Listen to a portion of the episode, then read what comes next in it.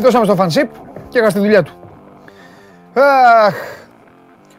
Γεια σας. Καλή εβδομάδα. Ας ελπίσουμε ότι αυτή η εβδομάδα θα είναι καλύτερη από την προηγούμενη, η οποία σε αθλητικό επίπεδο στη χώρα μας δεν τελείωσε και με τον καλύτερο τρόπο. Και αναφέρομαι φυσικά στα όσα έγιναν χθες βράδυ στο γήπεδο της Τούμπας. Όπως καταλαβαίνετε, το σημερινό Show Must Go On θα μας απασχολήσει και θα έχουμε αρκετά πράγματα να πούμε, προσπαθώντας εδώ παρέα, εγώ και εσείς, να καλύψουμε όλο το φάσμα των χθεσινών γεγονότων. Όχι δηλαδή απλά άνοιξε μια πόρτα, σπάσαν δύο κάγκελα, μπήκαν μέσα και τώρα θα τιμωρηθούν, αλλά θα μιλήσουμε για τα πάντα. Είμαι ο Παντελής Διαμαντόπουλος και σας καλωσορίζω για άλλη μια εβδομάδα στο Showmask Gone Live, στην καυτή έδρα του Sport24. Εδώ, στο πανέμορφο αυτό στούντιο το οποίο το φτιάξαμε για τις ανάγκες των εκπομπών μας και όχι μόνο, αλλά πάνω απ' όλα για την δική σας έγκαιρη και έγκυρη ενημέρωση. Η εκπομπή είναι στο κανάλι του Sport24 στο YouTube, όλο ζωντανή. Στη συνέχεια μένει και πάνω, την παρακολουθείτε on demand. Υπάρχουν εκεί τα ξεχωριστά αποσπάσματα, αν θέλετε να αλλιεύσετε συγκεκριμένα πραγματάκια από αυτά που συζητούνται εδώ. Και φυσικά μας ακούτε όλο ζωντανούς, χωρίς να χρειαστεί να έχετε μπροστά σας οθόνη τηλεφώνου, tablet, PC, laptop ή smart TV, μέσω της εφαρμογής TuneIn. Αν είστε στο δρόμο, αν έχετε πάει βόλτα, αν είστε για ψώνια, αν γυμνάζεστε, εφαρμογή TuneIn στο τηλέφωνό σας ή ανδροϊτότο στο αυτοκίνητο, ή αν θέλετε να πάτε αργότερα να κάνετε τη γυμναστική ή θέλετε να κρυφτείτε ή σας έχει βάλει η γυναίκα να κάνετε καμιά δουλειά, ή αν είστε γυναίκα και σας έχει βάλει ο άντρας να κάνετε καμιά δουλειά, βάζετε τα ακουστικά Spotify, το Show Must Go On και με τη μορφή podcast. Η παρέα αυξάνεται, μεγαλώνει και έχει ξεκινήσει ήδη τις συζητήσεις σας. Οι εγγεγραμμένοι στο κανάλι από τον κύριο Πανάγο, τώρα από κύριος Πανάγος, 500 like και ανέκδοτο. Ισχύει κανονικά το παιχνίδι την Παρασκευή. Έχασα, όχι απλά έχασα, την Παρασκευή... Από την Παρασκευή έχω υποστεί πανολεθρία, το παραδέχομαι και γι' αυτό μπήκε ο Χρήστος και σας είπε ένα ανέκδοτο το οποίο μάλιστα σας άρεσε και πάρα πολύ. Για να γίνει ξανά αυτό, 500 like. Τόσο το κοστολογώ και συνεχίζουμε. Τι έλεγα, ναι, τους διαλόγους σας εδώ, στείλτε στο YouTube, στείλτε στη σελίδα του Instagram, του Sport24 στο Instagram, στα stories, ό,τι θέλετε και ό,τι αγαπάτε, εκεί που λέει σχόλιο ή ερώτηση στον Παντελή. Στο δικό μου το Instagram, όσοι ακολουθούν ξέρουν καθημερινά και μιλάμε και συζητάμε για τους διάφορους προβληματισμούς τους. Έχω λάβει από χθες το βράδυ, στο Παντελάρας 10 αναφέρομαι, έχω λάβει κάμποσα μηνύματα προβληματισμού και απογοήτευσης από τους φίλους όλων των ομάδων. Αλλά τι να κάνουμε, αυτό είναι το ελληνικό ποδόσφαιρο. Σας το έχω καλωσορίσει εδώ και αρκετές εβδομάδες.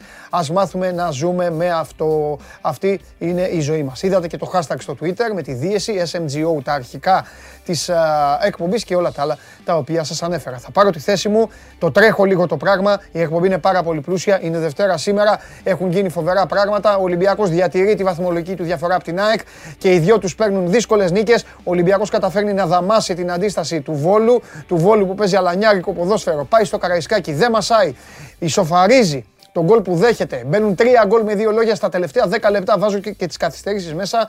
Έρχεται όμως ο Βαλμπουενά για να εκτελέσει ένα φάουλ και να δώσει τη νίκη στους ερυθρόλευκους. Η ΑΕΚ καταφέρνει, αφού πρώτα έχει βρει την ισοφάριση με το καραφλό βέλος, καταφέρνει με το Σάχοφ, έναν παίκτη τον οποίο τον θεωρώ υποτιμημένο όσον αφορά στον τρόπο που τον διαχειρίζεται το Γιαννίκης. Θα τα πούμε αυτά με τον Βαγγέλη αργότερα και με όσους είστε αεξίδες με ενδιαφέρει η γνώμη σας.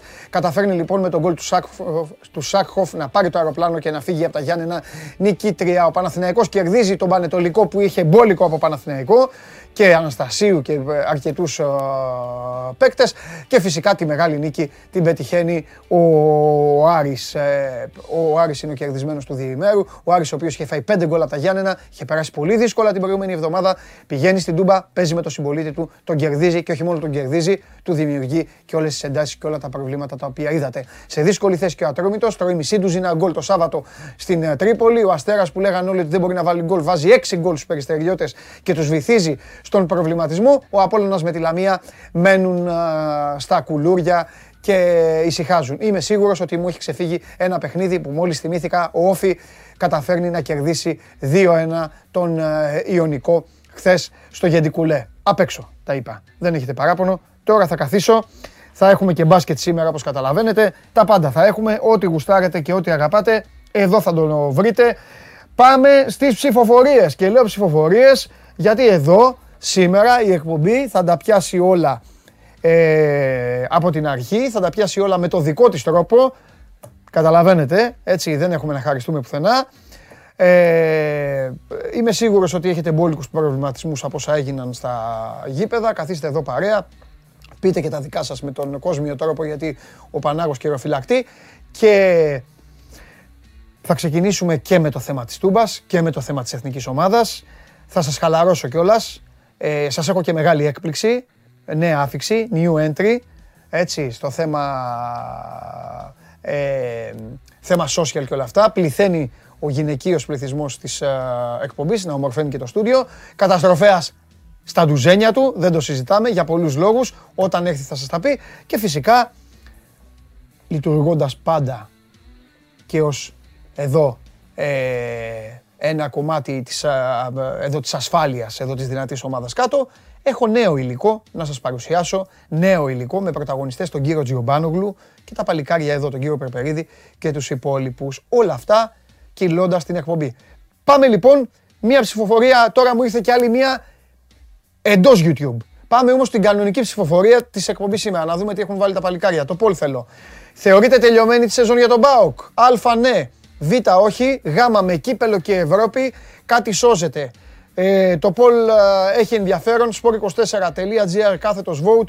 Ο ΠΑΟΚ, ο οποίος δεν είναι ότι μένει μόνο 10 βαθμούς πίσω από τον πρωτοπόρο Ολυμπιακό, αλλά καταλαβαίνετε ότι και τα χθεσινά δεν θα περάσουν έτσι από την ίδια την διοίκηση του δικεφάλου και έχει πολύ μεγάλο ενδιαφέρον να δούμε από σήμερα και τις επόμενες ώρες, τα επόμενα 24 ώρα, τι μέλη γενέστε στην ομάδα της Θεσσαλονίκης, η οποία ξεκίνησε με άλλους στόχους στην σεζόν και πριν καν φύγει ο Νοέμβρης, δεν είναι ότι είναι 10 βαθμούς πίσω στη βαθμολογία από τον πρώτο αυτής, είναι και όλοι αυτοί οι μπελάδες οι οποίοι εμφανίστηκαν χθες με τον ντου, με την είσοδο και με τα επεισόδια που είδαν όσοι ήταν στο γήπεδο και είδαμε και όλοι στις τηλεοράσεις μας και όσοι δεν είδατε το παιχνίδι έχετε ήδη παρακολουθήσει τα διάφορα βίντεο και στις φωτογραφίες. Το poll, το εσωτερικό poll,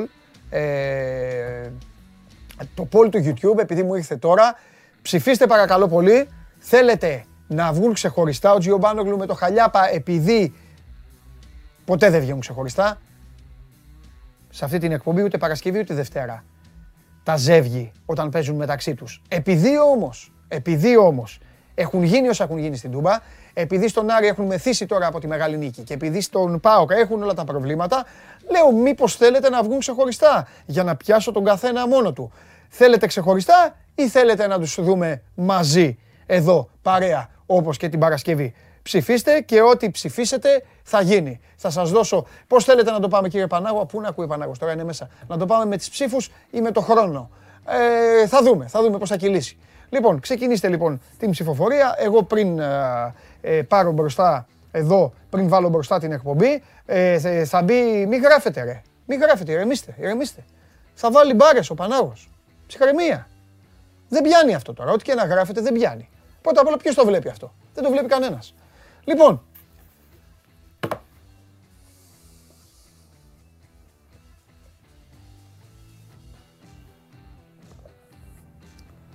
πώς περάσατε το απόγευμα του Σαββάτου? Σπαταλήσατε κάποιο 2 ώρες για να δείτε άθλημα και θέαμα? Πέρα από όλα αυτά που συζητάμε. Να ξεχαστείτε λίγο. Να ταξιδέψετε στους ουρανούς της ποδοσφαιρικής μαγείας. Να αφήσετε τους εαυτούς σας ελεύθερους. Να αφεθούν τα μάτια σας στο θέαμα, στην ανάπτυξη, στην ταχύτητα, στο Ρόμπερτσον από αριστερά, Αλεξάνδρ Άρνολντ από δεξιά. Ευχαριστηθήκατε. Χαίρομαι.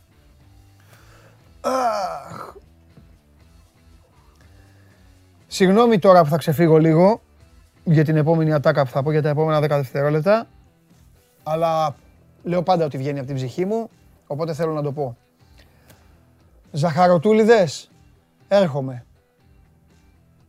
Εντάξει, σε λίγα 24 ώρα είμαι εκεί. Περνάω το πάρκο με το ποταμάκι, με τα δεντράκια, ένα 10 λεπτάκι. Άντε, 1/4 το πολύ, άμα βαριέμαι. Και είμαι εκεί. Οκ, Τετάρτη βράδυ. Να είστε εκεί να με περιμένετε. Μην λείψει κανείς. Έχουμε μεσοβδόμαδα πρωταθλήματα. Το καταλάβατε άλλωστε από αυτό το μίνι διάγγελμα που μόλις έβγαλα.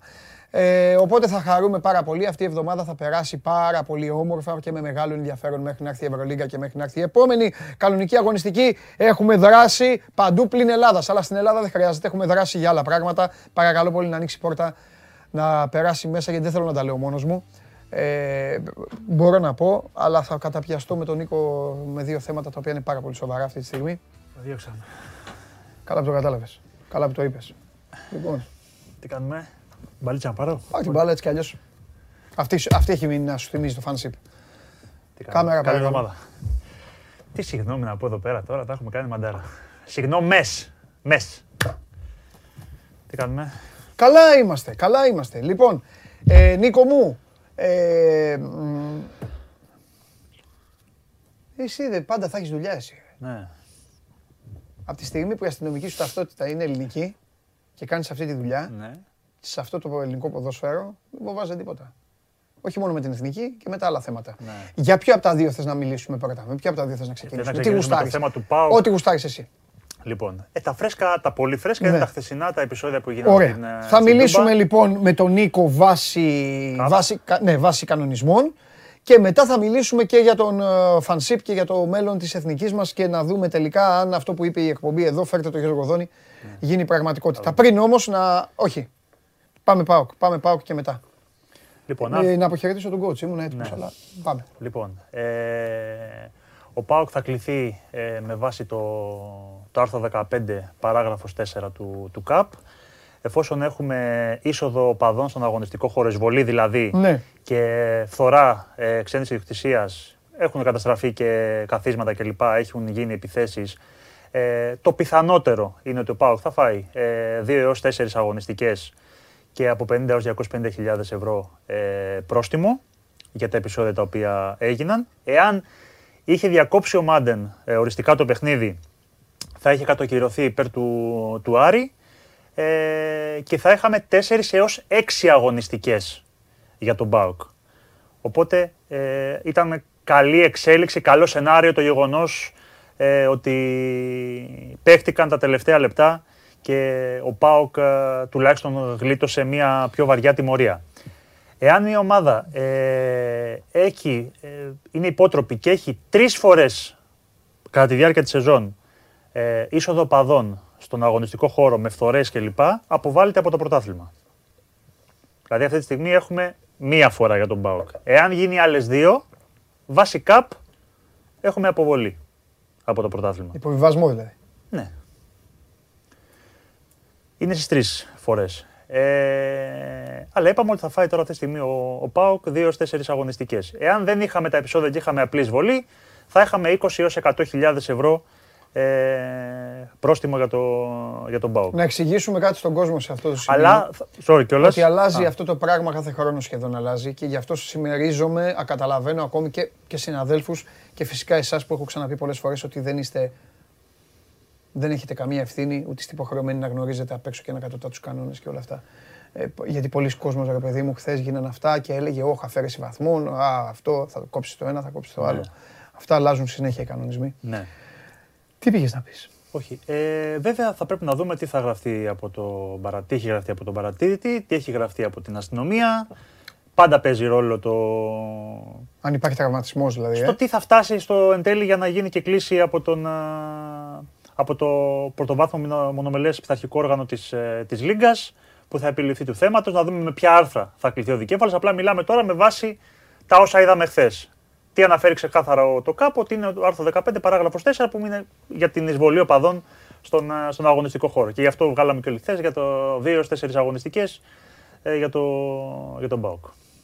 Ναι. Αυτά είναι όσον αφορά το θέμα του ΚΑΠ κλπ. Αλλά πάντα σου λέω περιμένουμε να δούμε τη γραφική αστυνομία, που συνήθως η αστυνομία είναι σχολαστική σε αυτά. Έχουμε δει και άλλες φορές που μπορεί ο παρατηρητής να μην τα έχει δει όλα, να μην τα έχει σημειώσει όλα και έρχεται μια πρόσθετη παρέμβαση της αστυνομίας που. Πολλές φορές για τις ομάδες μπορεί να είναι πιο επιβαρυντική σχέση με αυτά που έχουν γραφτεί στο φύλλο αγώνα. Γιατί ξέρεις, είναι και η αστυνομία βλέπει πολλές φορές και περισσότερα γιατί είναι μέσα στα πράγματα, ρε παιδί. Μα μέχρι τώρα η αστυνομία είναι αυτή η οποία έχει βαρύνει, ναι, το κατηγορητήριο των ομάδων. Ναι. Ο Ολυμπιακός με την αστυνομία συν βάρος του πήρε. Ο Παναθηναϊκός με την αστυνομία ήταν ιστορία, άσχετά μας στο τέλος. Δεν ίσχυσε, δεν έφαγε την ποινή των αγωνιστικών. Ναι. Πες μας εμπειρικά, πόσο καιρό παίρνει συνήθως, δηλαδή πότε θα γίνει η κλίση. Τώρα, τα επόμενα 24 ώρα, πολύ άμεσα θα γίνει. Μεσοβδόμαδα δηλαδή. Ναι, πολύ άμεσα θα γίνει αυτό. Δεν είναι κάτι το οποίο θα καθυστερήσει, γιατί το πρωτάθλημα τρέχει. Δεν είναι. Απλά νομίζω ότι το καλό, από όσο θυμάμαι το πρόγραμμα, ότι δεν έχει κάποιο ντέρμπι στην Τούμπα τις επόμενες. Κοίταξε να δεις όμως, έτσι όπως τα βάζουμε κάτω, βέβαια υπάρχουν και τα κύπελα. Αν μιλάμε, επειδή οι ομάδες παίζουν μέσα έξω, αν μιλάμε για 4 αγώνες, 21 Γενάρη παίζει με τον Ολυμπιακό στην Τούμπα. 21 Γενάρη. Οπότε θα πάει να γραφτεί, δεν ξέρω αν έχει ξαναγίνει στην Ελλάδα, ένα παιχνίδι να μην έχει κόσμο, ξέρει το κορονοϊός, να μην έχει κόσμο και στα δύο. Το Ολυμπιακός ΠΑΟΚ έγινε με άδειο Καραϊσκάκη. Ναι, σωστό. Ναι, είναι 21 Γενάρη. Βέβαια μέχρι τις 21 Γενάρη είναι ένας μήνας και, αλλά υπάρχει μια πολύ μεγάλη διακοπή λόγω των εορτών. Και είναι και 4 αγωνιστικές. Και η έφεση μετά. Μια και το είπες. Ναι, ρε παιδί μου, μετά απλά το δηλαδή μπορεί να φας 4 και να κάνεις έφεση και να σου πέσεις στις 2. Σαφέστατα. Υπάρχει και αυτό. Οπότε δεν μπορούμε να προδικάσουμε τώρα. Όχι, το εγώ το λέω απλά επειδή είπες εσύ για τα παιχνίδια. Ναι. Πάντως καταλαβαίνεις ότι για ακόμα μία φορά ότι οι οπαδοί είναι κράτος εν κράτη. Μπορούν να βάλουν μπουρλότο και να σου καταστρέψουν οτιδήποτε έχεις στο μυαλό σου εσύ. Δηλαδή, αν θέλουν να σου κάνουν πρόβλημα, θα στο κάνουν. Το είπα και χθες στη Game Night. Είναι πάνω σε μια περίοδο που. Το θεωρήσω μια εσωτερική κατάσταση. Ναι. Κοίταξε να δεις, η διοίκηση Σαββίδη είχε κάνει προσπάθεια. Ο ΠΑΟΚ είχε κάνει προσπάθεια πάνω σε αυτό το θέμα την τελευταία διετία. Είχε κάνει πολύ μεγάλη προσπάθεια. Και επίσης είναι πραγματικότητα. Στον ντέρμπι, αν θυμάσαι τότε με την εισβολή του Σαββίδη, ο κόσμος είχε συγκρατηθεί. Βεβαίως, είχε συγκρατηθεί ο κόσμος. Και τότε λέγανε όλοι ότι κοίταξε να δεις, εδώ δεν το κάνει ο κόσμος του ΠΑΟΚ που τη δεκαετία του 2000. Ναι.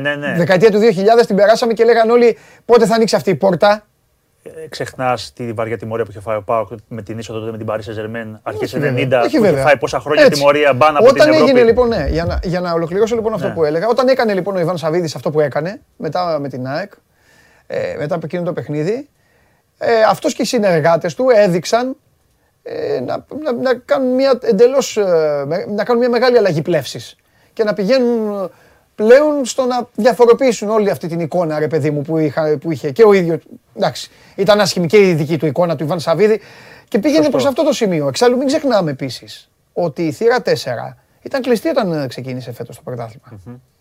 Για λόγους άλλους, για λόγους εισιτηρίων, για λόγους τέλος πάντων αποφάσεων, διαφωνιών, συμφωνιών, δεν έχει σημασία.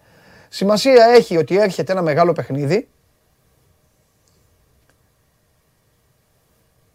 Και ο κόσμος βλέποντας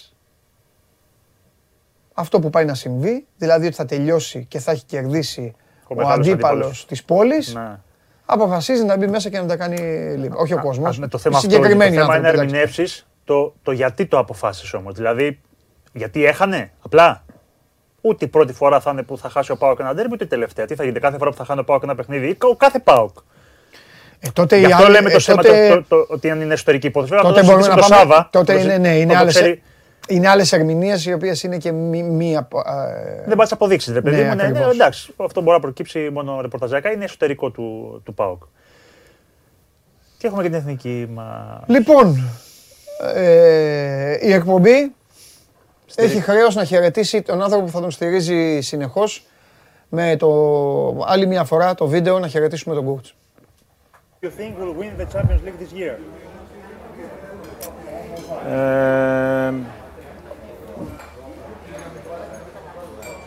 Liverpool. Μεγάλε coach, δεν αντέχουνε. Σε φάγανε. Είπες την αλήθεια και σε φάγανε.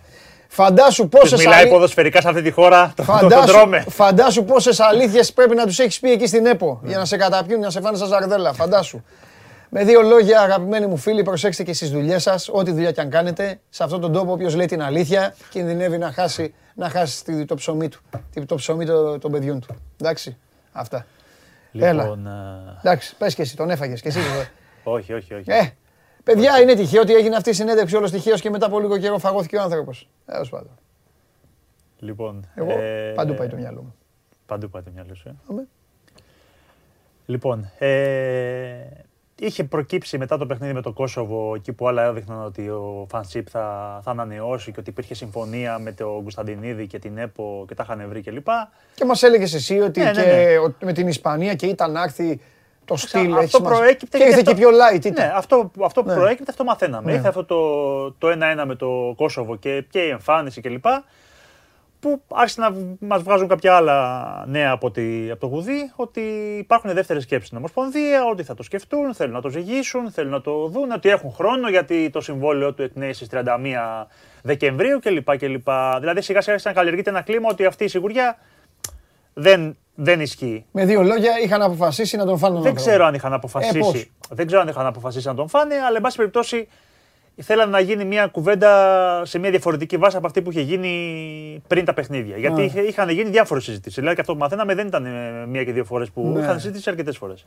Λοιπόν, μέχρι να φτάσουμε. Αυτό που μαθαίνουμε εμείς από το περιβάλλον του Φαντσίπ είναι ότι μέχρι και 2 ημέρες πριν την ανακοίνωση της απόφασής του μέσω Instagram ότι φεύγει από την Εθνική, δεν είχε καμία επικοινωνία με την ΕΠΟ. Δηλαδή, τις τελευταίες ημέρες υπήρχε αυτό που λέμε μια σιγή εκθείωση από την πλευρά της Ομοσπονδίας. Και αυτό το θεώρησε ο προπονητής ότι ήταν μια, να το πω σε εισαγωγικά, ασέβεια στο πρόσωπό του, ότι μέχρι το περίμενε, ότι προφανώς δεν είσαι ζεστός το να μείνεις. Οπότε αναλαμβάνω εγώ την πρωτοβουλία να σου πω ότι φεύγω. Το είδε εγωιστικά. Ναι, δεν ξέρω αν το είδε εγωιστικά. Σου λέει ότι δεν σας βλέπω πολύ ζεστούς. Αν ήταν να έχουμε ανανεώσει, θα το είχαμε ανανεώσει.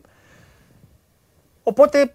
Παίρνω τα τσανάκια μου και την κάνω εγώ μια ώρα αρχίτερα να σας διευκολύνω κιόλας. Καλά έκανε, παλικάρι. Άφησε και την αιχμή του ότι έχουμε ένα διαφορετικό όραμα με την Ομοσπονδία γύρω από το ποδόσφαιρο. Ήρθε η απάντηση από την ΕΠΟ, όπου εκείνη ανέφερε πλέον κάπως ηρωνικά το πλάνο Κατάρ και ότι προφανώς έχουμε ένα διαφορετικό σκεπτικό με τον προπονητή και ανέφερε το πλάνο Κατάρ. Όπα, στοπ. Ναι. Καλά τώρα, μισό λεπτό.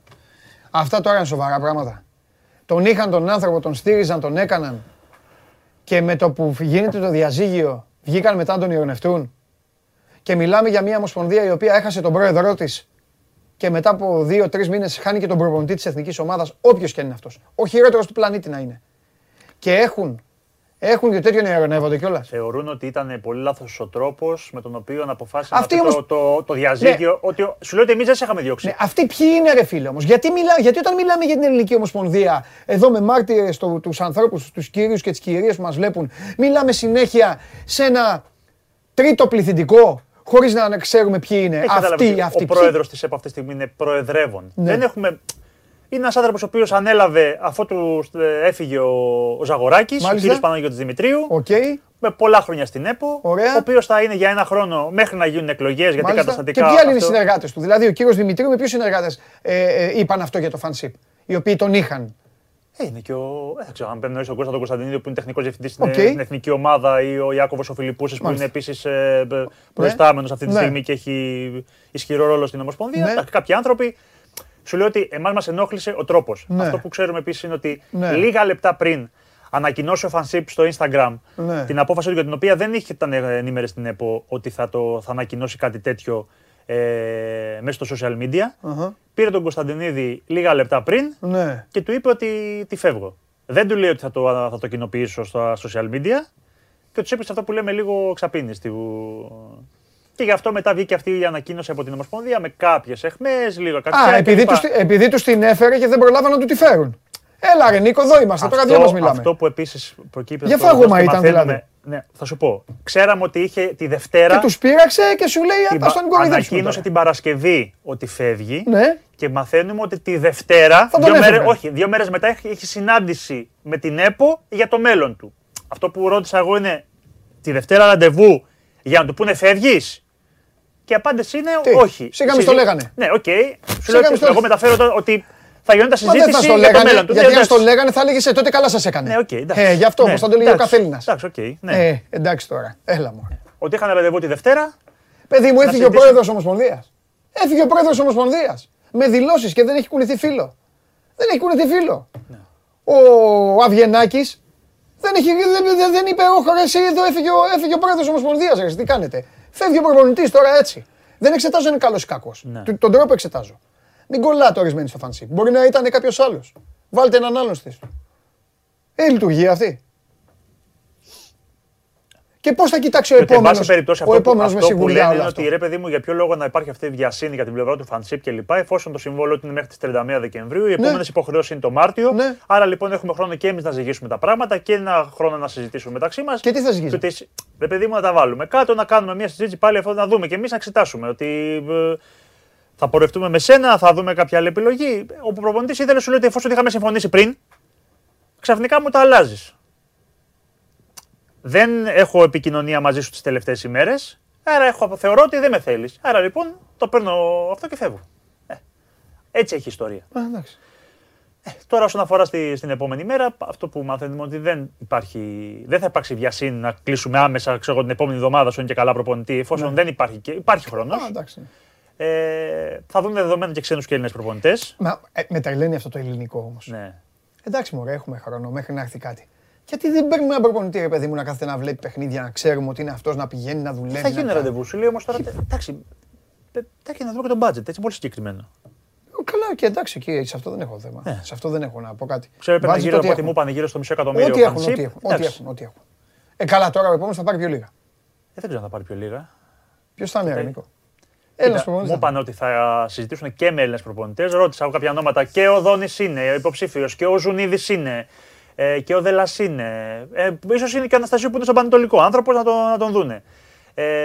Και ο Χιμένεθ που έχει, γιατί ρώτησαν θα είναι και προπονητής που μπορεί να έχει ελληνική εμπειρία όπως ο Ρωμανόλο Χιμένεθ. Μου λέω θα τους δουν όλους. Δηλαδή έχουν μία λίστα, έχουν φτάσει πολλά ονόματα από μάνατζερ και λοιπά, πάρα πολλά γραφεία.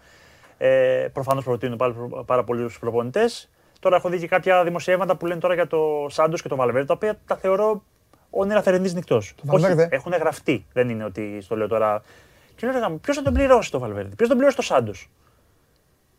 Καταρχάς δεν ξέρουμε αν ο Σάντος αυτή τη στιγμή άνθρωπος θα περάσει ή δεν θα περάσει το Μουντιάλ. Να περιμένουμε τώρα τους αγώνες που έχει να δώσει. Μάλλον θα παίξει και με τη δική σου χώρα. Για το ποια από τις δύο θα περάσει. Εκεί το φτάσει η Ιταλία να παίζει μια ζαριά με τον Κριστιάνο Ρονάλντο για το αν θα πάει στο τέλος στο Μουντιάλ. Πρέπει να περάσει η Ιταλία για να μην πάει ο Ντιόγκο Ζώτα. Θα είναι πολύ μεγάλο πισωγύρισμα πάντως για την Ιταλία. Παρένθεση, να έχεις πάρει το Euro, να έχεις παίξει. Όχι, να τη φέρεις στα μέτρα σου την πρόκληση την απευθείας, να μην την κατακτάς και να μην πας ούτε μέσα από τα μπαράζ. Να χάνεις ένα ακόμα μεγάλο ραντεβού. Ωραία τα έθιξες. Είναι βαριά χτυπήματα. Είναι δεύτερο στη σειρά. Αυτό είναι το μεγαλύτερο χτύπημα. Το μεγαλύτερο χτύπημα θα είναι ότι θα είναι δεύτερο Μουντιάλ. Και για μια τέτοια ομάδα, έτσι. Όχι την προηγούμενη, του Βεντούρα. Ναι. Επαναλαμβάνω, όπως τώρα σκεφτόμαστε, οι Ιταλοί τα κάνουν αυτά. Μόλις κάνουν μια μεγάλη κατάκτηση και επίσης, στο ξαναλέω, να περάσουν οι Ιταλοί για να μην κουραστεί ο Ντιόγκο Ζώτα. Τα άλλα δεν με ενδιαφέρουν. Καθόλου. Χειμωνιάτικα τώρα, καλύτερα να κάτσει στο Λίβερπουλ. Ναι. Αυτά. Φανταστικός. Εδώ κάθε μέρα. Τώρα συνέχισα να πάω κάρι, κοίτα. Πάω κάρι, θα τους ανέλαβες εσύ. Τίποτα ποδοσφαιρικά θα πείτε. Σαν τους δικηγόρους είναι. Πώς γίνεται το χαμός και μετά λένε θέλω το δικηγόρο μου, εμφανίζεσαι. Εντάξει, και ο Άρης έχει να πει ποδοσφαιρικά πράγματα νομίζω. Εντάξει, έχει ο Άρης. Απλά με τον Άρη δεν μπορείς να λες πολλά γιατί ό,τι λες φροντίζει ο ίδιος να σε διαψεύδει. Λέγαμε την μπάλα παίζει, καλύτερος από πέρυσι που είναι, πάει τώρα 5 γκολ τα γέννη. Αυτό. Εντάξει. Γεια σου Νίκο. Καλή συνέχεια. Νίκος Ιριόδης, παρακαλώ κλείστε το εσωτερικό poll για να δούμε τι αποφάσισε ο κόσμος για να ξέρω τη συνέχεια. Η συνέχεια έχει γουλή. Ό,τι θέλετε για τον Παναθηναϊκό στείλτε στο Instagram. Λοιπόν, 89% μαζί, 10% μόνοι τους έκλεισε με φοβερό αποτέλεσμα, δεν το συζητάμε. Ο Τσιόμπανογλου με τον Χαλιάπα στη συνέχεια θα είναι μαζί για να προσπαθήσω εγώ να βγάλω άκρη μαζί τους, γιατί αυτοί μεταξύ τους δεν υπάρχει περίπτωση να βγάλουν. Αν βγάλουν άκρη μεταξύ τους, σημαίνει ότι κάτι συμβαίνει, σημαίνει ότι έχουμε αποτύχει ως εκπομπή. Και ότι κάπου αλλού βαδίζει το ελληνικό ποδόσφαιρο. Πάμε στον Κώστα.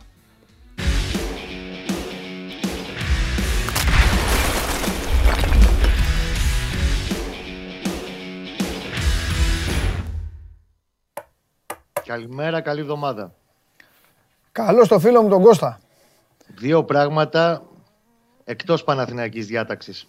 Γιατί παρακολουθούσα την κουβέντα με τον Νίκο για το θέμα του Ομοσπονδιακού και έχεις απόλυτο δίκιο. Τιμή και δόξα στο φαντσίπ που τους πρόλαβε πριν τον φάνες στη στροφή. Αυτό έγινε. Και ειλικρινά Καλή επιτυχία στον επόμενο, τον Γιώργο Δόνη δηλαδή. Πώς θα συνεννοηθεί με αυτούς εκεί πέρα. Τον θέλω εγώ τον Γιώργο. Είμαι με Δόνη, το έχουμε πει. Και εγώ πιστεύω ότι ο Δόνης θα είναι. Καλή επιτυχία πάντως και καλό κουράγιο στον Γιώργο τον Δόνη, που πιστεύω ότι είναι και επικρατέστερος. Πώς θα συνεννοηθεί με όλους αυτούς εκεί μέσα. Θα τους ρίξει πινελίκια. 4-5 ώρες μετά την αποχώρηση προπονητή τον ηρωνεύονται. Τέτοια φθηνή συμπεριφορά δηλαδή. Αυτό με τρέλανε. Τον άνθρωπο που συνεργάζεσαι πριν από λίγο, δηλαδή πλακωθώ εγώ με σένα, θα χωρίσουμε ρε παιδί μου. Μόνο αυτό. Και με, τον βάλανε μετά, μπροστά. Φαγώθηκαν παίχτες. Μπροστά στον Τζαμπουκά, μπροστά από εδώ, μπροστά από εκεί. Και τώρα η ειρωνία επειδή πρόλαβε την κατάσταση. Τέλος πάντων, άστο Κώστα, να ασχολείσαι. Συγχαρητήρια. Να ασχολείσαι. Λοιπόν, έκανα λίγο. Έπαιζα με ζάπινγκ χθες. Αυτές οι ώρες, η ώρα που έπαιζε ο Παναθηναϊκός ήταν η χειρότερη ώρα. Η χειρότερη. Να προσπαθούμε να τα δούμε όλα. Όλα.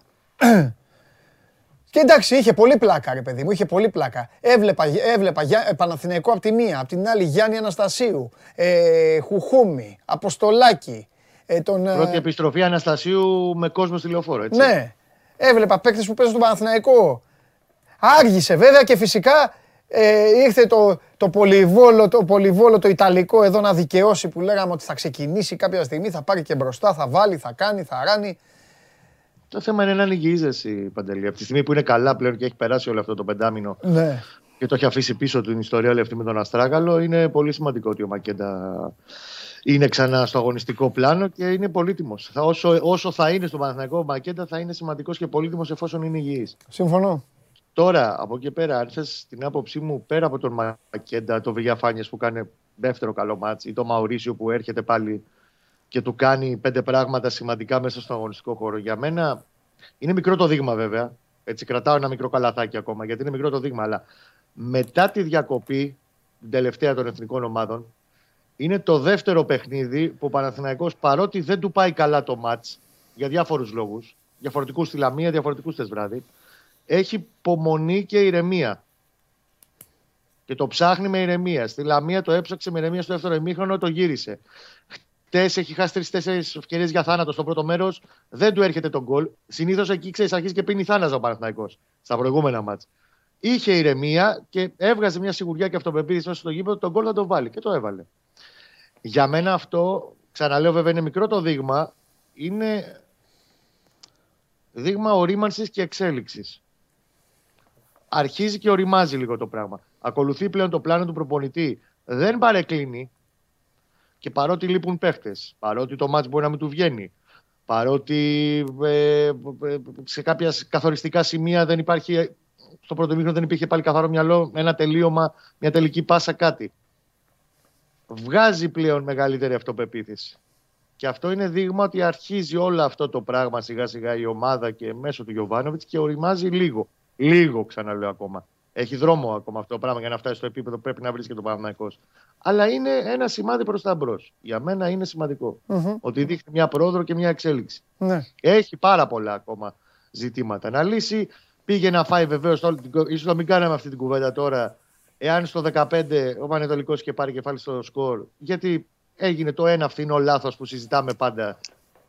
Και πόσο δύσκολο κάνει τη ζωή του. Αυτά οι υποθετικές συζητήσεις δεν υπάρχουν στο ποδόσφαιρο.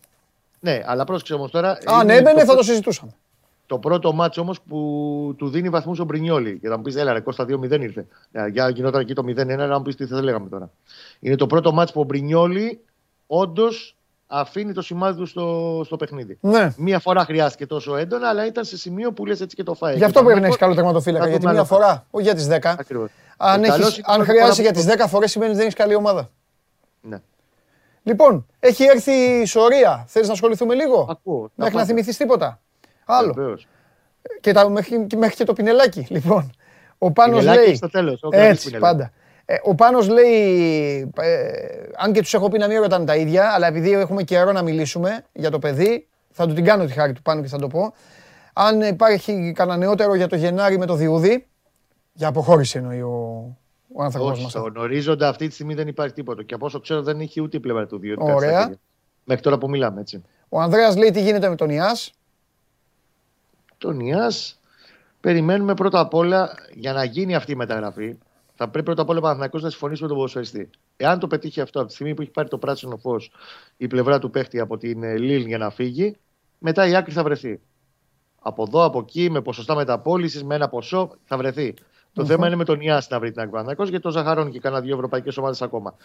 Αυτό το ραντεβού το περιμένουμε να γίνει μέσα στις πρώτες μία-δύο εβδομάδες του Δεκέμβρη που θα έρθουν, λένε ότι θα έρθουν οι ατζέντες του ποδοσφαιριστή στην Ελλάδα για να μιλήσουν. Πολύ ωραία.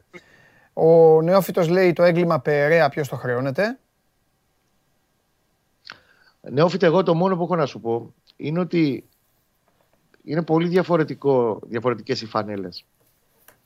Τον Περέα τον είχαμε δει στον Παναθηναϊκό, όντως του έδινε ενέργεια, όντως του έδινε 5 στοιχεία.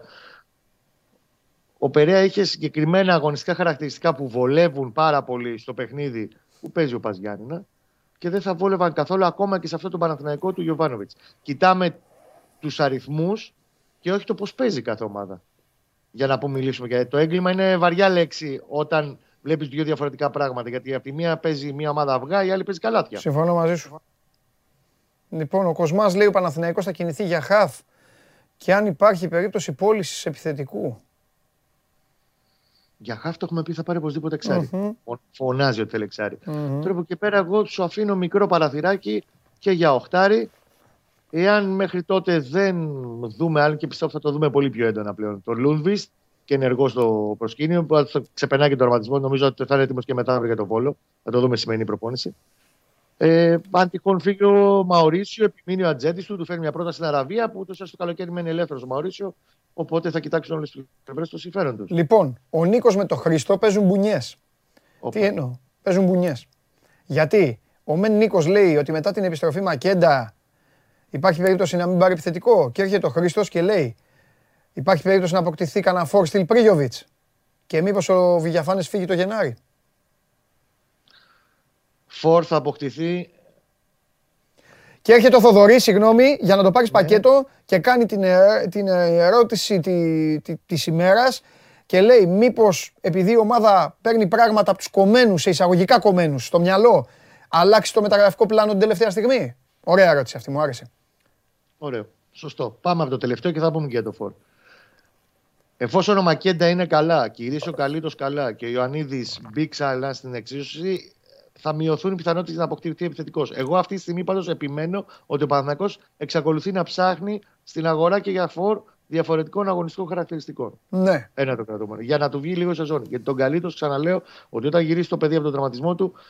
Ο Γιοβάνοβιτς τον υπολογίζει πιο πολύ σαν γι' αυτό τον ελεύθερο ρόλο πίσω από τον φόρο της περιοχής. Ένα το κρατούμενο. Για τους κομμένους, είχαμε πει ότι για να βγει το πρόγραμμα των 8 αγώνων σε 30 μέρες, όπου κρίνονται και οι δύο στόχοι Παναθηναϊκού και το κύπελο και το πώς θα ανέβει να πιάσει τέλος πάντων τις ευρωπαϊκές θέσεις στο πρωτάθλημα, θα έπρεπε να ανοίξει το rotation. Είδαμε εκτός των Αϊτόρ. Ο Γιοβάνοβιτς δεν είναι εκδικητικός προπονητής. Ο Γιοβάνοβιτς ξέρει ότι έχει απέναντί του ένα παιδί όπως είναι ο Αϊτόρ, το οποίο από το περασμένο καλοκαίρι ήθελε να φύγει. Ψαχνόταν, έλεγε δεν μπορώ να συνηθίσω, να προσαρμοστώ. Είναι πατερούλη στην προπόνηση, θα τον πιάσει τον Αϊτόρ, θα τον πιάσει το φιλότιμο και θα προσπαθήσει να πάρει πράγματα και από τον οποιοδήποτε Αϊτόρ. Ναι. Μέχρι να έρθει η ώρα το Γενάρη να φύγει. Εγώ δεν σου αποκλείω το Γενάρη μπορεί να φύγει ο Αϊτόρ. Δεν έχει να κάνει, αλλά μέχρι την τελευταία μέρα που όποιος Αϊτόρ θα βρίσκεται εκεί, θα προσπαθεί να παίρνει πράγματα. Δεν εξωστρακίζει ποδοσφαιριστές όπως έκανε για παράδειγμα ο Μπόλονι. Έτσι και μπαίνει στο μάτι του Μπόλονι, καλή νύχτα Μαργαρίτα. Ωραία. Λοιπόν, έχουμε ένα γκρινιάρι φίλο που λέει 10η αγωνιστική, ακόμα εγώ την ίδια δεν υπάρχει σταθερή εντεκάδα. Να πεις πάω με αυτούς. Ίδιο τον βλέπω τον Παναθηναϊκό, λέει ο φίλος. Κάτσε γιατί τώρα στείλανε κάποιοι χωρίς να. Ρε, εσείς τι στέλνετε, ρε, αγκτζίδες και αυτά και κάποιοι άλλοι, αφού έχω πει μόνο για Παναθηναϊκό. Με μπερδεύεται το μηχάνημα. Λοιπόν, αν είναι ευχαριστημένοι από τον Κότσιρα, σε ρωτάει ένας φίλος και με ανανέωση Χατζηγιοβάνη, αν έχει κολλήσει κάπου. Μας λες αυτά και πας στο καλό. Για να κολλήσει θα έπρεπε να υπάρξει εξέλιξη. Τελευταίες μέρες δεν έχει υπάρξει εξέλιξη. Όταν θα γίνει το ραντεβού, εκεί θα έχουμε εικόνα στο πού θα πάει το πράγμα. Εγώ ξαναλέω ότι μπήνω σοβαρές πιθανότητες για να μείνει ο Χατζηγιοβάνης, αλλά μέχρι να γίνει εκείνο το ραντεβού θα το δούμε.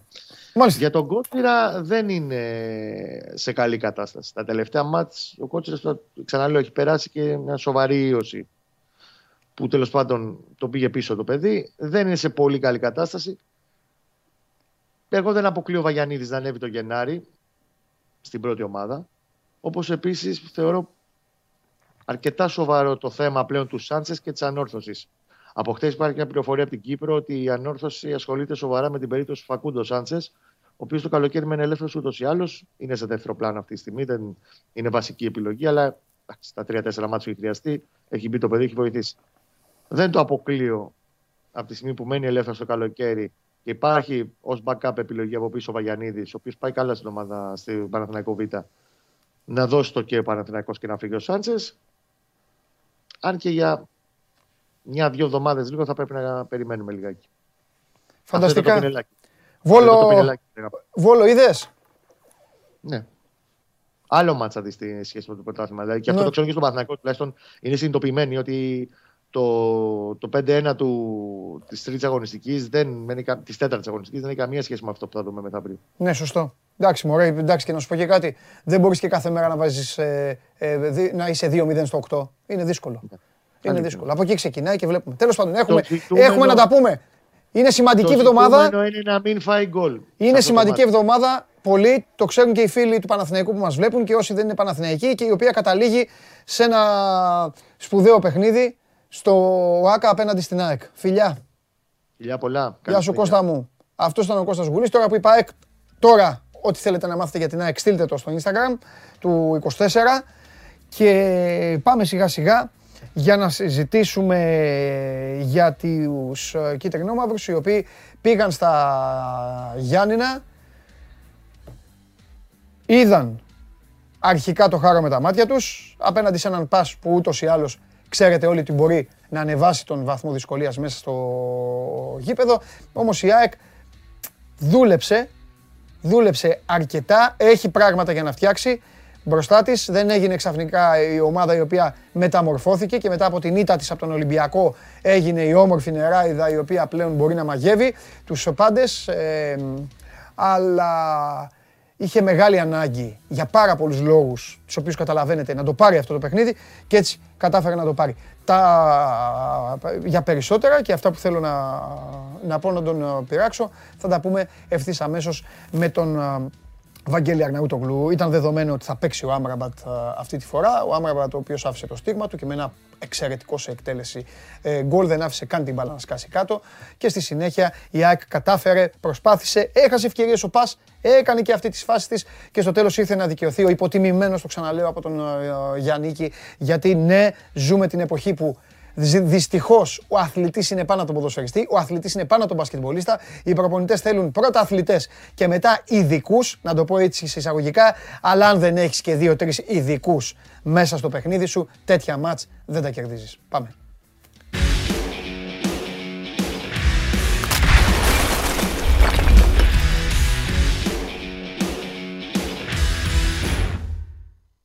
Έλα! Έλα. Τι γίνεται? Καλή εβδομάδα.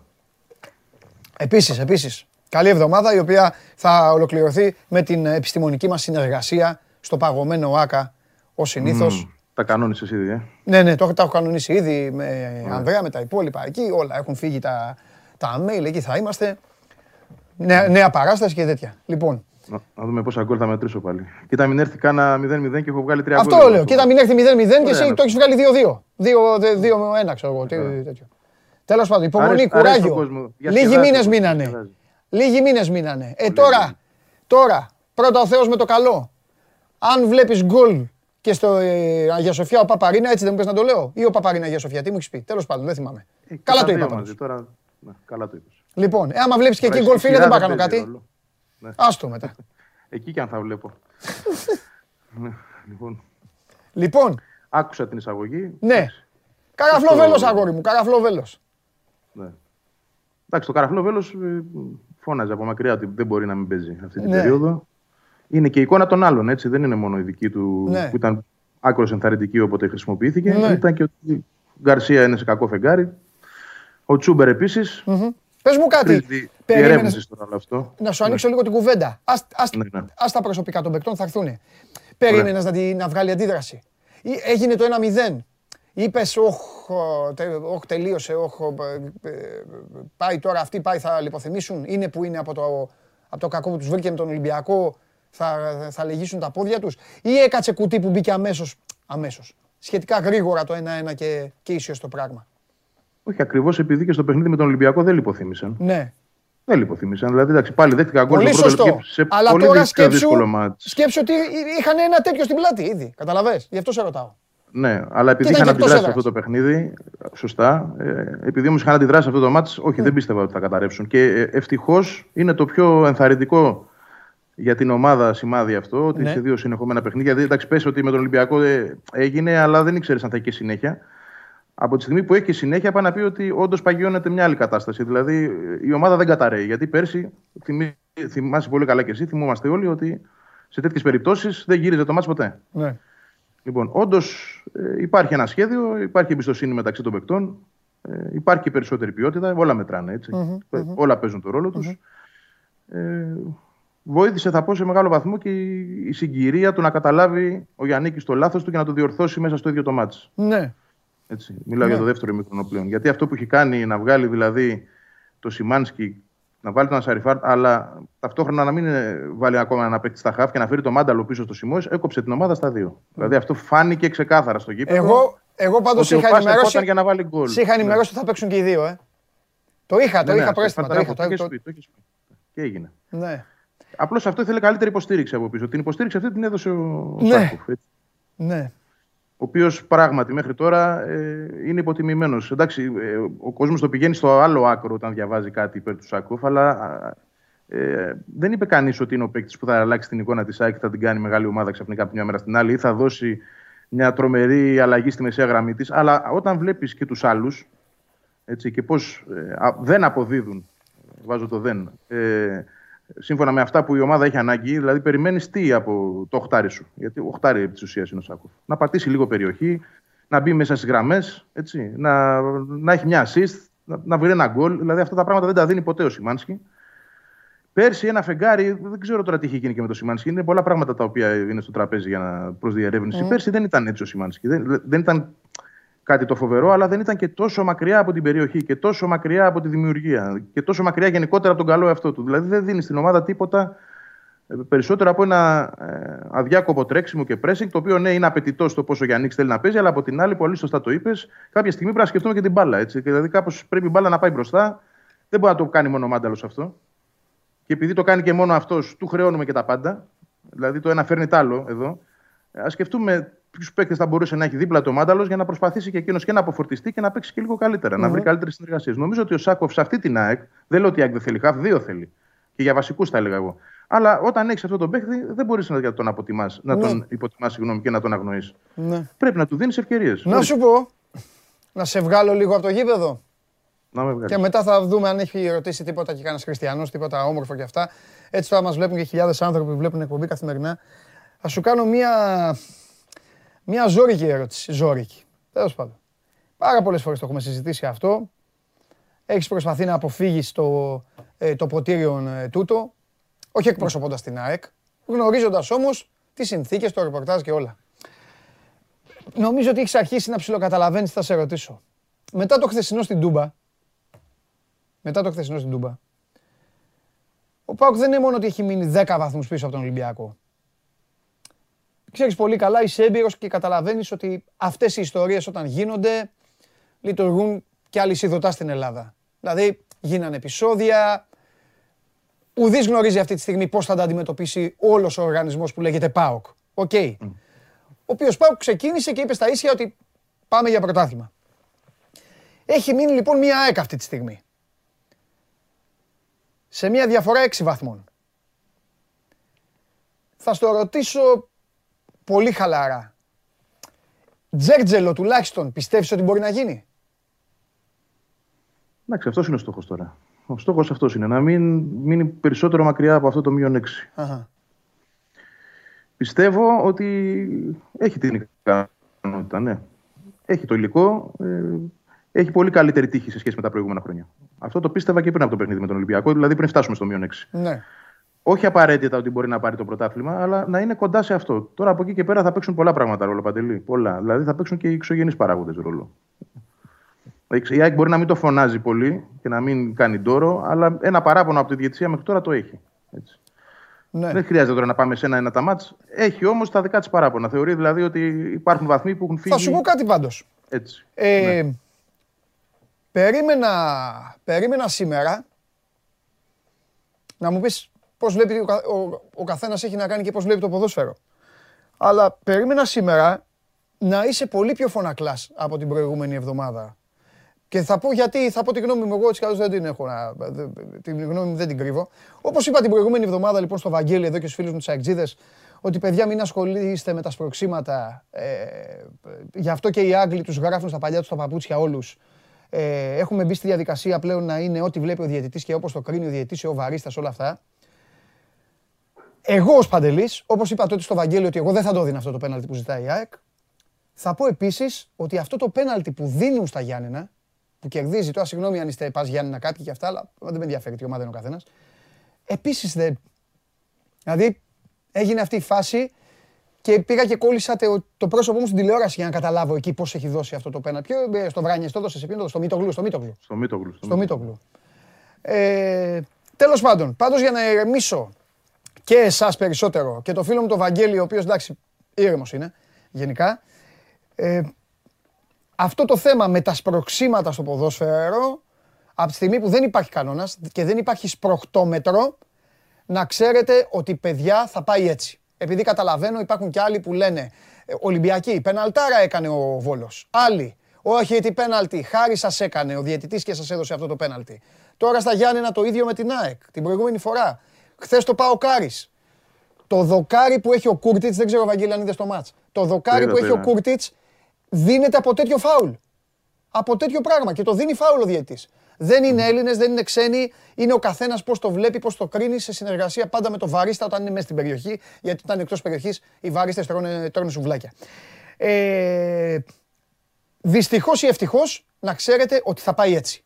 Δεν υπάρχει γιατρικός αυτό.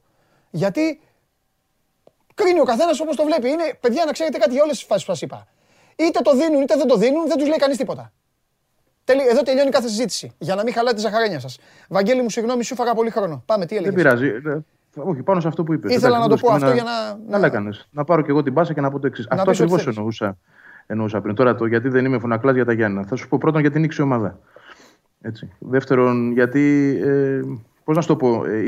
Υπάρχει το άλλο σκεπτικό ότι αν ο διαιτητής είχε γυρίσει τη φάση πίσω. Λέω εγώ τώρα. Κάτι που δεν το λένε πολύ, αλλά πρέπει να τα λέμε όλα. Τι έγινε πίσω, ούτε που θυμάμαι. Τον έχει τραβήξει ο Μίτογλου εκτός περιοχής. Μπορούσε δηλαδή να μην δώσει το πέναλτι. Αφού αφήνει πλεονέκτημα εκεί, ρε. Πάει για γκολ ο άλλος. Ναι, μπορούσε από την αρχή. Άλλο λέω, όχι να αφήσει τη φάση. Μπορούσε από την αρχή της φάσης να μην την αφήσει, να την κόψει. Κόκκινη και έξω. Κόκκινη. Για τελευταίος παίκτης είναι. Όχι, δεν έχει σημασία. Προφανή θέση για γκολ. Δεν είναι σε προφανή θέση για γκολ. Είναι ακόμα έξω από την περιοχή, Βαγγέλη. Γιατί ήταν ο Καμαρά με τον Άρη όταν αποβλήθηκε ο Μίτογλου. Για θυμίζω τη φάση έξω δεξιά ήταν. Ποιος Καμαρά με τον. Πού μου πας τώρα. Το Αεκάρι που αποβλήθηκε ο Μίτογλου. Τέτοια φάση ήταν. Ο Καμαρά έβγαινε σε προφανή θέση για γκολ. Ο Καμαρά ήταν σαν γαζέλα. Έφευγε. Κάλπαζε. Φαινόταν. Δεν ήταν, είχε και άλλους παίκτες. Δεν μπορεί να δώσει κόκκινη εκεί τώρα στο Μίτογλου. Δεν γίνεται αυτό το πράγμα. Αν έπεφτε ο Καμαρά, ο Περέα, άνετα την έδινε. Αλλά τέλος πάντων δεν έπεσε, μπήκε στην περιοχή. Οκ, το πέναλτι και για μένα είναι πάρα πολύ τραβηγμένο. Εγώ τζατζάρισμα βλέπω. Ένας φίλος μου στείλε πριν λίγο και δεν το έχω προσέξει καν ότι το βρίσκεται στο πόδι. Η ουσία είναι άλλη. Εκεί θέλω να καταλήξω εγώ ότι. Είναι αυτές οι φάσεις και πώς δίνονται. Δηλαδή, μου λες τώρα αν η ΑΕΚ θα μείνει στο μείον 6 από τον Ολυμπιακό. Αν η ΑΕΚ παίρνει εναντίον της όλα αυτά τα σφυρίγματα και ο Ολυμπιακός τα παίρνει υπέρ του, θα γίνει διαφορά μεγαλύτερη. Όποιος Ολυμπιακός έτσι. Τώρα με ρωτάς για τους δύο, γιατί αυτοί οι δύο είναι. Αν όμως καλά, αυτοί οι δύο είναι. Άμα ήταν άλλος, θα σου έλεγα για άλλον. Ποιο να σου πω, τον Πανετολικό. Θέλω να πω δηλαδή ότι ο Ολυμπιακός με το Βόλο, το πέναλτι που κατά τη δική σου λογική όλα τα σπροξήματα αυτά δεν έπρεπε να το πάρει. Άρα το πήρε. Ενώ η ΑΕΚ το πέναλτι που δεν έπρεπε να της δοθεί στα Γιάννενα, δόθηκε εναντίον της. Άρα εδώ λοιπόν τι είναι. Είναι μια κατάσταση που αν συνεχίζεται έτσι και δεν είναι τυχαία, μπορεί η διαφορά να μεγαλώσει. Ανεξάρτητα από το πώς παίζουν οι ομάδες. Μάλιστα. Αυτό. Okay. Αγωνιστικά βέβαια θα μετρήσουν και πολλά πράγματα. Η ΑΕΚ είναι σε μια σειρά αγώνων δύσκολων. Έκανε την αρχή με τον Μπας. Mm-hmm. Εγώ θεωρώ ότι από την τριάδα. Εντάξει, μπορεί να πέσω έξω, αλλά η γνώμη μου είναι ότι αν με ρωτούσες ποιο είναι το πιο δύσκολο μάτς από τα τρία.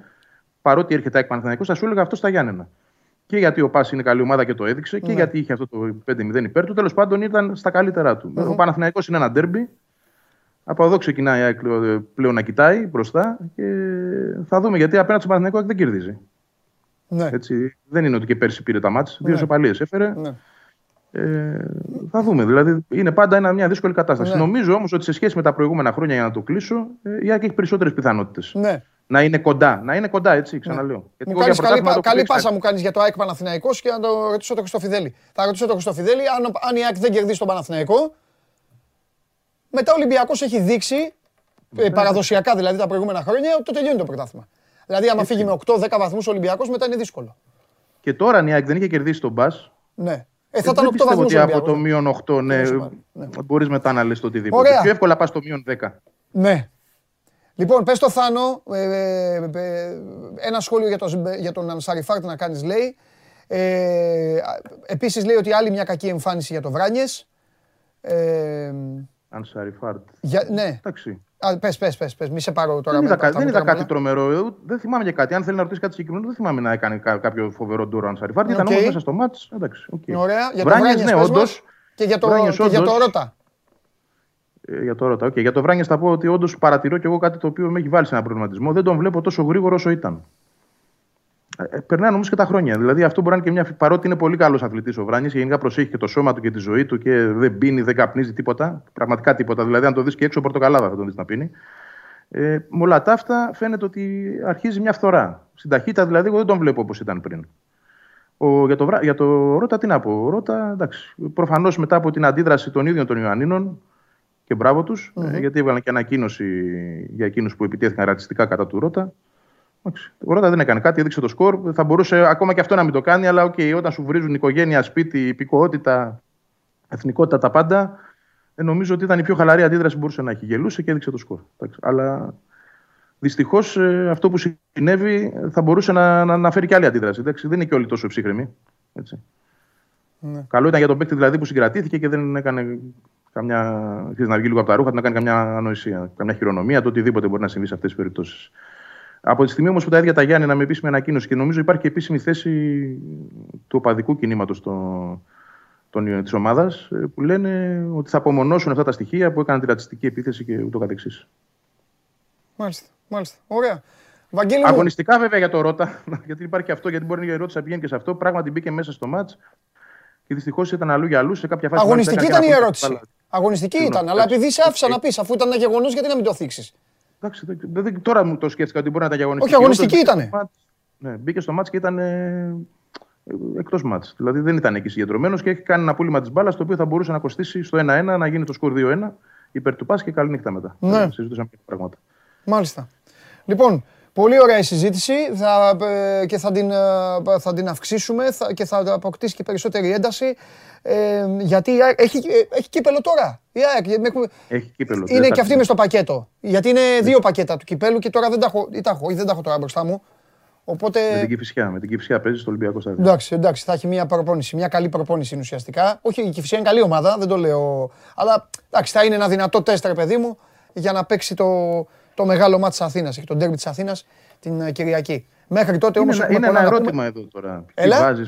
Είναι ένα ερώτημα εδώ τώρα. Ποιους βάζεις, ποιους αφήνεις απ' έξω. Καραφλόβελος. Τι, να παίξει πάλι. Εννοείται. Γιατί δεν παίξει. Είναι λίγο ρίσκο. Γιατί δεν παίξει. Θα παίξει ο Ιβάν Γκαρσία με την Κηφισιά, θα παίξει το Καραφλόβελος με τον Παναθηναϊκό. Α, για την Κηφισιά σε ρώτησα εγώ ποιους βάζεις. Ποιους κρατάς και ποιους όχι. Δηλαδή, π.χ. το Σάκοφ, ας πούμε, τώρα του δίνεις την ευκαιρία να πάρει 90 λεπτά. Βέβαια του δίνεις την ευκαιρία. Και τον Μπακάκι φωνάζεις να παίξει με την Κηφισιά που λέει ο λόγος. Τους βάζεις. Και τον Ανσαριφάρτ μέσα τον βάζεις, όλους βάζεις. Κάνεις ένα rotation. Πρέπει να το κάνεις. Rotation θα κάνει, ναι, αλλά τι σχέση θα έχει το rotation και με τον κυριακάτικο μάτς. Π.χ. αν βάλει το Σάκοφ και τον δεις 90 λεπτά, εγώ πιστεύω ότι δεν θα παίξει την Κυριακή. Γι' αυτό το λέω. Και γιατί δεν τον αφήσει 90 λεπτά. Εντάξει, μπορεί 60, οκ. Έχει παίκτη. Ποιον έχει τέταρτο κεντρικό εκεί, θύμισέ μου. Ο Λεταλέκ. Θα παίξει ο Λεταλέκ. Όλοι καλοί χωράνε, Βαγγέλη. Το θέμα είναι οι παρπονητές που σου μοιράζουν. Αυτό είναι το θέμα. Εκεί καταλήγουμε. Όλοι καλοί χωράνε, καλοί δεν υπάρχουν. Αυτό είναι το πρόβλημα. Εντάξει. Άμα το λες για την ΑΕΚ, καλοί δεν υπάρχουν, τι να πούνε. Τι να πούνε άλλοι παρακάτω, πιο κάτω. Πρέπει να έχει καλύτερους όμως. Όπως και να το κάνουμε, εκεί είναι το πρόβλημά της. Σωστό. Φιλιά! Αύριο. Τα λέμε. Να κάνω κάποιες ερωτήσεις θα ήθελα. Πρώτον, πώς πάμε τα like να δω αν κινδυνεύω ή θα ξεκινήσω την εβδομάδα με θρίαμβο. Με νίκη. Τόσα έχω. Και έχουμε ημίχρονο, ημίχρονο, τέλος πάντων, ναι. Μπορεί να χάσω, θα δούμε. Θα δούμε. Λοιπόν, πώς πηγαίνει το πόλ, τι έχετε ψηφίσει για τον ΠΑΟΚ. Λοιπόν, περιμένετε στην εκπομπή, καταλαβαίνετε ότι θα γίνει χαμός σε λίγη ώρα. Πάμε. Σήμερα θα γίνει ο χαμός δηλαδή, όχι την Παρασκευή. Αυτό δεν ήταν τίποτα την Παρασκευή. Τι έχει ψηφίσει ο κόσμος. Θεωρείται τελειωμένη τη σεζόν για τον ΠΑΟΚ. Ναι, λέει το 68,1%. Με κύπελο και Ευρώπη κάτι σώζεται το 26,1%. Όχι, λέει το 5,9%. Είμαστε εδώ πάντα. Παρακολουθείτε το Showmask Gone, τη μοναδική καθημερινή αθλητική εκπομπή που τα λέει όλα. Όπως είναι, παρακαλώ πολύ τώρα που μου είστε μαζεμένοι αρκετοί χιλιάδες, θέλω να σας πω κάτι. Και θα δείτε την εκπομπή. Θα σας παρακαλέσω πάρα πολύ, έλα εδώ εσύ μας έχουν κατακλέψει. Εδώ. Με τον άνθρωπο δίπλα, τον οποίο όχι απλά μας έχουν αδικήσει. Μας έχουν αλλάξει τα φώτα. Και το Μανές σπρώχνουν και το Σαλάχ τους σπρώχνουν και δεν τα δίνουν τα πέναλτι. Στην Αγγλία δεν δίνουν τίποτα. Ό,τι είναι σε σπροξίδι δεν το δίνουν. Εδώ δεν μας δίνουν τα κλαδέματα. Όμως, θα πω κάτι για να μην σκοτώνεστε και να μην τσακώνεστε. Σπροχτόμετρο δεν υπάρχει. Θέλετε να σας πω για να σας βοηθήσω τι βλέπει ο διαιτητής. Ο διαιτητής βλέπει την κίνηση του χεριού. Αυτό κρίνει. Αν ένας διαιτητής κρίνει ότι αυτό γίνει δυνατά και πετάξεις κάτω τον παίκτη, σου δίνει πέναλτι. Ο βαρίστας σε θέμα σπροξήματος είναι δύσκολο πάντα να πάρει πίσω την απόφαση. Πιο πιθανό είναι να του πει από το βαρ τον έσπρωξε, παρά να του πει δεν τον έσπρωξε. Τώρα τα υπόλοιπα είναι κατά το δοκούν. Ποιος το βλέπει, ποιος δεν το βλέπει. Ποιος το κρίνει έτσι, ποιος δεν το κρίνει έτσι. Σας έφερα παραδείγματα ξένων διαιτητών. Όχι Ελλήνων. Αφήστε τους Έλληνες γιατί τους αντιμετωπίζετε και με καχυποψία. Άλλος το βλέπει. Χθες ο Καραφλός, ο Γίγαντας, ο Σκοτσέζος. Έγινε το σπρώξιμο στον Ακπομ. Σε ποιον έγινε εκεί έξω από την περιοχή. Παπ κατευθείαν. Το έδωσε. Φάουλ. Εκεί που έκανε ο Κούρτιτς το δοκάρι. Άλλος θα δώσει, άλλος δεν θα δώσει. Δεν θα βγάλουμε άκρη. Μην δηλητηριάζετε το μυαλό σας με αυτό. Δεν βοηθάει, θα ξεχάσετε την μπάλα. Γι' αυτό κάποια στιγμή είχα πει εγώ είχα πει κάτι το οποίο εντάξει δεν εφαρμόζεται κιόλας. Δεν μπορεί να εφαρμοστεί. Εγώ είχα πει ότι θα βλέπα σε σπρώξιμο δεν ήταν τίποτα. Τίποτα. Να μην σε σπρώχνει. Σπρώξε κι εσύ, δεν ξέρω. Βλακεία. Αλλά δεν βγάζουμε άκρη. Οπότε ψυχραιμία.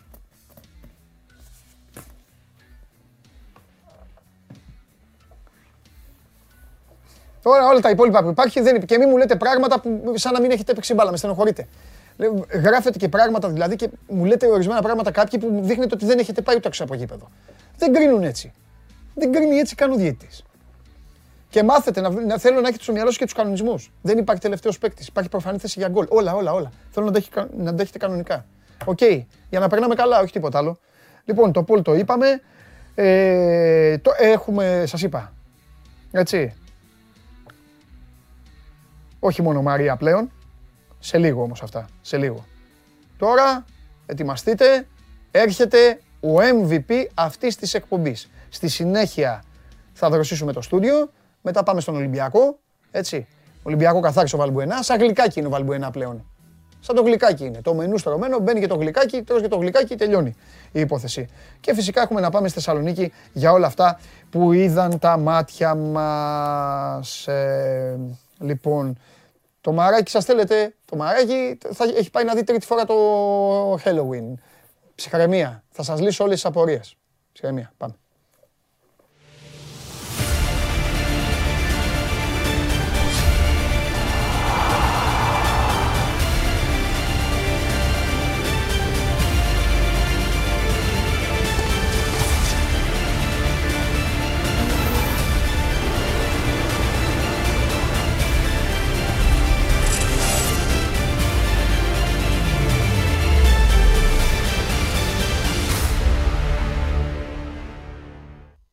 Λοιπόν, ο πρωτοπόρος του ελληνικού πρωταθλήματος να περάσει στο στούντιο.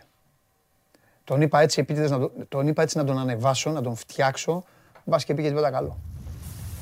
Δεν πάω φανταστεί σήμερα πως σε προλόγης, πως σε αποκάλεσα. Είπα ο πρωτοπόρος του ελληνικού πρωταθλήματος να μπει στο στούντιο. Ωραία. Μπράβο, σου άρεσε. Κούκλος, Μάνος Κοριανόπουλος, ο διευθυντής του News 24/7, ο άνθρωπος ο οποίος θα πρέπει να απαντήσει στο εξής ερώτημα. Καλά κυριακάτικα 96 νεκροί. 1, 2. Πάλι φόνος στη Θεσσαλονίκη. Γενικοκτονία ξανά. Θα ξεκινήσω από αυτό γιατί έχουμε να πούμε αρκετά με όμικρον και μεταλλάξεις κλπ. Τρίτον, ο Παντελής Διαμαντόπουλος καλεί τον Μάνο Χωριανόπουλο και τους τηλεθεατές να μην φοβηθούν την μετάλλαξη όμικρον. Ωραία. Γιατί διάβασα ένα ωραίο ρεπορτάζ που λέει ότι είναι light περίπου. Θέλει ψυχραιμία ακόμα, ναι, γιατί το μελετάνε. Ναι. Οπότε θα έχουμε δεδομένα και τις επόμενες μέρες πιο ασφαλή όμως. Μάλιστα. Να αρχίσουμε από εκεί ή να πάμε στη Θεσσαλονίκη. Εσύ κάνεις κουμάντο, δική σου μπάλα. Εντάξει, επειδή εσύ ο Βαλμπουενά. Επειδή με άρχισες, ωραία, άλλη μου τιμή. Για πες. Κάνει και ωραία φάουλ. Λοιπόν, ωραία, θα ξεκινήσουμε από την Όμικρον λοιπόν. Καταρχάς υπάρχει ένα επισήμος συναγερμός από το Παγκόσμιο Οργανισμό Υγείας. Μάλιστα. Που λέει εμβολιαστείτε, πάρτε μέτρα. Προσέξτε, πάρτε μέτρα. Ναι. Έχουμε κρούσματα, δεν έχουμε στην Ελλάδα ακόμα, δεν έχει ανιχνευτεί κάτι. Mm. Δεν το θεωρώ και απίθανο, έτσι όπως ταξιδεύουμε. Ναι. Έχουμε στην Ευρώπη, απλώνεται σε όλο τον κόσμο. Έχουμε στον Καναδά, εντάξει, από την Αφρική ξεκίνησε. Ναι. Να πούμε ότι αναφερόμαστε σε αυτό που είπαμε την Παρασκευή ως μετάλλαξη της Μποτσουάνα. Ναι, μετά έχει την επίσημη ονομασία, είναι μετάλλαξη όμικρον. Και είναι και σωστό να παίρνουν γράμματα και όχι, ξέρεις, χώρες γενικώς. Ναι. Λοιπόν, τώρα, ακόμα η εικόνα, η βασική εικόνα είναι σε αυτό που είπες εσύ, είναι ότι τα κρούσματα που έχουν ανιχνευθεί στις χώρες της Αφρικής, ενώ παρουσιάζεται γρήγορη εξάπλωση, ναι, επειδή περιλαμβάνει 32 μεταλλάξεις, που σημαίνει ότι έχει περισσότερα κλειδιά για να μπει στον οργανισμό, αυτό σημαίνει με απλά λόγια, ναι, τα μέχρι στιγμής δείγματα είναι ότι, ξέρεις, έχεις, ξέρω εγώ, κόπωση, ή μια φαγούρα στο λαιμό, ας πούμε, λίγο βήχα κτλ. Και σε κάποιες περιπτώσεις μέχρι στιγμής έχει ανιχνευτεί χαμηλός πυρετός. Άρα δεν έχουμε ακόμα, ξέρεις, πολύ βαριά σημάδια. Πρέπει βέβαια, το επικίνδυνο εδώ, για να μην λέμε ότι δεν είναι, είναι αυτό που σου είπα, ότι όταν εξαπλώνεται γρήγορα και έχει περισσότερους τρόπους να σε πιάσει, σημαίνει ότι δεν ξέρεις κάθε οργανισμός πώς αντιδρά. Αυτό είναι το πρόβλημα με αυτή τη μεγάλη ιστορία. Με τον ιό γενικώς. Δηλαδή λέμε κανόνες, ισχύει αυτό, ποσοστά κτλ. Αλλά πάντα υπάρχει ο φόβος όταν εξαπλώνεται. Άρα δεν αλλάζει κάτι σε αυτό που έχουμε πει, ότι ναι, πάλι πρέπει να προσέχουμε.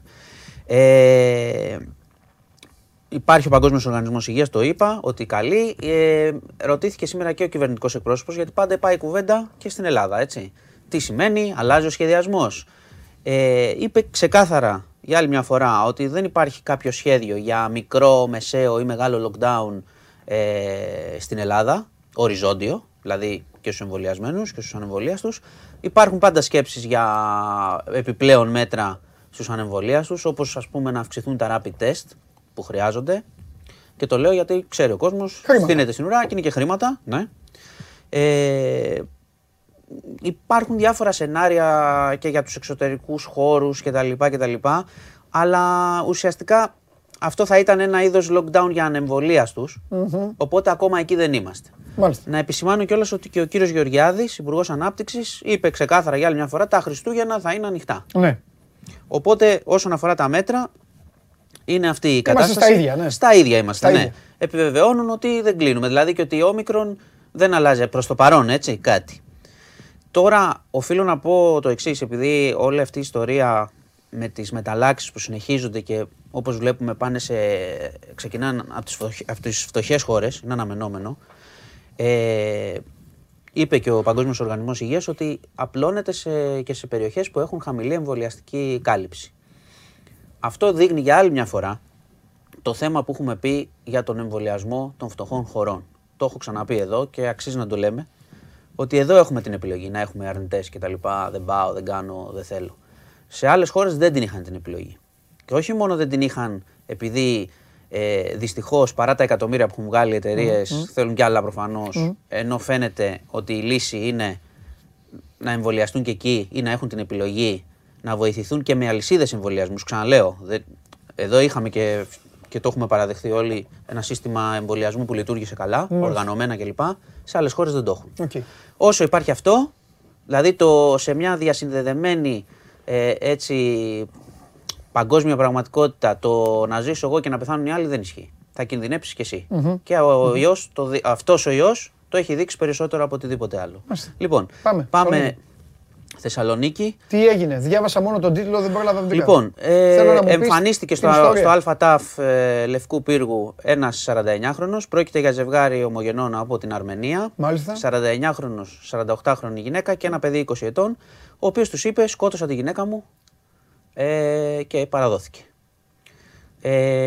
Πήγαν οι αστυνομικοί στο σπίτι, στην Πολύχνη, και βρήκαν τη γυναίκα μέσα στο αίμα, 8 μαχαιριές, με κυνηγετικό μαχαίρι, νεκρή. Αυτός ισχυρίστηκε κάτι που δεν προκύπτει από πουθενά, όπως λέει και η αστυνομία, ότι ήταν θέματα εξωσυγικών σχέσεων κτλ.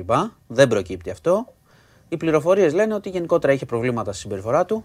Δεν τα ρίγνω, εγώ δεν πάω σε αυτή την ιστορία με την ψυχιατρικοποίηση, θα τα βρουν αυτά οι γιατροί και οι αστυνομικοί. Είχε προβλήματα, λέει, είχαν γενικά θέματα. Και η ουσία είναι ότι, Παντελή, είναι η 14η γυναίκα σε ένα χρόνο που χάνεται, έτσι, ξέρεις, έχει περίπου παρόμοια στοιχεία το είδος του εγκλήματος. Τι να πω πια, εντάξει, τα έχουμε πει 100 φορές. Ένα στιγερό έγκλημα, το παιδί δεν ήταν σπίτι, ο 20χρονος, ειδοποιήθηκε. Άμα ήταν, δεν θα το έκανε ο άλλος. Δεν ξέρω, η γειτονιά μετά λέει ότι δεν υπήρχαν προβλήματα εκτός, αλλά υπήρχε κακοποιητική συμπεριφορά, δηλαδή είχαν ξανακούσει πράγματα να συμβαίνουν στο σπίτι. Γι' αυτό το έχουμε πει 100 φορές, όσο μπορείτε, αν ακούτε τέτοια πράγματα, ειδοποιήστε. Δεν μπορείς να το αντιμετωπίσεις αλλιώς, πρέπει να το προλάβεις έτσι, να προλάβεις την κατάσταση. Λοιπόν,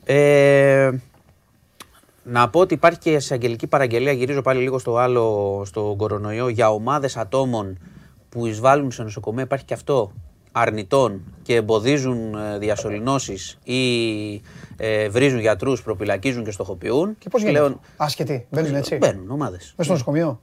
Άμα μπουκάρεις και φεύγεις, καταδρομική. Δεν είναι, άστα να πάνε. Και εγώ το άκουσα και λέω, υπάρχει τώρα όμως και παρέμβαση δικαιοσύνης. Δηλαδή πλέον μπορεί αυτό το παιχνιδάκι να σταματήσει.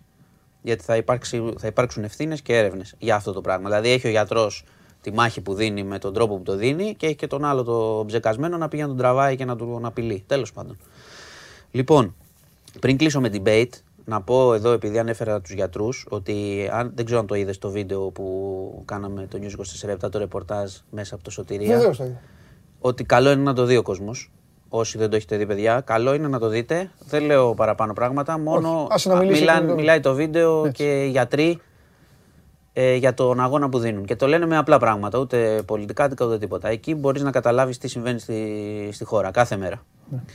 Λοιπόν, σήμερα έχουμε debate, το βράδυ. Κίνημα αλλαγής στην ΕΡΤ, οι 5 υποψήφοι. Ο Γιώργος Παπανδρέου δεν θα πάρει μέρος, από την αρχή το είχε πει. Θα έχει ένα κύκλο ερωτήσεων. Πιστεύω, ελπίζω να είναι έτσι γρήγορος, χωρίς. Πότε είναι το μάτς, βάλε μας τα παιχνίδια. Το μάτς είναι την Κυριακή. Ωραία, και μετά η πρώτη. Έχει μητελικό. 5 Δεκέμβρη ο πρώτος γύρος. Και λογικά δεν θα χρειαστεί δεύτερος γύρος. Δεν νομίζω να αποκλείεται να πάει κάποιος στο 50%. Πού ψηφίζουν, μάλλον. Όχι ηλεκτρονικά, διαδρομικά. Όχι ηλεκτρονικά, όχι. Έχουν ανακοινωθεί χώροι με υγειονομικά μέτρα κτλ. Έχει το κίνημα αλλαγής, έχει μηχανισμό για σχολεία, γραφεία κλπ. Θα μπορείτε να μπείτε να το δείτε και για τα μέτρα, όποιος ενδιαφέρεται γι' αυτό. Και εντάξει, ξέρεις, το αναφέρω το debate, έχει πάντα την πλάκα του. Θα ρωτάνε, λέει, στο τέλος, θα ρωτήσει και αν θέλουν οι υποψήφοι μεταξύ τους. Πέρα από τους δημοσιογράφους. Ναι, αυτό θα έχει πλάκα. Εντάξει, μωρά, αυτά είναι debate όμως, πώς να σου πω τώρα, European Conference League. Είναι πιο κάτω, εντάξει. Τα debate είναι τα κανονικά των εκλογών. Ναι, να είναι όλοι, αν και ήταν πολύ ξενέρωτο το ελληνικό debate. Ξέρεις τι, έτσι όπως το κάνουν. Ναι, ξενέρωτο. Έτσι όπως το κάνουν στην Ελλάδα. 3 δημοσιογράφοι και ρωτάνε ρολόι, σαν να παίζουν τρίποτα. Ναι, είναι πολύ προστατευμένα σε σχέση με το εξωτερικό. Δηλαδή, έχεις δει στην Αμερική που... Πώς δεν έχω δει.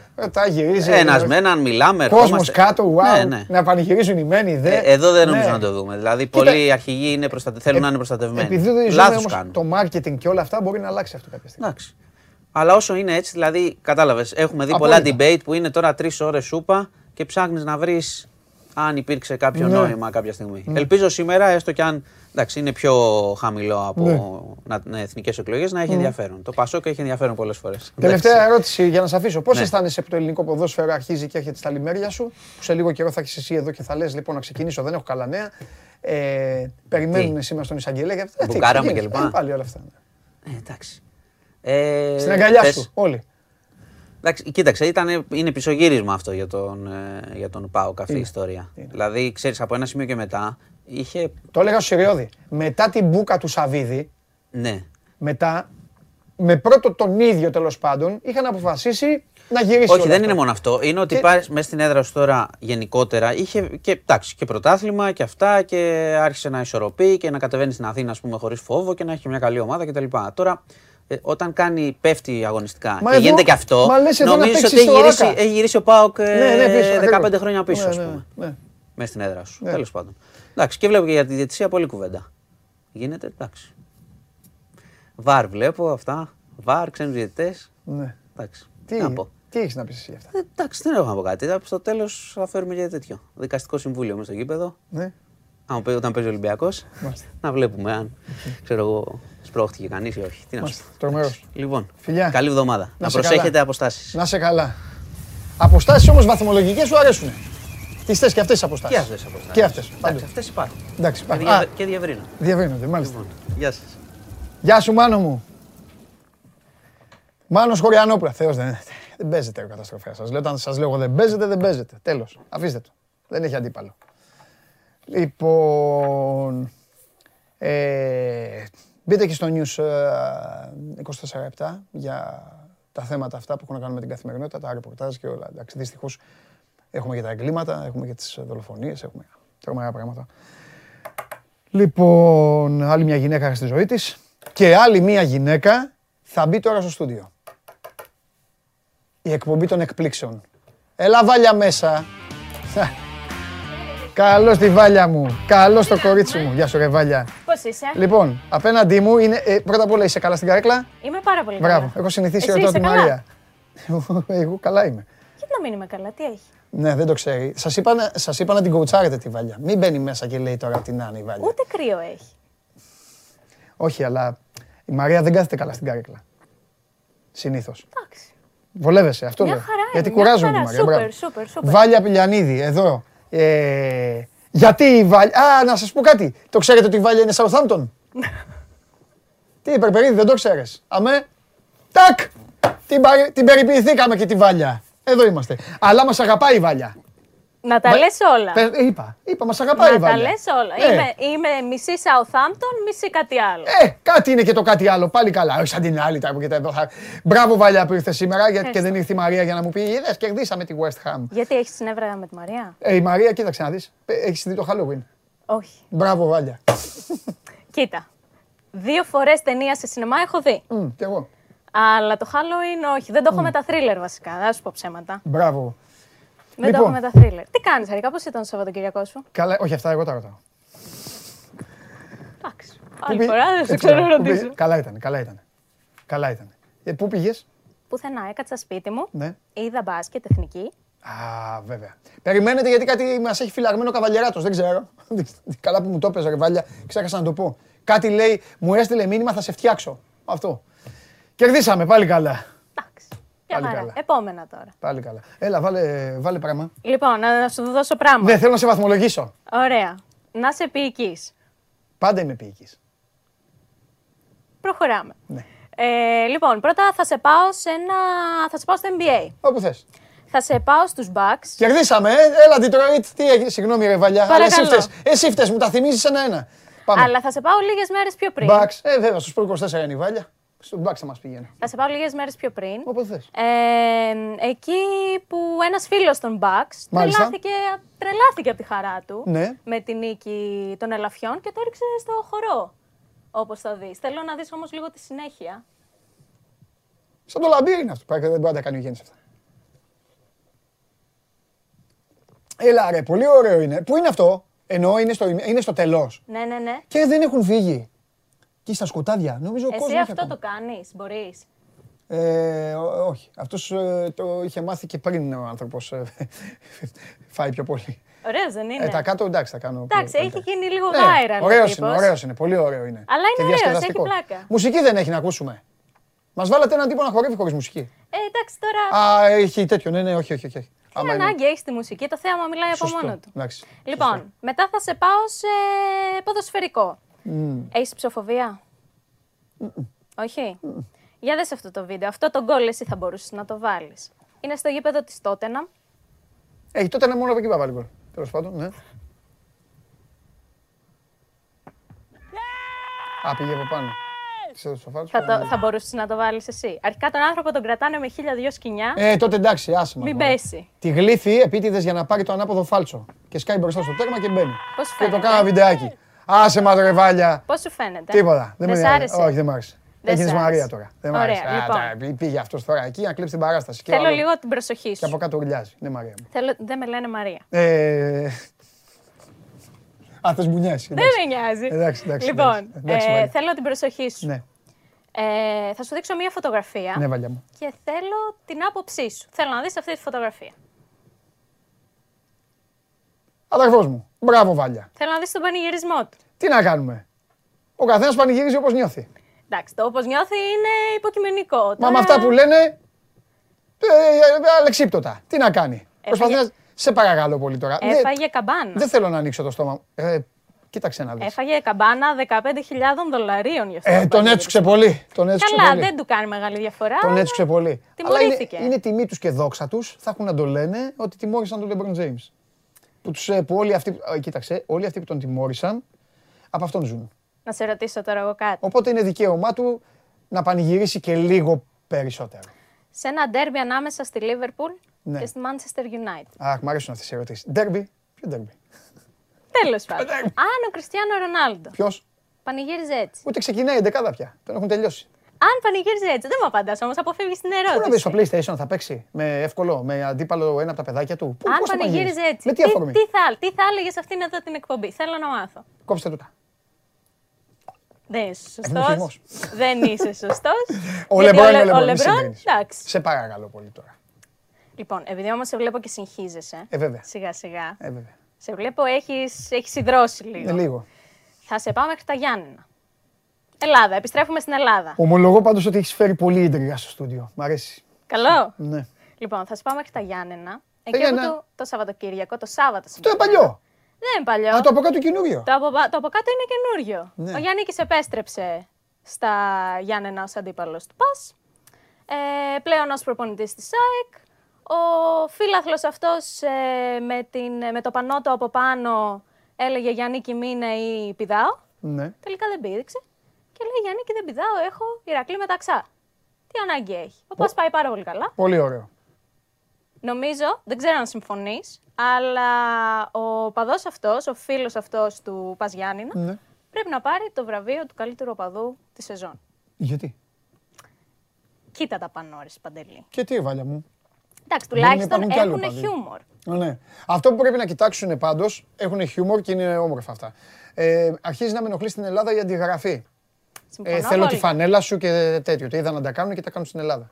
Δεν θα σας τη δώσω τη φανέλα. Εδώ δεν δίνουμε φανέλες. Εδώ λέμε γύρνα ή πηδάω. Δεν θα σας τη δώσω. Μην φοβάστε. Οι φροντιστές δεν τους αφήνουν. Έχουν άλλη μία μέσα στην τσάντα άμα σκιστεί. Ξεχάστε τις φανέλες. Λοιπόν, επιστρέφουμε σε κάτι διαφορετικό. Αχ, θα πάρει καλό βαθμό, ναι. Κάτι διαφορετικό, το οποίο θα σ' αρέσει γιατί έχει πιτσιρίκι μέσα. Λοιπόν, πάμε σε τένις. Θέλω να δεις αυτό τον πιτσιρικά, ο οποίος προσπαθεί να γίνει επόμενος Τσιτσιπάς, επόμενος Μεντβέντεφ, γιατί έχει και το ξανθό μαλάκι, δεν ξέρω. Δες τον. Πόσο είναι αυτός? Δεν θα είναι 2, 3. Πολύ καλός. Γιατί το στυλ κοίτα. Ναι, έχει και στυλ ο άτιμος. Σκύβει που φάει και τον πισινάκι. Έχει πολύ ωραίο στυλ. Γιατί το μαθαίνει και το... Κάνει και υποδείξεις. Κάνει και τα δικά του, δείχνει και τα δικά του. Ναι. Κάνει υποδείξεις, λέει που θέλει την μπάλα. Πολύ καλό. Το μπαλάκι. Είναι τρομερός, δηλαδή εγώ αυτόν το... Και κοιτάει και την κάμερα. Yeah! Παρηγυρίζει κιόλας, σε λίγα χρόνια δηλαδή αυτός, ναι, μπορεί να είναι, δεν ξέρω. Ποδοσφαιριστής. Όχι, μην του χαλάς το μέλλον. Γιατί ρε Βάλια, επειδή τον έβαλε τώρα μπαμπάς και η μαμά να παίξει ρακέτες. Γιατί του χαλάς το μέλλον. Γιατί να τον κάνω. Έχει ένα λαμπρό μέλλον στο τένις. Σιγά μου, πού το ξέρεις αυτό. Το παιδί αυτό μπορεί να παίξει μπαλάρα. Δεν βλέπεις το forehand του. Άλλο αυτό. Τώρα είναι αυτό. Θα μεγαλώσει, θα δει τηλεόραση.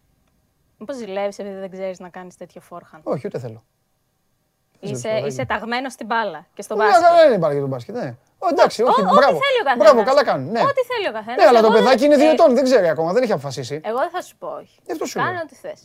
Λοιπόν, θα σε κλείσω με ένα ωραίο μήνυμα.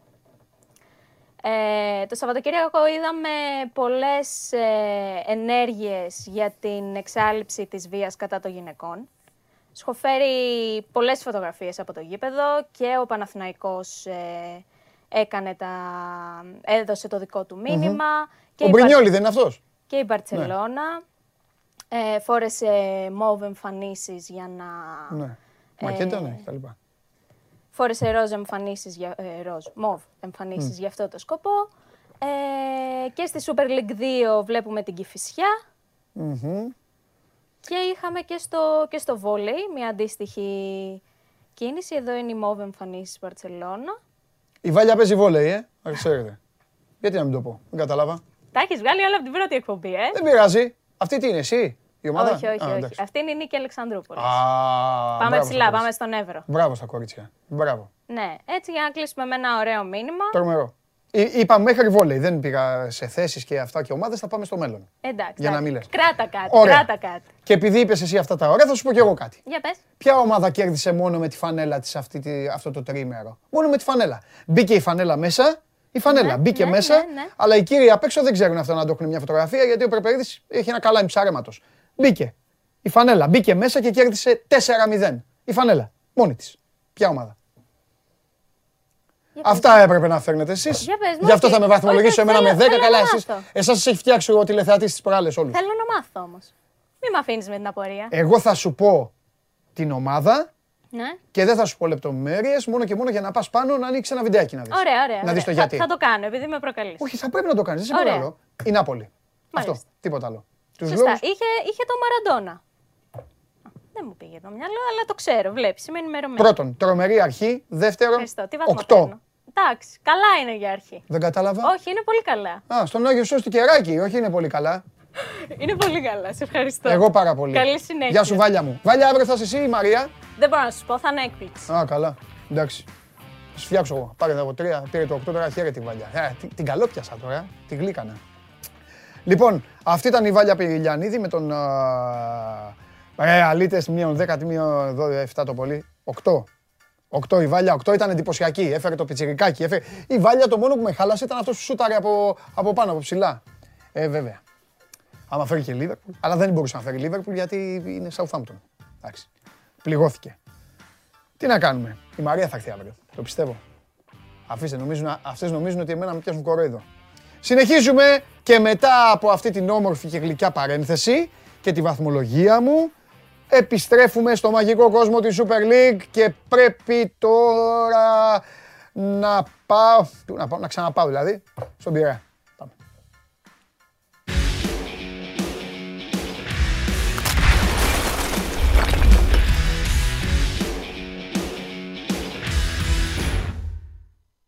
Γεια σου Δημήτρη! Καλή εβδομάδα Παντελή. Δημήτρη μου, καλό μεσημέρι. 10 δευτερόλεπτα. Κύριοι, απ' έξω, έχασα. Έτσι λέει ο δολαός μου. Έχασα. Μάγκες, με κερδίσατε, ήττα, μεγάλη ήττα. Πείτε του να ετοιμάζετε. Μετά το Δημήτρη δεν έχει μα και μου, θα μπει μέσα. Γιατί μετά έχω να πάω, έχω ταξίδι μετά, μεγάλο ταξίδι. Μετά... Φωνή λαού, οργή Παντελή. Όμως πρώτα πρέπει εδώ να συζητήσουμε με το φίλο μου, το Δημήτρη, για το τι είδε χθες στο Καραϊσκάκι και πλέον το ερώτημα που γεννάται είναι ακριβώς το ίδιο με πριν ένα χρόνο και ίδια εποχή. Τελειώνει το πρωτάθλημα, κύριε Χριστοφιδέλη. Πρόσεξε πώς χρησιμοποίησα το χρόνο. Είπα τελειώνει, δεν είπα τελείωσε. Κατά εκεί πάει, τι πιστεύεις? Είναι νωρίς ακόμα. Οκ. Ωραία. Είναι 36 αγωνιστικές, έχουν γίνει 11. Ναι. Έχουμε 25 αγωνιστικές, δηλαδή είναι ένα ολόκληρο πρωτάθλημα 25 αγωνιστικές. Είναι όσο η κανονική διάρκεια του πρωταθλήματος. Ναι. Βέβαια, για να λέμε και τα πράγματα με το όνομά τους. Το γεγονός ότι ο Ολυμπιακός μετά από 11 αγωνιστικές είναι στο ΣΥΝ 6 από την ΑΕΚ και στο ΣΥΝ 10 από τον ΠΑΟΚ, ουδής το περίμενε. Ναι, γι' αυτό ρώτησα. Θα έλεγα εγώ, ναι, ουδής το περίμενε, Και μάλιστα με τον Ολυμπιακό να έχει χάσει 4 βαθμούς στο Καραϊσκάκης από τις δύο ισοπαλίες με τον Ατρόμητο και τον Παναθηναϊκό, όπως ξεκίνησε εννοώ το πρωτάθλημα.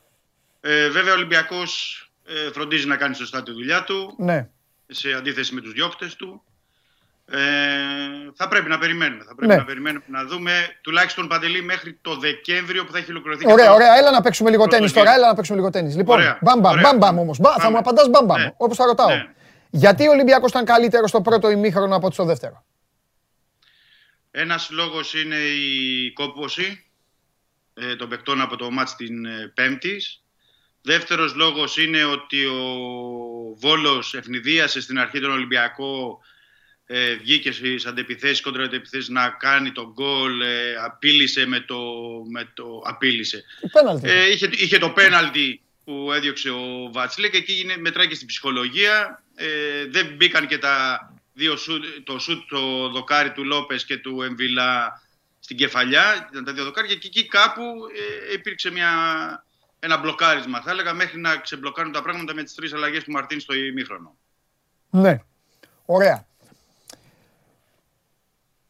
Αν έπρεπε να τα βάλεις όλα σε μία σειρά στο μυαλό σου, ναι, είναι το παιχνίδι στο οποίο εσύ, βλέποντάς το, παρακολουθώντας το, είπες χθες ότι σήμερα δεν κερδίζει? Το δύσκολο, σωστά το επισημαίνεις, το δύσκολο είναι ότι ο Ολυμπιακός... Και δεν σε ρωτάω αν το είπες, ναι, στο 1-1, γιατί είμαι σίγουρος, ναι, ότι όταν μπήκε το 1-1, εντάξει, εκεί το είπε λογικά, εντάξει. Ναι. Και η λογική με το χρόνο το έλεγε αυτό, δεν θα ήταν καμιά φοβερή ανακάλυψη. Αλλά εκεί γύρω στο 60-65 που έχουν γίνει και αλλαγές και βλέπεις πλέον την μπάλα να υψώνεται. Η μπάλα μετά το 60-65, όταν, ναι, οι ομάδες σηκώνουν, ναι, ναι, την μπάλα, καταλαβαίνεις, αρχίζουν και... δεν υπάρχει καθαρό μυαλό. Ναι, ναι. Δεν είναι... Πάνε στην άκρη. Έχεις ένα δίκιο σε αυτό. Απλά να σου πω ότι όντως έτσι όπως έβλεπα τον Ολυμπιακό και με την πίεση στο δεύτερο ημίχρονο και το γεγονός ότι είχε πιστοχωρήσει πολύ ο Βόλος, δηλαδή ενώ μπορούσε να βγει πιο ψηλά, είχε κλειστεί πάρα πολύ πίσω. Έλεγα ότι με κάποια φάση, με κάποιο τρόπο θα έρθει το γκολ. Βέβαια σε αυτό πρέπει να πιστώσουμε, Παντελή, ότι υπάρχει εκεί ο Ρέαψουκ που το τελευταίο ένα μήνα είναι εξαιρετικός. Έχει κερδίσει το πέναλτι που είναι πέναλτι εκεί στην φάση με το Ρομέρο. Έχει κερδίσει το φάουλ που κάνει ο Βαλμπουενά. Εντάξει, το παιδί τι άλλο να κάνει δηλαδή σε αυτές τις τελευταίες μέρες. Έχει κάνει και την assist με τον Τικίνιο την περασμένη Πέμπτη. Και έρχονται φυσικά ο Ελαραμπή και ο Βαλμπουενά από τον πάγκο. Και όταν φέρνεις τέτοιους παίκτες σε τέτοια παιχνίδια και με την εμπειρία και την ποιότητα που έχουν αυτοί οι ποδοσφαιριστές, είναι λογικό να περιμένεις ότι με κάποιο τρόπο θα έρθει το γκολ, θα έρθουν οι φάσεις και θα έρθει η νίκη. Οκ, ο Ολυμπιακός πήρε το μάτς, αλλά θα πρέπει να δει και άλλα θέματα, ναι, θα πρέπει να δει και άλλα πραγματάκια. Αυτό είναι το... κυλάει ο χρόνος, περνάνε οι μήνες και συζητάμε αυτό το πράγμα. Λέμε συνέχεια, ο Ολυμπιακός να δει πράγματα, ο Ολυμπιακός να κάνει πράγματα, ο Ολυμπιακός... Και να ξεκαθαρίσω και την ερώτηση που είπα στον Δημήτρη, φυσικά και χρονικά είναι νωρίς. Εννοείται. Mm-hmm. Δηλαδή, από πού και ως που να λέμε ότι ένα πρωτάθλημα πάει να τελειώσει τον Νοέμβρη, έχοντας κυλήσει το 1 τρίτο. Όμως, σας το είπε και ο Δημήτρης, μας το είπε και ο Δημήτρης. Πρώτον, η ψαλίδα αντί να ανοίγει κλείνει. Η εικόνα του Ολυμπιακού είναι μια εικόνα ομάδας η οποία σου λέει εγώ έχω θέματα, ψάχνομαι, αλλά όταν έρθει η ώρα του αγώνα να το κερδίσω εγώ, να κερδίσω. Δηλαδή, ο Ολυμπιακός έχει θέματα Δευτέρα με Σάββατο και Κυριακή κερδίζει. Έτσι, ακριβώς αυτό είναι. Αυτό. Δηλαδή προσπαθεί ο Μαρτίνς να λύσει το θέμα το μεσοαμυντικό, το ανασταλτικό θα έλεγα, γιατί εχθές ο Φανβέρτ έχει το πέναλτι, εντάξει, που το διώχνει ο Βατσλίκα, έχει το γκολ που έχει εγκυρωθεί, που είναι offside, που έχει βάλει τον γκολ και έχει ισοφαρίσει το 88. Δηλαδή ένας παίκτης έχει κάνει τρεις σημαντικές στιγμές εκεί που μπορούσαν να σου τυχήσουν βαθμούς. Ναι. Οπότε ανασταλτικά υπάρχει ένα θέμα. Ναι. Από εκεί και πέρα... Το θέμα είναι ότι μια ομάδα, ναι, η οποία δεν πείθει όπως έπιθε. Mm-hmm. Εγώ δεν θα πω πείθει 90%, 80%, 70%, δεν με ενδιαφέρει. Αυτό είναι του καθενός υποκειμενικό. Όπως ξέρω, ό,τι μπάλα ξέρει ο καθένας, σας πει ό,τι θέλει. Αλλά είναι μια ομάδα η οποία δεν πείθει και η οποία μένει πρώτη. Έχει ένα πρόγραμμα αυτή τη στιγμή, το έχεις πει και εσύ, το οποίο μπορεί να τη συντηρήσει. Να της δώσει τη διαφορά. Ναι, ναι. Ναι, να της δώσει πράγματα. Γιατί το πρόγραμμα δεν είναι μόνο του Ολυμπιακού, είναι και οι άλλοι. Το είπαμε και πριν. Λέμε ότι έχει τους διώκτες της. Τους διώκτες του. Αν η ΑΕΚ δεν κερδίσει τον Παναθηναϊκό και ο Ολυμπιακός περάσει από το Γεντικουλέ, πάει. Ναι, με τον Όφη. Ναι. Και αν περάσει από το Γεντικουλέ, που δεν είναι εύκολο βέβαια, Τώρα τον Ολυμπιακό τον περιμένει ένα δύσκολο παιχνίδι με μια ομάδα ενθουσιώδη, με μια ομάδα η οποία αυτή τη στιγμή έχει πάρει τα πάνω της, παίζει καλή μπάλα. Είναι φορμαρισμένη το τελευταίο. Ναι, είναι φορμαρισμένη, είναι πολύ φορμαρισμένη. Τέλος πάντων, θα δει πάλι τη βαθμολογία να αυξάνεται. Ούτε καν να μένει ίδια. Τέλος πάντων, ας μην κάνουμε υποθετικές συζητήσεις. Πάμε στο Βαλμπουενά. Εγώ τον χαρακτήρισα και χθες το βράδυ. Αν είναι ένα τραπέζι και όλοι οι ποδοσφαιριστές σε κάθε ομάδα είναι ένα μενού, ο Βαλμπουενά είναι το γλυκό. Και έτσι πρέπει να τον αντιμετωπίζουν και νομίζω ότι το ξέρει και ο ίδιος πια. Γι' αυτό μπαίνει και είναι πάντα έτοιμος και κεφάτος. Έτσι. Θα συμφωνήσω με αυτό, Παντελή, που λες, γιατί το είπε και ο ίδιος ο Ματιέ χθες. Λέει, εγώ, παιδιά, όσο παίζω, όπως παίζω, θα τα δίνω όλα. Γιατί αγαπάω τον Ολυμπιακό, αγαπάω το παιχνίδι, αγαπάω το ποδόσφαιρο, ναι. Για να παίζω και να χρησιμοποιείται. Όλα καλά, δεν έχει κανένα θέμα ο Ματιέ με τον χρόνο. Σίγουρα, γιατί ένας παίκτης θα ήθελε να παίζει περισσότερο και ξέρουμε και την καλώς εννοούμενη τρέλα που έχει ο Ματιέ για να παίζει σε τέτοιου είδους παιχνίδια, αλλά τον παίκτη γι' αυτό τον θέλει. Δηλαδή, είτε ξεκινάει είτε μπαίνει η αλλαγή, να σου κάνει τη διαφορά. Και σχάτως ο Ολυμπιακός παίρνει πράγματα από τον πάγκο, γιατί είχαμε κάνει και αυτή την κουβέντα ότι ερχόντουσαν οι μεταγραφές. Νωρίτερα ο Λόπες, ο Γκάρι Ροντρίγκες, ο Νιεκούρου και δεν έπαιρνε πράγματα ο Ολυμπιακός στα τις αλλαγές. Τώρα έρχονται οι παίκτες, παίρνει. Βέβαια θα μου πεις ότι είναι οι περσινοί παίκτες, γιατί έρχονται από τον πάγκο ο Λαραμπή και ο Βαλμπουενά. Όμως την. Και ο Μπουχαλάκης και ο Ανδρούτσος. Ο Ολυμπιακός έχει και αυτό. Έχει και το rotation. Εκμεταλλεύεται και το rotation συνέχεια. Είναι, και αυτό, είναι πολύ σημαντικό αυτό για μια ομάδα. Ναι, και βλέπεις, Παντελή, τι παίκτες έρχονται δηλαδή από τον πάγκο. Ναι. Δηλαδή, όταν έρχεσαι στην πολυτέλεια να φέρνεις τον Μαντί, Καμαρά, τον Μπουχαλάκη, τον Βαλμποενά και τον Ελαραμπή, δηλαδή σε οποιαδήποτε άλλη ομάδα αυτή θα ξεκινούσαν βασικοί παίκτες, δεν θα το συζητάγαμε. Ναι. Και επίσης, για να έρθω στο προηγούμενο που το έθεσες, γενικά λόγια για το πρωτάθλημα, ο Ολυμπιακός θα λέγαμε δεν τρέχει, κάνει τζόκινγκ, αλλά απομακρύνεται από τους αντιπάλους του. Δηλαδή, με τζόκινγκ και ξεφεύγει. Και το θέμα είναι ότι όσο ξεφεύγει, έχει την πολυτέλεια ο προπονητής να δουλέψει πιο άνετα, πιο ήρεμα, να διορθώσει πράγματα. Έρχεται και ο Γενάρης που θα δούμε τι θα γίνει τώρα με το Κόπα Αφρικα και ποιες είναι διορθωτικές αλλαγές. Οπότε στο προηγούμενο ερώτημα σου είναι αυτό. Ο Ολυμπιακός δηλαδή έχει τον τρόπο, έχει τη γνώση. Συμφωνώ. Και την εμπειρία. Συμφωνώ. Αυτή τη στιγμή δηλαδή ο μεγαλύτερος αντίπαλος του Ολυμπιακού, ο πρώτος του αντίπαλος είναι το Κόπα Αφρικα. Ναι. Στη βαθμολογία. Και ο δεύτερος ο εαυτός του. Ναι. Λοιπόν, οι φίλοι ρωτάνε εδώ πάλι για το Σεμέδο.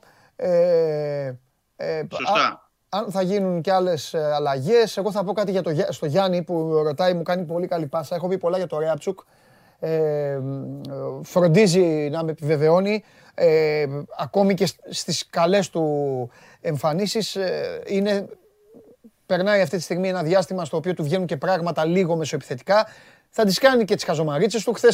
Χθες ήταν με αυτόν τον τραυματία. Με πιάσε και λίγο νευρικό γέλιο. Είχε ένας παίκτης του Βόλου, δεν θυμάμαι ποιος, είχε ψιλοχτυπήσει. Και γίνεται μια φάση στο δεξιό άκρο της άμυνας του Βόλου και πάει κουτσένοντας ο παίκτης του Βόλου και πάει ο Ρέατσουκ μόνος του και γλιστράει, πέφτει κάτω, παίρνει την μπάλα ο παίκτης του Βόλου και φεύγει. Τέλος πάντων, αυτό δεν αλλάζει σε τίποτα. Ρωτάει εδώ κάποιος αν θα χρειαστεί ανάσες. Παρότι λοιπόν έχουμε πει για όλες τις αδυναμίες μεσοεπιθετικά. Εγώ θέλω να πω κάτι. Ο Ρέατσουκ δείχνει ότι δεν χρειάζεται ανάσες. Έχει αστήρευτη πηγή δυνάμεων, έτσι. Όσο ακραίο και αν ακούγεται αυτό και όσο και αν πρέπει να ξεκουραστεί και ένας παίκτης. Νομίζω ότι είναι απίστευτο αυτό που λες, Παντελή, για να προσθέσω. Ναι. Είναι απίστευτο. Δηλαδή κάθε φορά γίνεται η ερώτηση στον Μάρτινς πότε θα πάρει ανάσες ο Ρέατσουκ. Και λέει, παιδιά, οι μετρήσεις του, ας πούμε, και τα εργομετρικά του και οι ανάσες του και όλα είναι εξαιρετικές. Δηλαδή, είναι ένας παίκτης. Φαίνεται, έχει δίκιο ο Μαρτίνς. Έχει απίστευτες αστήρευτες δυνάμεις. Συμβαίνει στους παίκτες. Υπάρχουν κάποιοι παίκτες που δεν καταλαβαίνουν και μέσα από τα παιχνίδια είναι ακόμα καλύτεροι. Για να μην το αφήσουμε ένα απάντητο του φίλου με το Σεμέδο, να πούμε χθες, Παντελή, ότι έκανε προπόνηση στο Καραϊσκάκης, δηλαδή μετά το μάτς. Προπονήθηκε κανονικά και επίσης ο Μαρτίνς είχε φέρει και παίκτες από την ομάδα Β, γιατί η ομάδα Β δεν είχε παιχνίδι το Σαββατοκυριακό και πολλοί υπολογίζουν, υποθέτουμε δηλαδή τώρα, ότι με βάση τους παίκτες που έφερε, δηλαδή τον Αποστολόπουλο, τον Μπαγκαλιάνη, τον Κωστή, τον Ξενιτίδη, θα χρησιμοποιήσει και κάποιους ή θα τους έχει κάποιους στο παιχνίδι με το Λεβαδιακό του Κυπέλλου, την Τετάρτη. Οπότε μπορεί να... γιατί έτσι κι αλλιώς πρέπει να υπάρχουν και δύο παιδιά από την ομάδα νέων για στο Κύπελλο, όπως είναι η προκήρυξη. Οπότε κάποιοι παίκτες από αυτούς που είναι και ξεχωρίζουν στην ομάδα Β θα είναι στην αποστολή για το μάτς με το Λεβαδιακό. Ναι. Εκτός έδρας. Ο Ρόνι Λόπεζ για άλλο ένα μάτς. Εμένα μου άρεσε, να σου πω, για το πρώτο ημίχρονο. Θα συμφωνήσω κι εγώ, θα συμφωνήσω. Ο Γκάρι Ροντρίγκες. Και στάθηκε και άτυχος εκεί στο δοκάρι. Δηλαδή, αν έπαιρνε στο δοκάρι, θα ήταν και άλλοι οι πόντοι που θα έπαιρνε στο πρώτο ημίχρονο. Μα ο Ολυμπιακός εκεί έχει χαλάσει όλο το παιχνίδι. Ο Ολυμπιακός ήταν από τη στιγμή. Έγινε ένα μαγικό χθες στο Καραϊσκάκι. Όσοι το είδαν το μάτς θα το καταλάβουν αυτό που λέω. Ο Ολυμπιακός δεν μπήκε τόσο καλά. Δεν μπήκε τόσο δυνατά. Μπήκε τρισευτυχισμένος από τον γκολ του Τικίνιο με τη Φενέρ. Το ίδιο και ο κόσμος. Υπάρχουν κάποια πράγματα που για τους ποδοσφαιριστές μετράνε. Καταλαβαίνω ότι κάποιοι τώρα βλέπουν την εκπομπή, μπορεί να γελάσουν, αλλά μετράνε λίγο μεσημέρι, λίγο ήλιος, λίγο η ατμόσφαιρα. Μπαίνει και πολύ βέβαια το ότι ο Βόλος είναι αλάνα team, αλανιάρικη ομάδα. Έχει, μ' αρέσει πάρα πολύ, το είπα και χθες, ο Αμπασκάλ εμένα μ' αρέσει, κοουτσάρι. Κάνει μπασκετικό κοουτσάρισμα 90 λεπτά, ούτε καραγκιοζηλίκια, ούτε βλακίες. Δεν αφήνει τους παίκτες του, προσπαθεί να τους βάλει, Δημήτρη, αν το πρόσεξες, ένα μέτρο δεξιά, εσύ πιο πίσω. Φανταστικός. Του Ολυμπιακού. Καλός είναι, ναι. Τον Ολυμπιακό λοιπόν τον σώζει το πέναλτι που γίνεται. Κάνει το πέναλτι ο Βατσλικ και του κάθεται ακόμη καλύτερα του Ολυμπιακού που το πιάνει κιόλας ο Τσέχος, δηλαδή δεν βρίσκεται και πίσω στο σκορ. Ναι, είναι καμπανάκι. Ακριβώς. Και το πιάνουν το καμπανάκι οι παίκτες του και έχουν δικό τους όλο το ημίχρονο, αλλά δεν καταφέρουν να βάλουν γκολ. Γιατί ο Ολυμπιακός είχε περάσει, Δημήτρη, πολλές μπάλες μέσα στην περιοχή του Βόλου. Μέσα. Κάτι που δεν έγινε στο δεύτερο ημίχρονο. Συμφωνώ. Όχι στο δεύτερο, γιατί επιστοχώρησε πολύ ο Βόλος. Στο δεύτερο ημίχρονο. Γύρισε ο Βόλος. Δεν ήταν Βόλος. Ήταν κάτι άλλο. Δηλαδή... Πήγα μετά πίσω. Δεν αντέχουν, Δημήτρη, όλες. Δεν αντέχουνε. Δεν είναι εύκολο να παίζουν 90 λεπτά αυτές οι ομάδες. Συμφωνώ. Δεν είναι εύκολο. Και με την πίεση που δέχονται. Ναι. Να μην ξεχάσουμε, Παντελή, να πούμε, γιατί υπάρχει από χθες το βράδυ αυτό το. Αλλά πάλι δημοσιεύματα στην Τουρκία που αναφέρουν για τον Κάιλ Λάριν της Μπεσίκτας. Ναι, πες γιατί ρωτάει και ο κόσμος. Ναι, θα θυμάσαι και εσύ ότι και πέρσι και πρόπερσι ήταν ένας παίκτης ο οποίος είχε ασχοληθεί Ολυμπιακός. Ο Κάιλ Λάριν, να πούμε ότι είναι διεθνής Καναδός ποδοσφαιριστής. Ναι. Στην εθνική ομάδα του Καναδά έχει ένα παράξενο, ένα παράδοξο θα έλεγα. Ο Λάριν παίζει center for, έχει 22 γκολ σε 44 παιχνίδια. Στην Μπεσίκτας παίζει κυρίως extreme, αριστερό extreme. Βέβαια, μιλάμε για ένα ποδοσφαιριστή υψηλής ποιότητας. Δηλαδή, τώρα η αξία του είναι στα 12 εκατομμύρια ευρώ. Το θέμα και γιατί, Λάριν... Συγγνώμη, Δημήτρη μου, γιατί να αποκτηθεί ο συγκεκριμένος ποδοσφαιριστής σε αυτές τις θέσεις που αγωνίζεται. Γιατί βγήκε αυτό, δηλαδή, έχει ουσία αυτό. Έχει σε Λαραμπή Τικίνιο. Τελείωσε και από εκεί. Παίκτες στα άκρα έχει η ομάδα. Τι, δηλαδή, υπάρχει κάτι. Θα σου εξηγήσω, ναι. Πρώτον, ένα ζήτημα είναι ότι το συμβόλαιο του Λάριν λύγει τον Ιούνιο. Ένα, μένει ελεύθερος, δηλαδή υπογράφει από τον επόμενο μήνα ως ελεύθερος. Δεύτερον, η Μιλιέτ, η Φωτομά και άλλες εφημερίδες δηλαδή στην Τουρκία αναφέρουν ότι ο ατζέντης του έχει δεχτεί προτάσεις από Αγγλία, Ρωσία, από διάφορες ομάδες, αλλά έχει ανοίξει διάβλο επικοινωνίας με τον Ολυμπιακό. Βάζουν τον ατζέντη δηλαδή του παίκτη. Τρίτον, να πούμε ότι ο Λάριν, η Μπεσίκτας πιέζει τον Λάριν για ανανέωση του συμβολαίου, αλλά ο παίκτης ζήτησε τα χρήματα που παίρνει ο Γκεζάλ, δηλαδή 2,5 εκατομμύρια. Όμως η Μπεσίκτας δεν μπορεί να τα δώσει αυτά, γιατί λόγω της πτώσης της τουρκικής λίρας και όσα συμβαίνουν στη γειτονική χώρα, δεν μπορεί να ανέβει πάνω από το 1,5 εκατομμύριο.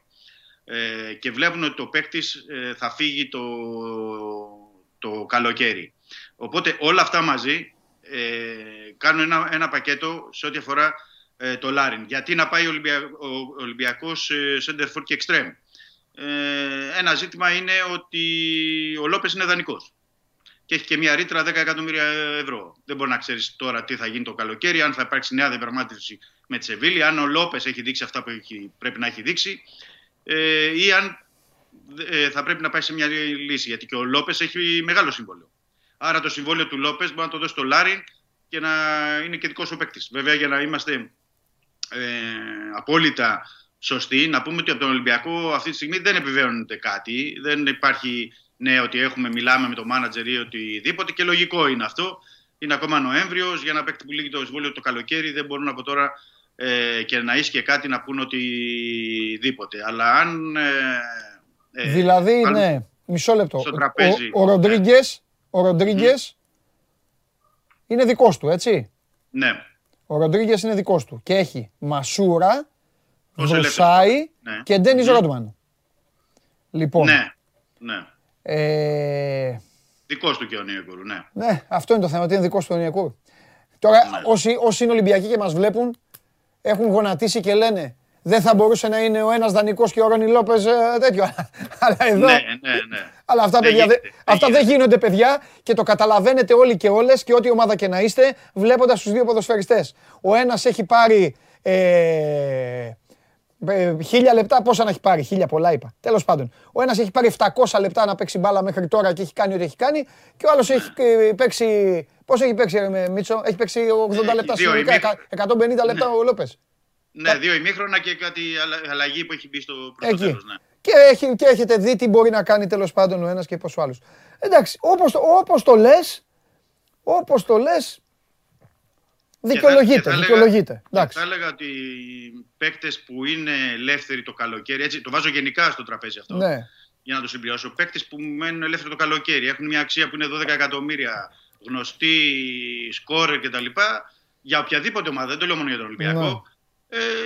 Είναι στα υπόψη. Ναι. Έχει ένα αστερίσκο που μπαίνει στο μπλοκάκι και λες να τον δούμε το καλοκαίρι. Γιατί δεν πληρώνεις ομάδα. Πληρώνεις απευθείας τον παίκτη και με τόση αξία, βέβαια, θα πρέπει να περιμένουμε, γιατί για τον Λάριν, επαναλαμβάνω, υπάρχουν ενδιαφέρον και σύμφωνα όσο λένε οι Άγγλοι, Νιούκαστλ, West Ham, διάφορες ομάδες. Οπότε εκεί δεν είναι εύκολα τα πράγματα. Οι Άγγλοι μπορούν να δώσουν συμβόλαιο άνετα σε έναν παίκτη. Αυτό ό,τι αφορά το Λάριν έπρεπε να το πούμε, γιατί υπάρχει και σήμερα, επαναλαμβάνω, πολλά δημοσιεύματα. Όπως δημοσιεύματα υπάρχουν από το εξωτερικό για άλλους παίκτες, αλλά δεν είναι τις παρούσεις, να πούμε έτσι οτιδήποτε. Μάλιστα, πολύ ωραία, φανταστικά. Να πω κάτι, επειδή με ερώτησαν και κάποιοι φίλοι, έκανα ολόκληρη ανάλυση, ξέρω ότι εσύ συμφωνείς. Είπαμε περί σπροχτόμετρου στις φάσεις των πέναλτι, καλό κουράγιο, καλή δύναμη και αυτά. Θέλω να πω ότι στην περίπτωση του Ρέαπτσουκ, πριν τον σπρώξει, τον έχει κλειδώσει κιόλας, του έχει πιάσει το χέρι. Το έχει κλειδώσει. Ο αμυντικός του Βόλου τον τραβάει.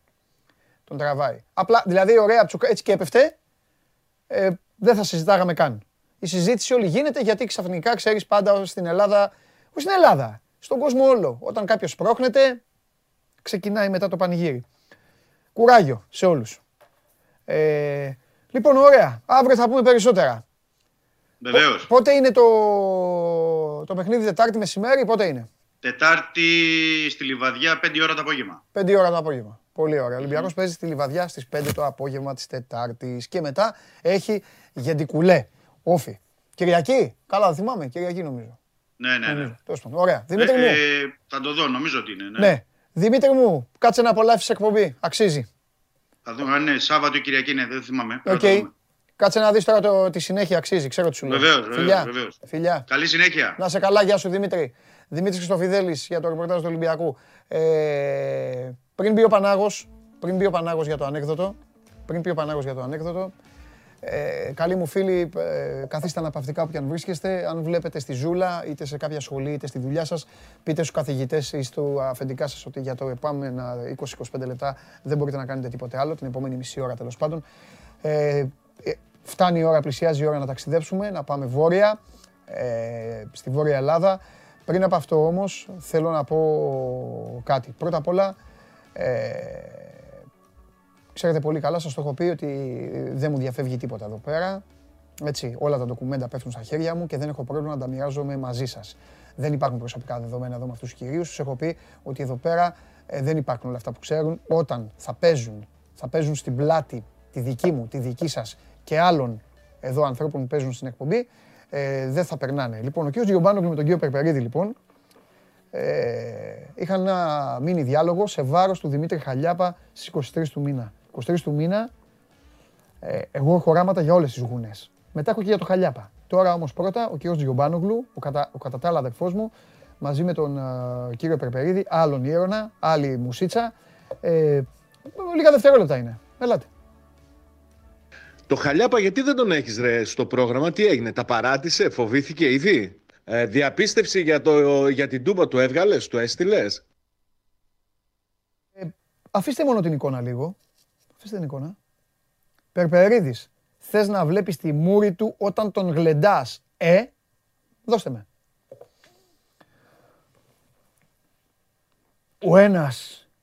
Ο ένας ψάχνει να βρει τον συνάδελφό του, χαρακτηρίζοντας τον εξαφανισμένο. Αυτό είναι μετά τα 05. Και ο άλλος προαναγγέλει γλέντι στη μούρη του Χαλιάπα. Οκ. Ξέρω ότι την αγαπάτε αυτή την εκπομπή και πάνω απ' όλα αγαπάτε εμένα για τις αποκαλύψεις μου. Έτσι δεν είναι? Και καλά κάνετε. Δεν θα περνάω μόνο εγώ καλά, θα περνάτε και εσείς. Σήμερα με διαλύσατε. Θα μπει ο άλλος τώρα, θα πει ανέκδοτο. Προχωράω. Πάμε λίγο να θυμηθούμε τι έγινε την Παρασκευή. Επειδή εμένα και εσάς αυτοί όλοι εδώ δεν μπορούν να μας κοροϊδεύουν. Πάμε λίγο την Παρασκευή. Είναι ερωτηματικό το θέμα του Ματέο Γκαρσία. Δηλαδή θα τον περιμένει μέχρι την τελευταία στιγμή ο Άκης Μάτζιος. Αύριο θα ανακοινώσει την αποστολή. Ο Αργεντινός δεν προπονήθηκε ούτε χθες, έκανε ατομικό πρόγραμμα. Ναι. Απόντος και του Φακούντο Μπερτόλιο. Αν λείψει και ο Γκαρσία, θα είναι πολύ σημαντικό το πρόβλημα για τον Άρη, γιατί ουσιαστικά δεν μένει κανένα δεκάρι για να αγωνιστεί. Αν δεν είναι έτοιμος ο Γκαρσία, θα παίξει ο Ενδιαγέ στη συγκεκριμένη θέση. Κάτσε Δημήτρη, κάτσε λίγο. Το ύφος σου, το χαμογελάκι σου, αφού η ηρωνία σου. Όλοι θα είναι έτοιμοι. Όλοι. Και ο Ματέο Γκαρσία δεν είναι έτοιμος. Μη σου πω ότι και ο Μπερτόλιο θα ξετιμωρηθεί για να παίξει. Ξέρουμε, όλοι θα είναι έτοιμοι. Δεν υπάρχει κανείς που θα το κάνει αυτό. Τα παιδιά στην παραγωγή να κόψουν λίγο το κομμάτι αυτό, να το κόψουν. Τη Δευτέρα να δούμε αν θα παίξει ο Ματέο Γκαρσία. Εγώ λέω δεν θα παίξει. Εσύ λες ότι θα είναι έτοιμος για αυτό το παιχνίδι. Δεν θα σκιστεί ο Ματέο Γκαρσία για να πάει να παίξει η Τούμπα Σάβα. Εντάξει. Έχει σοβαρά πρόγραμμα, δυνατό έχει ο Άρης. Δεν θα παίξει. Δηλαδή θα σκίσει τα ιατρικά τεστ για να πάει να παίξει η Τούμπα την Κυριακή. Συνέχισε. Ακούμε πολύ μεγάλο ενδιαφέρον το ρεπορτάζ σου. Εντάξει. Μη φοβάστε τίποτα. Εγώ είμαι εδώ για σας. Και χαίρομαι περισσότερο γελάτε. Βέβαια, ρε παιδιά, είστε και κάποιοι άλλοι. Εδώ περνάμε ωραία, κάνουμε. Το χαβά σας εκεί, διαβάζω εκεί μεταξύ σας. Δεν βρίζεστε. Άμα σας βριζόσασταν, αυτός θα μπει. Τάκλινε. Αλλά ρε, εσείς απολαύστε λίγο. Ρε. Ωραία είναι. Ρε. Τι είναι αυτά που λέτε. Ρε. Εν τω μεταξύ, δεν μιλάτε για ποδόσφαιρο. Λέτε κάτι άσχετα. Κάτι μπανανία τέλος. Φέρε, έλα μέσα, θριαμβευτή. Έλα μέσα. Έλα γιατί έχω ταξίδι. Έλα. Έλα, με διέλυσες και σήμερα. Πάμε. Επιτόπου. Με διέλυσες. Όταν σου λέω με διέλυσες. Συγχαρητήρια κιόλας. Εσένα, στο λαό σου. Η ομάδα ξέρεις τι κάνει έξω. Στέλνει και λέει ένας. Ρε, εσύ κόφτω να τον άλλο. Ξέρεις μεταξύ σου τα σχόλια. Λέει άλλος, αν με κόψεις θα πάρω πίσω το like. Μιλάμε, έχω πεθάνει στο γέλιο. Ναι, ρε φίλε, αλλά εγώ ξέρεις γιατί στενοχωριέμαι. Κάνουμε εδώ την εκπομπή, μιλάμε ωραία για τις ομάδες. Και πιάνουν διάλογο και μεταξύ τους δεν χάνουν την ουσία. Δεν υπάρχει αυτό. Δεν χάνουν την ουσία. Ανεβάζω περιττό με αυτά. Όχι, ρε. Όχι. Επί του πρακτικού. Είμαι πολύ παράξενος να καταλάβω. Τι κάνουν. Δεν βλέπουν. Κάνουν έτσι δηλαδή. Ναι. Και μιλάνε μόνο. Πολλοί να ξέρεις, κοιτάνε μόνο το chat. Το έχουν στο mute και παίζουν μόνο chat. Είδες. Στο mute. Είδες. Έτσι. Πολλοί πιστεύω το κάνουν αυτό. Όχι πιστεύω. Είναι. Ξέρεις, θα σου πω. Θα στα πω άλλη στιγμή. Λοιπόν. Αν τα πεις. Θα τους φάω. Δρολάπι. Αρχικά, χαιρετισμούς στο φίλο μου τον Γιάννη τον Ταρατίτα που μας βλέπει από την τηλεορασάρα του. Έχει πει δώσε χαιρετισμούς και τέτοια. Λοιπόν, είναι ο Άγιος Πέτρος και έχει πρόβλημα με έναν τύπο εκεί πέρα λοιπόν που έχει πάει στον Παράδεισο. Γιατί είναι πάρα πολύ δραστήριος ερωτικά. Πολύ δραστήριος. Αποφασίζει. Αυτός πεθαίνει. Αυτός έχει φτάσει ήδη στον Παράδεισο. Αλλά είναι. Μπράβο, είναι του Ράσελ. Μπράβο. Του λέει θα τον στείλω στην κόλαση. Τσουπ, τον παίρνει, τον πετάει στην κόλαση. Μετά από πάρα πολύ καιρό, αναρωτιέται, λέει, τι να κάνω, λέει, να πάω προς τα εκεί, να δω τι γίνεται. Να δούμε και πώς θα αντιμετώπισαν την κατάσταση, λέει, τα διαβολάκια. Σκάει μύτη, στην κόλαση φαντάζεσαι εκεί, ζέστη. Ναι. Πήγε έλεγχο. Στην κόλαση. Βέβαια. Μεγάλε. Λοιπόν, πηγαίνει στην κόλαση, φαντάζεστε κόλαση μέσα, ζέστη, χαμός, ιστορίες. Μπαίνει μέσα, ψυγείο.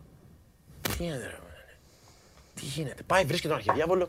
Ρε αδερφέ, του λέει, τι κατάσταση είναι αυτή, του λέει. Τι γίνεται εδώ μέσα, λέγεται εδώ μέσα, λέει, είναι όλα παγωτό, να πούμε, έχει πέσει τόσο πολύ θερμοκρασία. Γυρνάει λοιπόν ο αρχιδιάβολος, τον κοιτάζει και του λέει, ρε αδερφέ, με αυτό που μας έστειλες, ούτε να σκύψουμε τα καζάνια, να ανοίξουμε δεν μπορούμε. Είναι πολύ δυνατή ημέρα. Σήμερα το έχω δει και στα σχόλια έξω. Μου άρεσε. Ναι. Μου άρεσε. Δώσε point, δώσε point στους υπόλοιπους. Μου άρεσε. Ξέρω. Να ξέρεις. Λοιπόν, ψηφίστε τον και αύριο, άντε. Ψηφίστε τον και αύριο. Βάλτε αύριο, βάλτε. Δέχομαι να χάσω αύριο. Μετά το σημερινό, δέχομαι να χάσω. Καλό ήτανε, καλό. Καλό. Λοιπόν...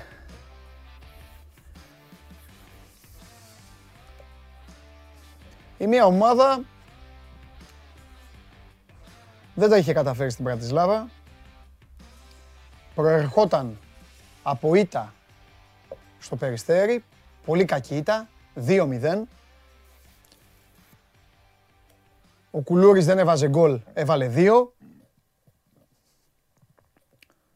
Στη συνέχεια πήγε στην Πρατισλάβα από έναν Ατρόμητο, ο οποίος έφαγε 6 γκολ από τον Αστέρα Τρίπολης. Στη συνέχεια πήγε στην Παρτιζλάβα, δεν κατάφερε να κερδίσει. Έπαιζε μία από τις πιο δυνατές ζαριές της, αν όχι ένα από τα τελευταία χαρτιά, για να σταθεί όρθια στη διεκδίκηση ή τουλάχιστον να έχει μία ψαλίδα όσο γίνεται μαζεμένη με την κορυφή, προκειμένου να πατήσει πάνω στις μεταγραφικές κινήσεις του Γενάρη. Αναφέρομαι στον ΠΑΟΚ. Η άλλη ομάδα είχε φάει 5 γκολ από τον Πας Γιάννενα, μέσα στο Βικελίδης, σε μια σεζόν που ξεκίνησε πολύ άσχημα, με αφαίρεση 6 βαθμών, σε μια πορεία στο πρωτάθλημα αρκετά περίεργη, με τον Άκη Μάτζιο να έχει φτιάξει, να είναι στην τελευταία δεκαετία ο πιο επιτυχημένος προπονητής του Άρη σε πόντους ανά αγώνα, σε βαθμούς ανά αγώνα, και το κεφάλι αυτού του ανθρώπου να παίζεται 2 φορές μέχρι τώρα. Ένας Άρης ο οποίος πολλές φορές αυτή εδώ η εκπομπή σας έχει πει ότι παίζει πολύ καλή μπάλα, έχει κάποια διαστήματα σε ορισμένα μάτς όπου βλέπεις και λες ότι τέτοια μπάλα, τέτοιες συνεργασίες δεν μπορεί να βγάλει άλλη ομάδα στο πρωτάθλημα. Με μια ενδεκάδα ξένων παικτών, αλλά αυτό οκ, μικρή σημασία έχει, το θέμα είναι να παίζεις, να κάνεις τη δουλειά σου. Αυτοί οι δύο λοιπόν σμίξαν εχθές στο γήπεδο της Τούμπας. Ο Άρης ήταν καλύτερος. Στο πρώτο ημίχρονο έδειξε μεθοδικότητα, έδειξε στοχασμό και έδειξε τι ήξερε, τι ήθελε να κάνει μέσα στο γήπεδο. Άφησε τον ΠΑΟΚ απλά να ζει με τις εκλάμψεις. Ήρθε το δεύτερο μέρος, ένας Ενδιαγές συγκλονιστικός. Η τριάδα όχι απλά έβγαλε το ψωμί της, δεν το χαρακτηρίζω έμπνευση. Κάποιοι μίλησαν για έμπνευση του Μάτζιου. Είναι πολύ μειωτικό αυτό και για τον προπονητή και για αυτούς τους ποδοσφαιριστές να μιλήσουμε περί εμπνεύσεως. Και ένας άσχετος να πήγαινε, θα κοίταζε να το κάνει. Δεν το λέω εγώ για να μειώσω το Μάτζιο, ίσα τον ανεβάζω που το έκανε. Δεν του έλειψε ο Μπερτόλιο. Είχε Σάσα, Τζέγκο και τον Ενδιαγέ που χθες στην Τούμπα έπαιζε 6-8-10 μόνος του. Μέχρι που κουράστηκε και έγινε αλλαγή, έπαιζε μόνος του και τα έκανε όλα.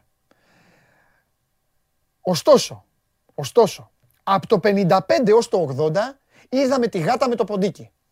Ο ΠΑΟΚ άξιζε να βάλει γκολ, άξιζε τουλάχιστον να βρει μία φορά τα δίχτυα. Το 80 το παίρνω πίσω, το κάνω 75-70 κάπου εκεί. Εκεί που ήταν η σκαστή κεφαλιά του Κούρτιτς τέλος πάντων. Ο ΠΑΟΚ είχε στρατοπεδεύσει έξω από τη μεγάλη περιοχή του Άρη. Ο Άρης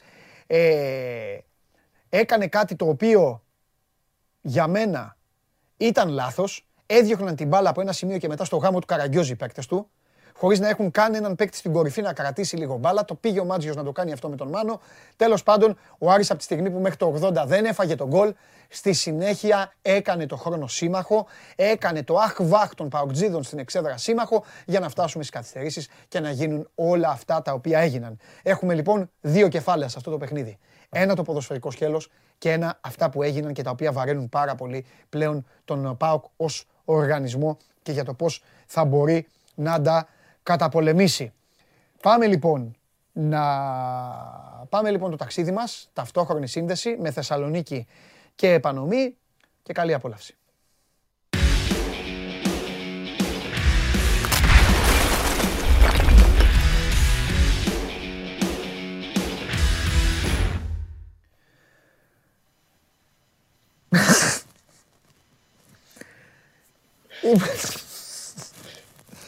Ήμουνα σίγουρος για το γέλιο του Χαλιάπα από εδώ μέχρι το Δημοτικό Θέατρο. Σίγουρος ήμουνα. Λοιπόν,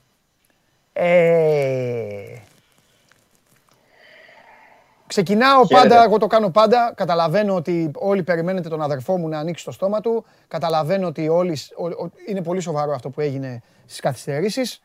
Αλλά εγώ ούτε τις συνήθειές μου θα αλλάξω, ούτε τις πεποιθήσεις μου. Πάντα ξεκινάω με τον νικητή. Λοιπόν, είχα πολύ καιρό να δω ποδοσφαιριστή. Δεν θυμάμαι. Στην Ελλάδα μιλάω. Στην Αγγλία βλέπω κάθε εβδομάδα ή δύο φορές η εβδομάδα που έχει τη μία και μοναδική ομάδα. Είχα πάρα πολύ καιρό να δω ποδοσφαιριστή να μην βλέπει κανέναν. Κανέναν. Συμπαίκτες αντιπάλους, φιλάθλους, το Δήμο Θεσσαλονίκης, το Ιβανόφιο, την Εθνική Ομάδα, τον Γκάλι, τον Ίγκραμ, ο Ενδιαγέ. Δεν έβλεπε κανέναν. Δεν μπορώ να πω τίποτα άλλο. Πραγματικά πιστεύω ότι πλέον υπάρχει θέμα στον Άρη. Εννοώ τι θα γίνει με τον Μπερτόλιο, αν ο Μάτζιος το ξανακάνει αυτό που έκανε χθες. Ένας Άρης, Δημήτρη, πολύ έτοιμος, αναλογικά με τι, γιατί αυτό δεν το είπα πριν για να είσαι στον αέρα. Ο Άρης ήταν στο χειρότερο πακέτο που θα μπορούσε να είναι. Έχει φάει τα 5 γκολ, ζήτηνε σωστρέφεια στον απόλυτο βαθμό, στην απόλυτη έκρηξή της, και έχει να παίξει το χειρότερο παιχνίδι της σεζόν που θα μπορούσε να παίξει με όλο το σκηνικό. Αν έπιανες έναν Αριανό και του έλεγες θα φας 5 γκολ από τα Γιάννενα μες στο Βικελίδης, ο προπονητής θα παίζει τη θέση του, θα κυνηγάνει τον πρόεδρο, ο κόσμος θα βρίζει, θα γίνεται. Διάλεξε αντίπαλο για την Κυριακή, έχεις δικαίωμα να πεις έναν ότι δεν θέλεις. Πιστεύω ότι ο Αριανός θα έλεγε δεν θέλω να παίξω την Τούμπα. Αυτό όλα θα έλεγε, ας παίξω τον Μπερναμπέου. Θα έλεγε να μην παίξω την Τούμπα. Αυτό του έκατσε. Και γι' αυτό το χθεσινό, η νίκη του αυτή, αποκτά και πολύ μεγαλύτερη αξία. Δικό σου. Διαφωνώ μαζί σου σε αυτό το κομμάτι. Okay, γιατί πιστεύω ότι επειδή το νόμισμα έχει δύο όψεις, ή θα αλλάξει η κατάσταση εντελώς, είτε θα φύγουν παίχτες, είτε θα αλλάξει προπονητής, είτε θα γίνει lifting στην ομάδα μετά από ακόμη ένα άσχημο αποτέλεσμα, ή θα συνεχίσουμε έτσι πως είμαστε και πιο δυνατοί. Οπότε, αν ήταν ένα παιχνίδι το οποίο θα κρινότανε τι θα γίνει συνέχεια στη σεζόν, ήταν αυτό. Δηλαδή, δεν πιστεύω ότι ήταν άσχημη συγκυρία να πάνε να παίξει του Μποάρης. Ναι, καταλαβαίνω πώς το λες. Από τη στιγμή που είναι δυνατός ο Άρης αγωνιστικά. Ναι. Δηλαδή, δεν είναι ο Άρης πριν 10 χρόνια, πριν 8 χρόνια μάλλον, που δεν μπορούσε να κερδίσει κανέναν. Από τη στιγμή που είναι δυνατός ο Άρης αγωνιστικά και έχει καλούς ποδοσφαιριστές, νομίζω ότι θα ήταν ένα παιχνίδι ορόσημο για τη σεζόν που ή θα γυρνούσαν όλα ανάποδα. Τη Δευτέρα, μετά το μάτς, σήμερα δηλαδή, ή θα συνέχισε η κατάσταση έτσι όπως ήταν. Και ο Άρης απέδειξε χθες ότι όντως είναι καλή ομάδα. Ναι.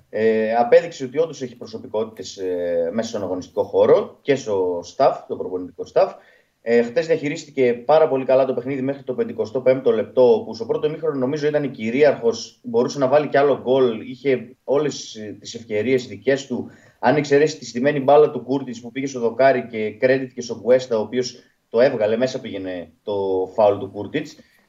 Αν εξαιρέσει αυτή τη φάση, ο Άρης ήταν απόλυτος κυρίαρχος στο πρώτο ημίχρονο. Από το 55 μέχρι το 75 είχε μια καθίζηση ανεξήγητη. Θες να το πεις αυτοσυντήρηση των ποδοσφαιριστών, ήθελαν να είναι πιο ασφαλείς, να κάτσουν πίσω, δεν ξέρω πώς εξηγείται αυτό. Ο Μάτζιος τους φώναζε συνεχώς, όσο φαινόταν τουλάχιστον, να βγουν έξω από την περιοχή τους, γιατί τόσα μέτρα που έδωσε ο Μπάουκ ήταν πιθανό να το πληρώσουν. Όχι, είναι ξεκάθαρο. Είναι από τα παιχνίδια, είναι από τις στιγμές που λες θα μπει γκολ σίγουρα. Το ότι δεν μπήκε, να ξέρεις κάτι, αυτό και έρει να το ανάψουν ο Καρυπίδης, ο Μάτζιος σε όλους. Το ότι δεν μπήκε είναι μάλλον το ότι ήταν ο Πάοκ. Δεν ξέρω, αν ήταν οποιαδήποτε άλλη ομάδα, εκεί θα είχε βάλει γκολ. Δεν γίνεται αυτό. Ο Άρης ήταν πολύ κακός σε αυτό το διάστημα που είπες. Διώχναν την μπάλα κουκουρούκου και την ξανά παίρναν οι παίκτες του ΠΑΟΚ εύκολα. Έξω από τη μεγάλη περιοχή, ξανά και ξανά. Ενώ ήταν στο 60 λεπτό αυτό. Ναι, πες μου κάτι τώρα λίγο, όχι να ανάψω την κουβέντα, να το ρωτήσω. Είναι η απόλυτη φαντασία του κάθε Αριανού αυτό, διπλός στην Τούμπα και όλο αυτό που έγινε και το σκηνικό. Δηλαδή και ο κακός χαμός. Κοίταξε, μία χρονιά πρόπερση πήγε να γίνει το ίδιο πράγμα. Έγινε 1-2 σε 90 με το Ματίγια. ξεκίνησαν, έμπαιναν δεν κάποιοι... Είχε κόσμο, ωραία. Δεν ήταν με κορονοϊό. Είχε, όχι. Πρόπερση. 1-2 με το Ματίγια στο 90, σοφάρισε ο Μίσιτς στο 97 με ένα σουτ μονοκόμματο. Έπαιζε ο Έμαντ. Λες, εγώ κόλλησα με το 0-2-2-2, με το πέναλτι. Ναι, εντάξει. Στο 1-2 που γίνεται με το Ματίγια στο 90 πάλι ξεκινά να μπαίνουν 2-3 δειλά-δειλά από πίσω από τη θύρα 4 του γηπέδου της Τούμπας. Γίνεται το 2-2 στο 96. Πήγε να γίνει δηλαδή αυτό που έγινε χτες πρόπερση. Ναι. Πέρυσι ήταν κυκλισμένο το θυρών στο 0-2, δεν ξέραμε τι θα βλέπαμε. Ναι. Δηλαδή, μία του κλέφτη, δύο του κλέφτη. Νομίζω ότι φέτος ο Άρης το άγγιζε και εξηλώθηκε και για τα προηγούμενα δύο χρόνια. Ναι. Και ναι, σίγουρα μετά από την πεντάρα από τον Μπας, το χτεσινό ήταν βάλσαμο και για τον κόσμο του Άρη και για τη διοίκηση του Άρη, που θα πάει με περισσότερη ηρεμία. Στη συνέχεια της εβδομάδας, γιατί την Τετάρτη έχει ένα πολύ σημαντικό παιχνίδι στόχου, αλλά και στη συνέχεια της σεζόν. Νομίζω ότι χθες πραγματικά ξεχάστηκε κατά κάποιον τρόπο η πεντάρα από τον Πάσ, που ήταν μια μαύρη κοιλίδα στην ιστορία του Άρη, πιο βαριά. Καλά, φαινόταν αυτό. Φαινόταν αυτό ήταν... από τις συγγνώμες. Από συγγνώμη, ο Καρυπίδης εδώ. Σάβα, εδώ που είναι ο Καρυπίδης. Εγώ για να καταλάβω. Εδώ είναι ο Καρυπίδης στον πάγκο του ΠΑΟΚ, αφού έχουν τελειώσει τα πάντα, έτσι, στο άδειο γήπεδο. Ναι. Άλλο, δεν το είπα για να σε πειράξω. Πήγα επειδή ξέρεις το γήπεδο. Όχι, βρε. Με ενοχλεί αυτό που βλέπω, κατάλαβες. Βρε, όχι, βρε. Να ρωτήσω, πήγα. Ο Καρυπίδης είναι στον πάγκο του ΠΑΟΚ ή στον πάγκο των φιλοξενούμενων? Αυτό ήθελα να ρωτήσω. Αν είναι οι ίδιοι πάγκοι. Αυτό. Νομίζω στους ΠΑΟΚ. Από πού προκύπτει αυτό, γιατί από πού το καταλαβαίνουμε αυτό? Δεν ξέρει ο Σάββας το γήπεδο, ρε Δημήτρη. Το ξέρει ο Σάββας το γήπεδο. Οι ίδιοι του βλέπουν τους πάγκους. Αλλά και να είναι στον πάγκο του ΠΑΟΚ, τι διαφορά έχει? Τι διαφορά έχει? Δεν έχει καμία σημασία. Εγώ δεν λέω αν είναι στον ένα πάγκο ή στον άλλο. Εγώ λέω ότι βλέπουμε εδώ τον ιδιοκτήτη μιας ομάδας που έχει κερδίσει στην έδρα του αντιπάλου να κάνει σους σε μια φωτογραφία την οποία σηκώνει μετά. Δηλαδή δεν βλέπω το νόημα σε αυτή τη φωτογραφία. Είναι περισσότερο για εσωτερική κατανάλωση, όχι για να το σχολιάζω εγώ. Ωραία, δεν ήταν τέτοιο. Συμφωνώ. Έτσι κι αλλιώς δεν ήταν για να το σχολιάσουμε.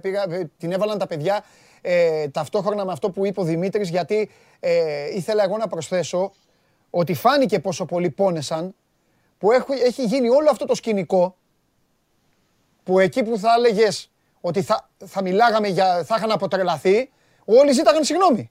Καρυπίδη, συγγνώμη. Μάτζιο, συγγνώμη. Πολύ πινελίκι. Την προηγούμενη εβδομάδα άκουσαν πολύ πινελίκι, Παντελή. Εντάξει, ρε φίλε, 5 γκολ φάγανε μέσα στο Βικελίδης. Ναι, δεν πινελίκι. Στην Ελλάδα ζούμε, τι τους λέγανε. Δεν μπορούσαν να βγουν συγγνώμη. Άστον Βίλα Λίβερπουλ 7-2, δεν πειράζει. Τι να κάνουμε, η Ελλάδα είναι. Τι να λέμε.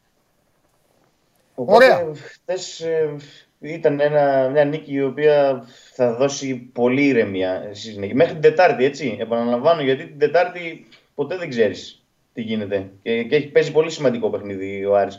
Αλλά σίγουρα, άμα δεν γινόταν αυτό το διπλό χθες, θα είχε προβλήματα ο Άρης σήμερα. Μάλιστα. Λοιπόν. Αδερφέ μου, από πού να αρχίσουμε και πού να τελειώσουμε? Από όπου θες, εδώ. Φόρεσα και την μπλούζα για σένα σήμερα, για να σου μαλακώσω λίγο την πίκρα. Ωραία μπλούζα και αυτό. Μπράβο. Το ξέρω, ναι, το ξέρω, Σάβα μου. Ο Σάββας φοράει μαύρα. Ο Σάββας φοράει κόκκινα. Λοιπόν, Σάβα, αμέσως εσύ την πηχτεί ο Σάββας φοράει. Κάτσε ήσυχος. Κάτσε ήσυχος, δεν τον βλέπεις ότι είναι πληγωμένο θηρίο. Δεν τον βλέπεις. Την Παρασκευή με μαύρο πουκάμισο με βγήκε, σαν κοράκι. Κοίταξε να δεις, βέβαια τα ήθελε. Όταν έστελνε τα μηνύματα, εγώ έκανα αποκαλύψεις. Τις είδες αποκαλύψεις που έκανα? Λοιπόν, αυτό για τα μηνύματα. Μάλιστα.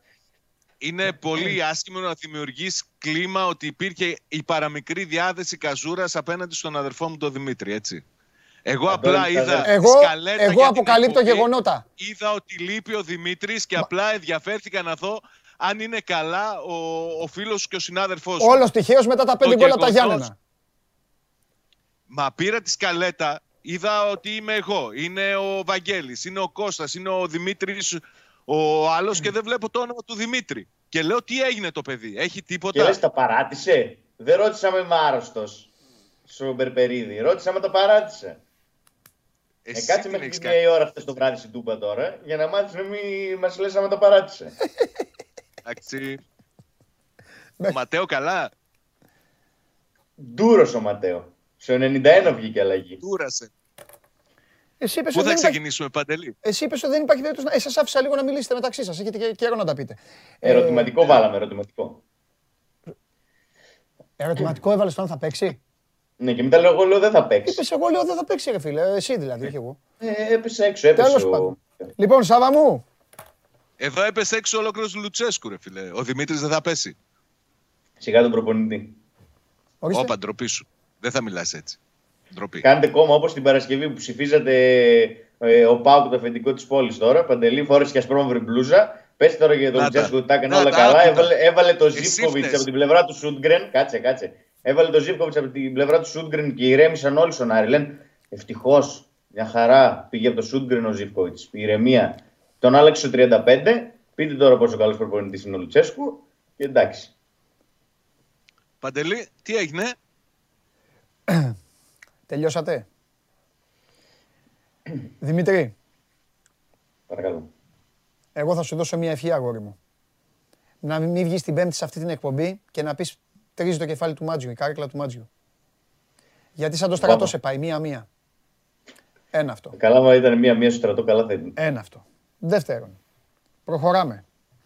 Πω πω ξέσπασμα ο Χαλιάπας σήμερα, τι γλέντι έχει κάνει ο Χαλιάπας, πω πω. Αυτό που δεν θα ζήσεις ποτέ με τη United. Αυτό που δεν θα ζήσει ποτέ με τη United. Α, παρεπιπτόντως, μεγάλη χθες. Περίμενε, όχι. Πανηγύρισα χθες. Άστε πανηγύρισα χθες. Φώναζα, άχρηστη, αντέξτε και τέτοια. Α, κλείνουμε και λες άχρηστη, ανίκανη κτλ. Πάρ' τα πίσω παρακαλώ. Ναι, τα παίρνω όλα. Όλα. Και στον γκολ, να δεις. Στον γκολ φώναζα δώστη, στο Σάντσο δώστη. Αλλά τελικά εντάξει, κοροϊδεύσε. Καλά έκανε. Στο δεύτερο γύρο. Ναι. Θα τα πούμε εμείς. Εμείς ποιοι? Εμείς, όταν θα σκόψουμε το πρωτάθλημα. Τι να πεις βρε. Καλά σου κάνει, Τι να πεις. Μόνο να μην γλιστρήσει κανένας. Μην γλιστρήσει κανένας ο Άμφιλντ εκεί πέρα και χάσετε κανένα πρωτάθλημα πάλι. Εμία. Λοιπόν, ο Χαλιάπας παιδιά δεν πρέπει να έχει κοιμηθεί, δεν πρέπει να είναι πω. Λοιπόν, Σάβα, για πάμε εμείς λίγο τώρα να τα πούμε. Ρώτα να λέω εγώ. Γιατί... Όχι, ναι, ας αφήσουμε λίγο το... Θα πάμε στο γήπεδο. Υπάρχει και κόσμος που μας βλέπει και αναρωτιέται για την ομάδα σίγουρα. Πάμε λίγο ρε παιδάκι μου στο τέλος. Αυτό πάλι... Κοίταξε, ψάχνουμε μία λογική εξήγηση για μία αντίδραση που είναι εντελώς παράλογη.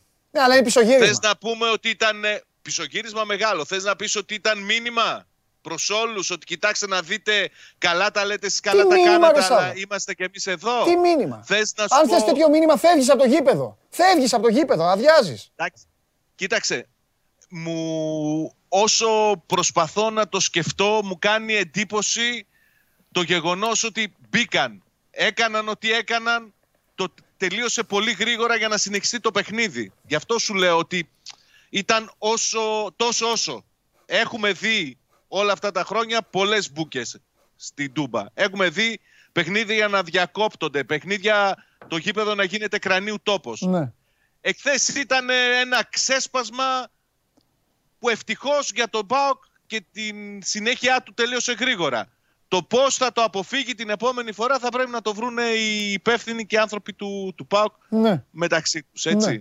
Γιατί είναι τελείως διαφορετικό το ότι συνεχίστηκε το παιχνίδι και θα ήταν τελείως διαφορετικό αν αυτό που είδαμε για 15 λεπτά, 20 λεπτά κρατούσε μία ώρα, δύο ώρες και δεν τελείωνε ποτέ. Ναι, και καταλαβαίνω, να αλλά εγώ... Τα πράγματα... Ναι, πάνω... Ρε παιδί μου, εγώ δεν με ενδιαφέρει να μπει σε ζυγαριά αυτό το πράγμα. Καταλαβες. Δηλαδή, αν είναι μία ώρα, αν είναι ένα λεπτό, αν είναι κάτι. Εγώ θέλω να ανακαλύψω, το ρομάρα μου, το εξής. Ναι. Το θέμα είναι, σε ρωτάω, αν ξέρεις απαντάς, αν ξέρεις υποθέτεις. Το θέμα είναι, ήρθε ο Χαλιάπας στην Τούμπα, μας άλλαξε τα φώτα, το μάτς είναι στο 92, δεν βάζουμε γκολ ούτε ως το 132. Μπείτε μέσα παιδιά να σταματήσει το παιχνίδι. Δεν αντέχετε αυτό. Αυτό δεν έχει λογική. Σε κέρδισε ο Χαλιάπας. Ακόμη και να τελείωνε εκεί, τελείωσε, την έκανε τη δουλειά του. Ένα αυτό. Δύο. Μπαίνουμε μέσα να κάνουμε ζημιά, να τιμωρηθεί η ομάδα ώστε να τελειώσει μια ώρα αρχίτερα. Κάτι που φαίνεται ότι θα είναι βασανιστήριο γιατί ο οργανισμός είπε πρωτάθλημα. Χαλιάπας κερδίζει. 10 βαθμούς μετά από τον πρώτο. Δύσκολο το πιο πρωτάθλημα. Οπότε άσε να γίνει χαμός, να πάει ακόμη πιο κάτω η ιστορία, να τελειώσει, να σβήσει. 3. Υπάρχει κανένα άλλο πρόβλημα? Αυτό, θα μου πεις, αυτό είναι πολύ ασφάλεια, γαδά. Ναι, αλλά η θύρα 4 ήταν άδεια, η θύρα 4 ξανά άνοιξε. Ξέρεις, υπάρχουν θέματα να συζητηθούν. Θέματα υπάρχουν. Ναι, αυτά λοιπόν θέματα όλα. Υπάρχουν, τα οποία παραμένουν εκεί. Μπράβο. Εγώ νομίζω ότι πιο κοντινό απ' όλα μου φαίνεται το 2, το δεύτερο το σκεπτικό σου, ότι εδώ μας λένε για πρωτάθλημα. Εδώ μας λένε ότι θα πάρουμε τους τίτλους και δεν βλέπουμε να γίνεται τίποτα. Έχουμε μια ομάδα η οποία έχει σοβαρές ελλείψεις, η οποία δεν ενισχύθηκε το καλοκαίρι και μας κοροϊδεύουν στα μούτρα μας και μας λένε ότι θα πάμε για πρωτάθλημα. Θα μπούμε μέσα να τους δείξουμε ότι δεν μπορούν να μας κοροϊδεύουν. Κάπως έτσι. Αλλά αναλαμβάνω, προσπαθούμε να βρούμε λογική σε μια εντελώς παράλογη πράξη. Εντάξει, καλά λογική να βρούμε. Το θέμα είναι, κοίταξε, το θέμα είναι να τα βρει η υπηρεσία. Και η υπηρεσία στην προκειμένη περίπτωση είναι η διοίκηση, ο Ιβάν Σαββίδης, συνεργάτες του. Αυτή είναι η υπηρεσία. Νομίζω ότι έχει, έτσι όπως έφτασε η κατάσταση και με αυτά που έγιναν εχθές, ότι είναι και αναγκαίο πλέον να πάρει θέση και η ιδιοκτησία του ΠΑΟΚ. Ναι. Να πει τι θέλει να κάνει, τι σκοπεύει να κάνει, αν αυτή η χρονιά που ξεκίνησε ως χρονιά υποτίθεται πρωταθλητισμού είναι μια μεταβατική περίοδος που κατά την άποψή μου και στην ουσία της είναι εντελώς μεταβατική περίοδος, αλλά να δείξει και το στίγμα της για την επόμενη μέρα. Γιατί ίσως και αυτός να είναι και ένας λόγος που είδαμε όλα αυτά που είδαμε χθες, ότι δεν έχουμε ξεκάθαρη εικόνα, δεν έχουν οι φίλοι του ΠΑΟΚ ξεκάθαρη εικόνα για το τι γίνεται στην ομάδα τους, τι προσπαθούν να κάνουν, εκτός από το να βάζουν ψηλά τον πύχη και να μην το στηρίζουν μετά την επιδίωξή τους αυτή, κάτι που παραδέχθηκε νομίζω και ο Λουτσέσκου εχθές, για να δουν τι θα γίνει η επόμενη μέρα. Εγώ πιστεύω ότι το πρόβλημα δεν είναι ότι ο ΠΑΟΚ δεν είναι καλά, ότι ο ΠΑΟΚ δεν έχει ενέργεια, ότι ο ΠΑΟΚ εκεί που περιμέναμε να αντέξει μέχρι τον Δεκέμβρη για να κάνει μέχρι τον Γενάρη για να γίνουν μεταγραφές, έχει σκάσει από τον Νοέμβρη. Εγώ νομίζω ότι το πρόβλημα στον ΠΑΟΚ είναι ότι δεν υπάρχουν ξεκάθαρες κουβέντες. Αυτό είναι το πρόβλημα, αυτό είναι που προκαλεί την αντίδραση. Ξεκάθαρες κουβέντες από όλους. Μισό λεπτό. Να καθίσουν σε ένα τραπέζι δηλαδή ο Λουτσέσκου, ο Σαββίδης, καλά τεχνικός διευθυντής δεν υπάρχει, συνεργάτες τέλος πάντων, και να του πει ο Σαββίδης, εγώ θα σου δώσω 3 εκατομμύρια, ούκ αν λάβεις παρά του μη έχοντος, για να πάρεις 2 παίκτες. Να πει ο Λουτσέσκου, με 3 εκατομμύρια θα βγω όγδοος. Αυτά εννοείς. Αυτά. Εδώ μιλάμε για μια ομάδα που θα έπρεπε, σύμφωνα με τις επιδιώξεις του προπονητή της, έτσι, να κάνει πορεία πρωταθλητισμού. Και βγαίνει ο Λουτσέσκου χθες και λέει, ξέρετε, μήπως το και εγώ που έχω δημιουργήσει υψηλές προσδοκίες. Εμένα δεν με... Πώς να σου πω, εγώ δεν θεωρώ ότι είναι κακό για μια ομάδα να έχει υψηλές προσδοκίες. Το αντίθετο. Πιστεύω ότι είναι καλό που βάζεις ψηλά στον πύχη. Ρε, Σάβα, και πρέπει να το βάζεις. Το θέμα όμως είναι στην ουσία τι γίνεται. Ναι. Χρησιμοποιείς λέξεις οι οποίες χρησιμοποιούνται όταν κάτι χτίζεται. Όταν κάτι υπάρχει αισιοδοξία. Δηλαδή, είπες τώρα την τελευταία σου πρόταση. Είπες προηγουμένως μετάβαση. Είπες πιο πριν εξέλιξη. Όλα αυτά για να γίνουν είναι θετικά πράγματα όταν κάποιος τα βάζει αυτά ως στόχο.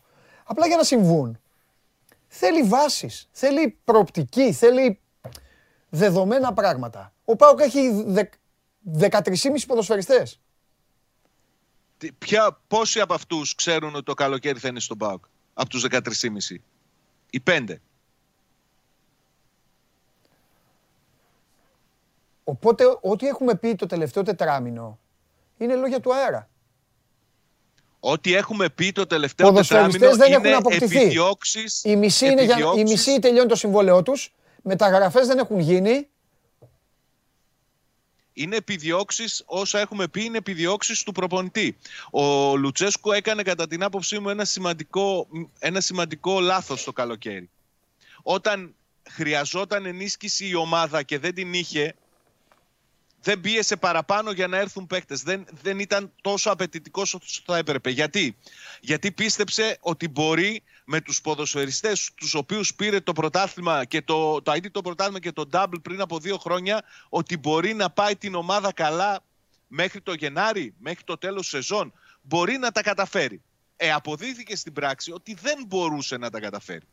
Γιατί οι παίχτες μεγάλωσαν, γιατί οι παίχτες είναι εντελώς διαφορετικοί, γιατί δεν είναι δυνατόν να έρχεται ο Μπίσεσβαρ, τον οποίο πέρυσι το χειμώνα ο ΠΑΟΚ τον έδωσε δανεικό σε μια κυπριακή ομάδα για να συνεχίσει εκεί την καριέρα του και θεωρούταν τελειωμένος, να επιστρέφει στον ΠΑΟΚ το καλοκαίρι, να μην κάνει προετοιμασία επειδή παίζει με την Εθνική Σουρινάμ στην Καραϊβική, ένα Καραϊβική Καπ, δεν ξέρω τι έπαιζε, και να γυρίζει και με 3 μήνες μετά να έχει παίξει και στα 20 παιχνίδια και να είναι 17 παιχνίδια βασικός και στο τέλος να φτάνει 2-3 εβδομάδες τώρα και να μένει από δυνάμεις. Δεν είναι θέμα του Μπίσεσβαρ, ούτε μπορεί κανείς να κατηγορήσει τον Μπίσεσβαρ. Αλλά όμως θα έπρεπε ο ΠΑΟΚ να έχει έναν παίκτη με τον οποίο ο Μπίσεσβαρ θα μπορεί να μοιράζεται τα παιχνίδια. Να παίζει μία ο ένας, μία ο άλλος. Όταν δεν πήρε αυτόν τον παίκτη ο Λουτσέσκου, έπρεπε να πει: παιδιά, ξέρετε, τα πράγματα δεν είναι όπως τα περίμενα. Δεν είναι τα πράγματα όπως τα λέγαμε. Αλλά δεν μπορούσε να το κάνει, γιατί αν άρχισε να υποτιμά ο ίδιος τους ποδοσφαιριστές του, με αυτούς που έπρεπε να πάει τουλάχιστον μέχρι το Δεκέμβριο, δεν θα είχε ακριβώς αντίθετα αποτελέσματα. Να σου θυμίσω, Παντελή, ότι μετά το παιχνίδι με τον Ατρόμητο βγήκε ο Βαρέλα και είπε ότι ίσως κάποιοι υποσυνείδητα να μην πιστεύουν ότι μπορούμε να πάρουμε το πρωτάθλημα. Και αντί να γίνει η δήλωσή του αιτία προβληματισμού, αναγκάστηκε 3 μέρες μετά να βγει στη συνέντευξη τύπου πριν το παιχνίδι με τη Σλόβα Μπαρατισλάβας και να ανασκευάσει. Ξέρετε, δεν ήταν έτσι. Μα εδώ κανείς δεν πιστεύει ότι ο ΠΑΟΚ μπορεί να πάει για πρωτάθλημα έτσι όπως είναι. Ναι. Και γιατί πρέπει να κατηγορήσουμε τον Βαρέλα που το είπε και να τον αναγκάσουν να ανασκευάσει. Γενικά μιλάω, δεν το κάνουμε εμείς. Ναι.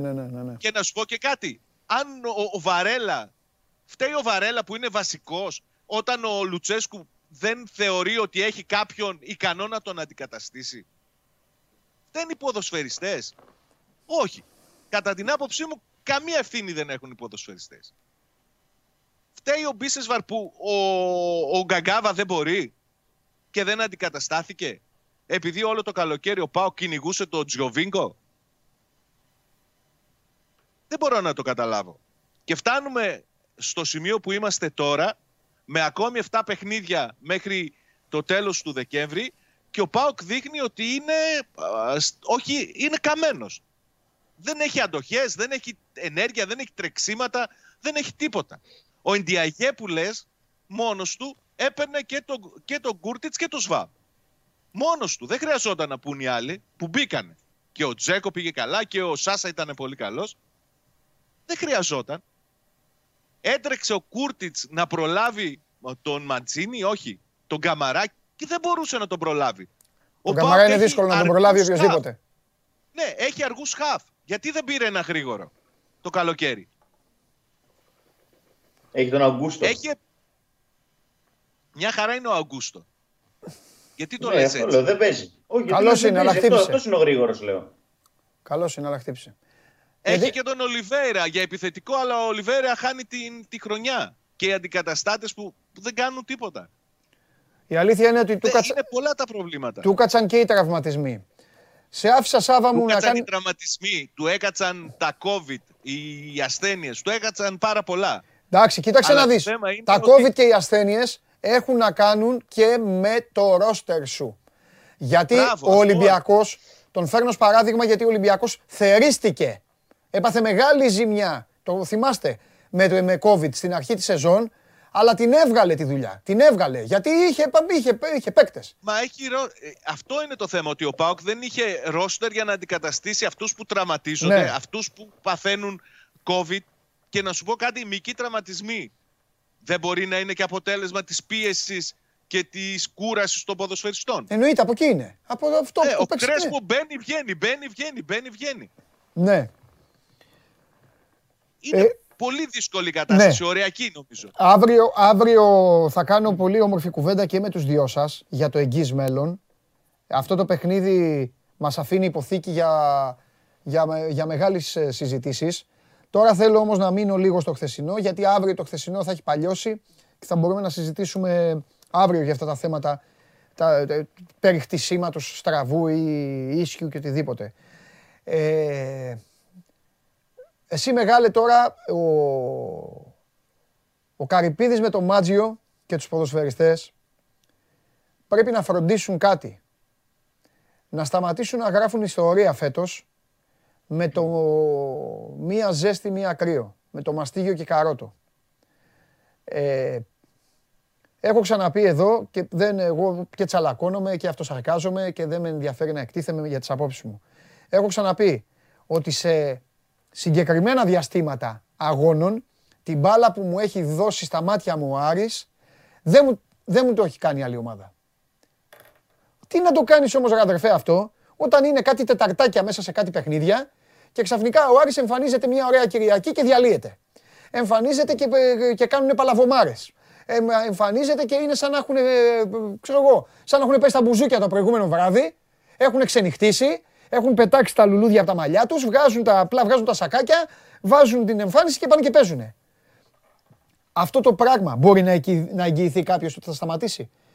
Γιατί ο Άρης, αν πάρει και τους βαθμούς πίσω, λέμε αν τώρα, πάει στους 20. 20 ναι. Πάει στους 20 και είναι τρίτος.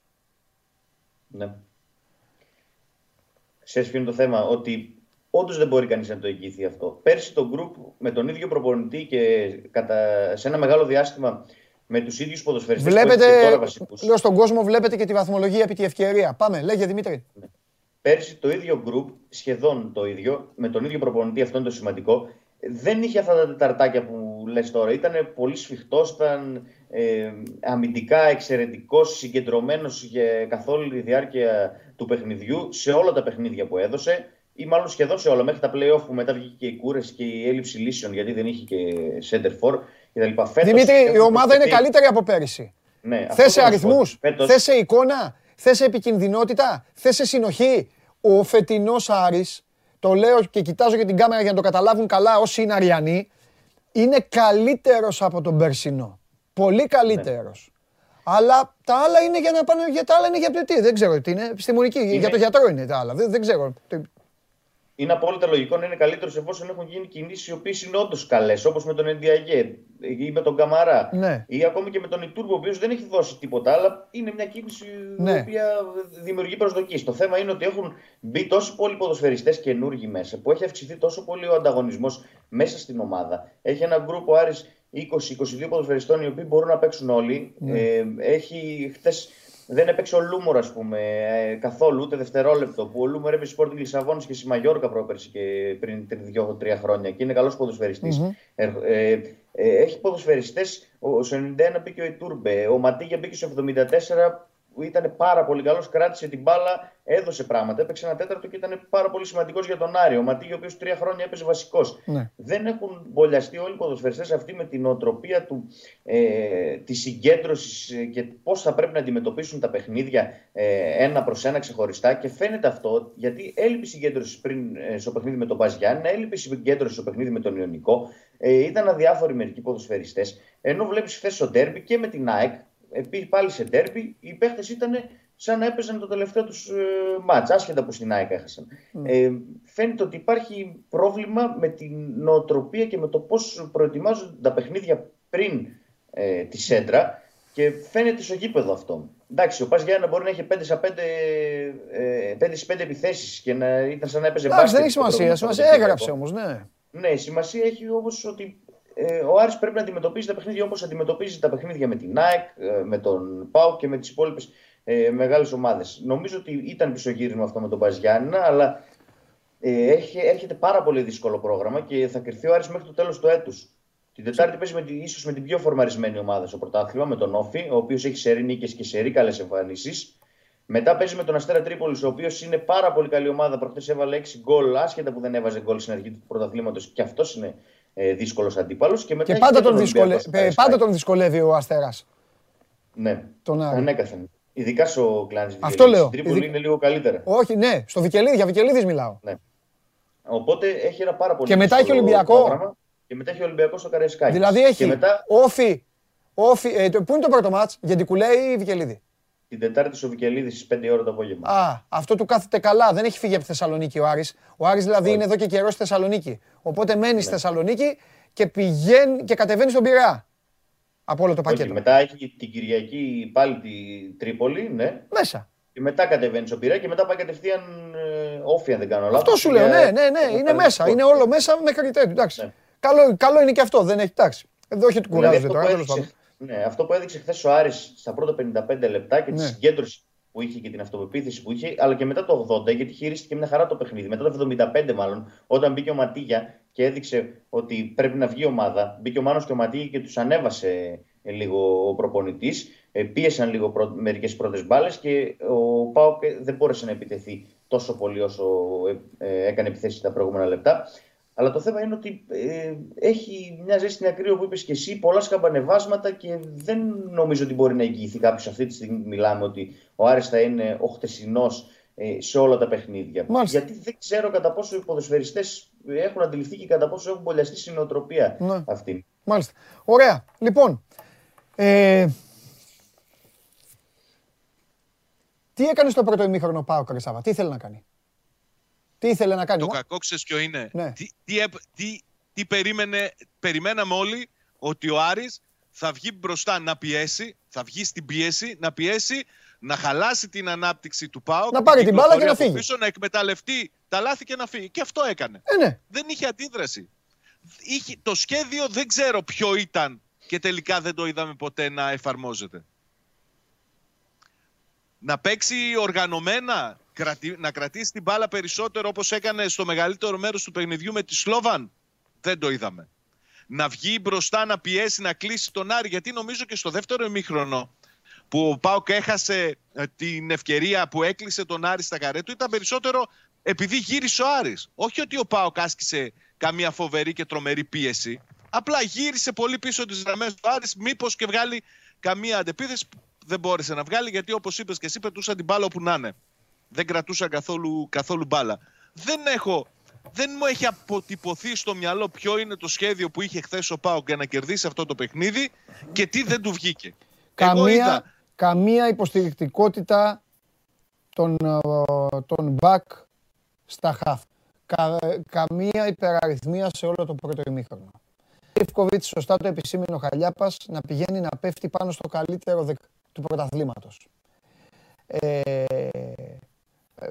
Μία κύλισμα της μπάλας για τα πανηγύρια. Μόνη περίπτωση αν ο Κούρτιτς ή ο Άρ μπορούσαν να κάνουν μόνοι τους να δημιουργήσουν. Από μόνοι. Μία απειλή ως συνήθως μέσα στο κουτί.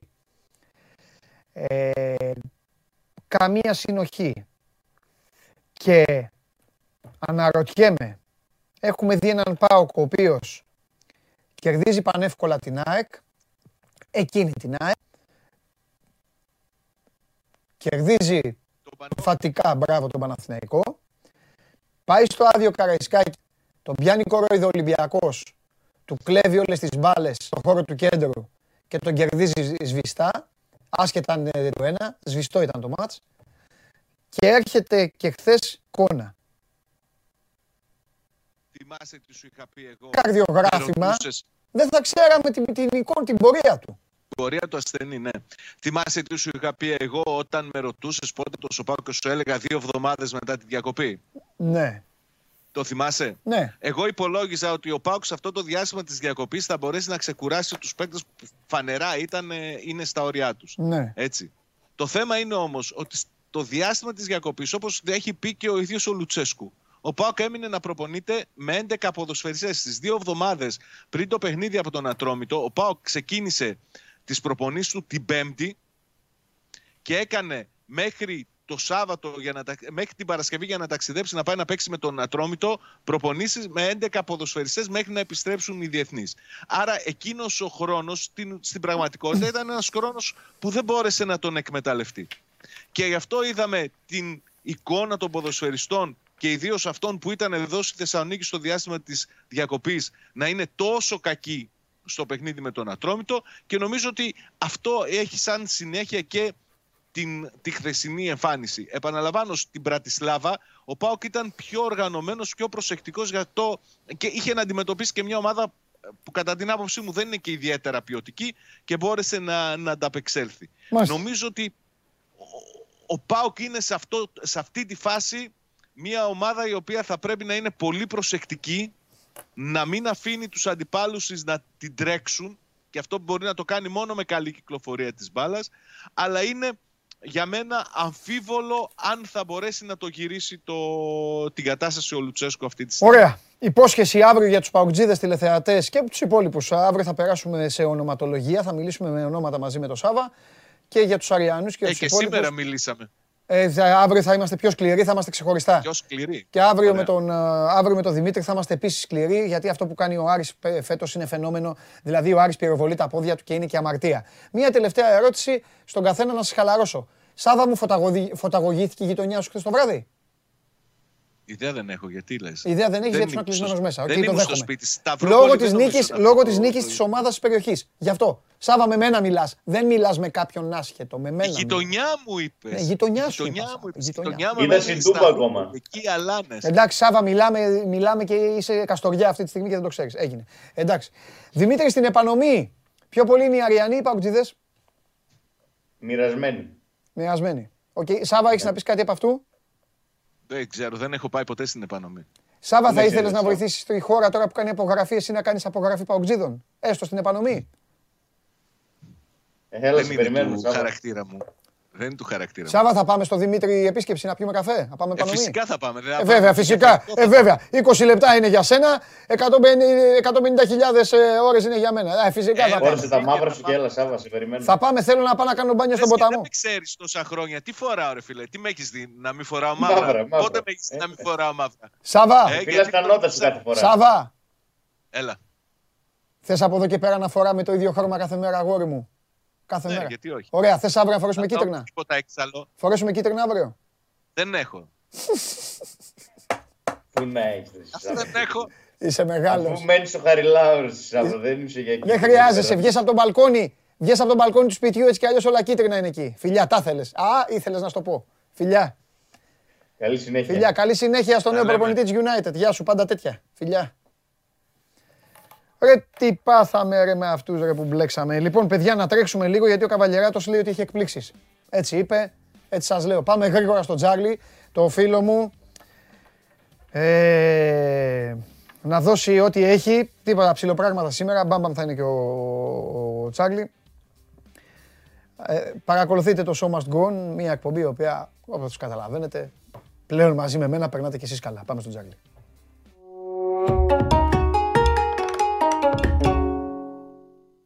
Εντάξει. Χαίρετε, τι γίνεται? Καλά περνάμε. Μας παίρνει λίγο ώρα παραπάνω, αλλά καλά περνάμε. Τι κάνεις? Μια χαρά. Πώς πήγαμε? Δεν είδα για αυτό. Σκίσαμε. Σκίσαμε. 10-11 παιχνίδια έδωσα το. Εντάξει, αλλά σε παρακαλώ τώρα. Άσε, μη δώσεις τίποτα. Δώσ' το ρεπό. Άστο. Μόνο την Κάλιαρη χάσα στο 90 την Παρασκευή, όλα τα άλλα πέρασε. Μεγάλε τσάρλα, ρε. Έπαιξα κι εγώ Ρεάλ χθες. Μπράβο. Ο Βινίσιος καθάρισε. Ναι, το είδα. Πέρναγε. Ναι, έπαιξα Ρεάλ και Παναθηναϊκό. Μπράβο. Όχι, ήταν καλό το ημέρο. Είναι καλό Σαββατοκύριακο. Ήταν πολύ καλό Σαββατοκύριακο. Απλά, ξέρεις, όταν είναι πολλά, μπορεί να σκάσει και καμιά παγίδα. Πρέπει να στοχεύεις λίγο. Δηλαδή, θέλω να πω ένα παράδειγμα.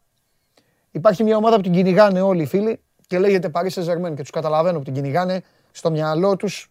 Ας βάλω και αυτό λίγο να βάλω μια ένεση, ότι είναι σίγουρη. Αν δεν έμενε με 10 η Σεντετιέν, εγώ αμφιβάλλω αν θα κερδίσει η Παρί Σεντζερμέν. Ναι. Βοηθήθηκε. Το λέω ως παράδειγμα δηλαδή, τέλος πάντων. Η Σεντετιέν είναι μια ομάδα η οποία θα ανέβει, δεν είναι για να πέσει. Ναι. Είχε κάνει μια καλή νίκη την προηγούμενη αγωνιστική του Τουβά. Ήθελα να παίξω, δηλαδή ήθελα στο πρόγραμμα να παίξω υπέρ της, αλλά παίζει με την Παρί και την άφησε. Τέλος πάντων. Έλα, δώσε τίποτα σήμερα να πάμε να φάμε. Ναι, ένα μάτσο έχει. Δεν έχει ένα παιχνίδι. Έχει ο Σασούνα Έλτσε. Να πω ότι. Χιονίζει στην Παμπλώνα. Χτες ήταν το γήπεδο, ήταν χάλια. Κάνουν προσπάθειες για να το φτιάξουν και να γίνει το αγώνα σήμερα. Δεν είναι σίγουρο ότι θα γίνει το παιχνίδι. Δεν είναι και Άγγλοι. Μπήκαν στο ημίχρονο οι Άγγλοι και το κάνανε. Ναι. Αλήθεια είναι αυτό. Ο Σασούνα θέλει να αρχίσει να κερδίζει εντός έδρας. Γιατί έχει πρόβλημα. Έχει ένα 3-3 εντός έδρας και εκτός έδρας έχει κάνει 4-1-2 ρεκόρ. Το είπε και ο προπονητής ότι πρέπει να γυρίσουμε αυτή την κατάσταση και αρχίσουμε να κάνουμε εντός έδρας νίκες. Έχει έναν αντίπαλο που είναι βατός για να κερδίσει εντός έδρας και να πετύχει το στόχο. Η Έλτσε μετά την ήττα που κάνει 3-0 εντός έδρας την Πέτης άλλαξε προπονητή. Έφυγε επιτυχημένος σε Σκριμπά. Πήραν τον Φρανδίσκο, 43 ετών είναι. Είχε δουλέψει μόνη της μια φορά στην Λα Λίγκα πρόπερση με την Ουέσκα. Την ανέλαβε πάλι η ίδια εποχή στις γιορτές και τελικά δεν κατάφεραν να την κατηγορία, την είχε ρίξει. Πέρυσι στη Χιρόνα παίξανε μπαράζ ανόδου, δεν κατάφεραν να ανέβουν. Τέλος πάντων, σήμερα θα είναι πάντως, επειδή κοιτάξτε ανακοινώθηκε, σήμερα θα είναι ο τεχνικός διευθυντής ο Μαντεγκόνσον Πάγκο. Να πω ότι έλειψε στα τελευταία εκτός είναι απογοητευτική. Έχει χάσει 4-1 τη Villarreal, τα 6 γκολ 2-78-1-10, 1-0 από τη Σοσιεδάδ 2-10-0-57 τα εξ γκολς, 2-1 τη Βαγεκάνο 1-11-0-33 τα εξ γκολς, 1-0 τον Αλαβές 1-81-0-28 τα εξ γκολς και πήρε στο τελευταίο τους εκτός 2-2 από τη Μαγιόρκα που έπρεπε να χάσει εύκολα, ήταν 2-0-5-0-68 τα εξ γκολς.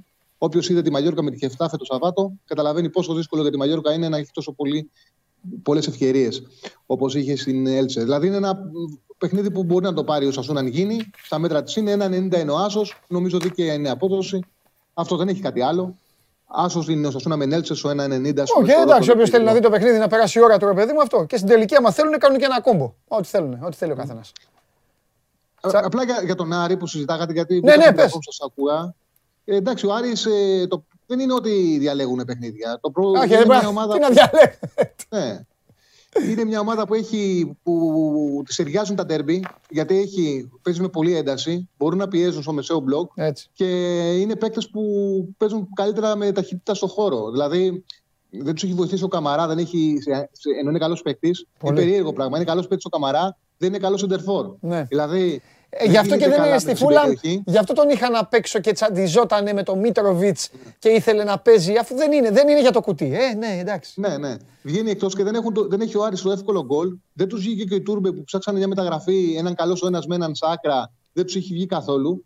Και σε οργανωμένες άμυνες δεν έχει παίκτες να περνάνε τον αντίπαλό τους και δεν έχει και τον φορ να κάνει και κινήσεις σωστές στην περιοχή αλλά και να σκοράρει. Δηλαδή, ο Καμαρά έχει βάλει ένα γκολ πάνω στη γραμμή με τον Παναθηναϊκό και ένα πέναλτι με τον Πανετολικό. Δεν έχει άλλα. Έτσι. Και αυτά τους δυσκολεύουν και ο προπονητής θέλει να τα δουλέψει, να τα βελτιώσει. Αλλά και στον Άρη ξέρουν ότι βολεύονται να παίζουν ντέρμπι και δυσκολεύονται με κλειστές άμυνες. Δηλαδή, είναι μια πραγματικότητα που προκύπτει από τις δυνατότητες των παιχτών. Βέβαια. Δεν είναι ότι... Βέβαια.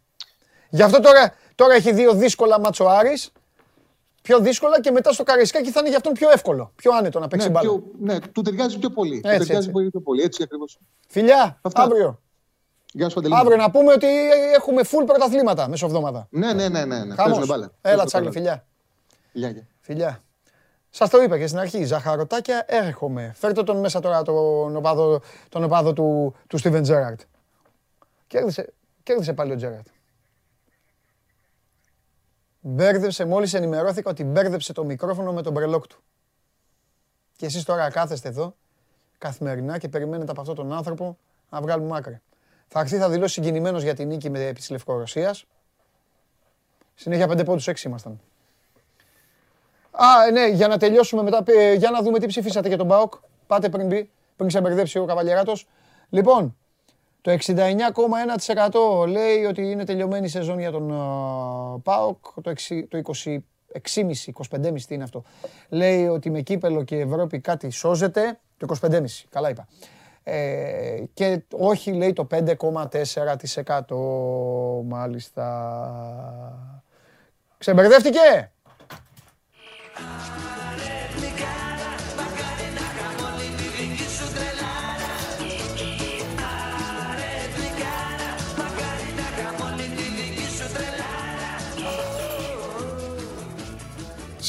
Πού είναι, φέρε λίγο το... Σε 2 εβδομάδες θα έρθει... Φέρε λίγο το Γιούργεν. Σε 2 εβδομάδες θα έρθει... 2 εβδομάδες θα έχουμε αυτά που με εκνευρίζουνε. Θα έρθει ο Τζέραρντ στο Anfield, θα λένε Στίβε Τζέραρντ και αυτά. Θα τον διαλύσουμε. Δεν έχουμε τέτοια μεγάλε coach. Τι είναι αυτό? Έφερα και εγώ φωτογραφία. Τι... Ρε, τι είναι αυτός ο άνθρωπος, ρε. Πού τον βρήκαμε. Τι είναι αυτό. Δώστε την κάμερα του καβαλιέρα του, το ένα. Εδώ. Έφερε το Στίβεν να πανηγυρίζει. Γυρνάτε για την άλλη. Και την άλλη, τι είχε την άλλη. Έλα Παναγία μου, τι έχεις από την άλλη. Τι... Ρε, έλα ρε, παιδί. Να σου πω κάτι. Από εδώ είναι η άλλη, να δείτε. Από εδώ, όπα, πού δείχνω εδώ. Το από κάτω είναι που πέφτει. Ενώ η κανονική είναι αυτή, κυρίες και κύριοι. Δίπλα στο Γκιούγκεν. Στο ετοίμαζα αυτό. Θα το κρατήσεις.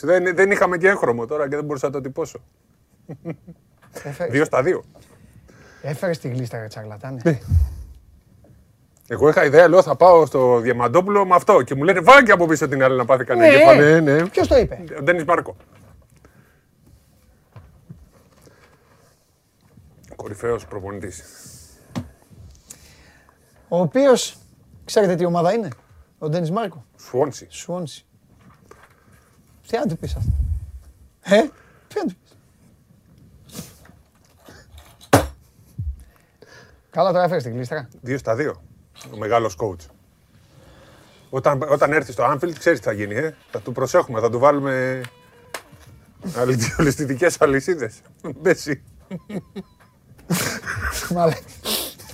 Έλα, να σου πω κάτι. Έλα, σηκωφίγε. Θα ξαναβρίζω τώρα, έλα ρε. Τώρα καλά πλάκα κάνουν. Πλάκα κάνουν, ναι.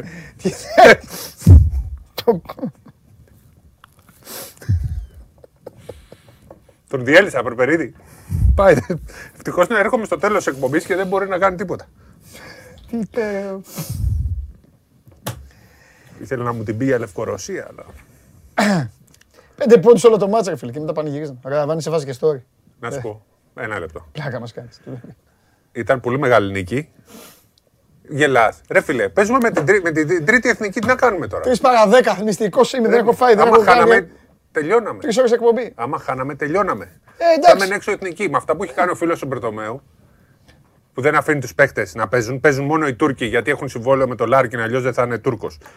Έχει συμβόλαιο η Μπαρτσελώνα με την Ουγκάντα για να τον κάνουν κοτονού. Το ξέρεις ότι δεν έπαιξε.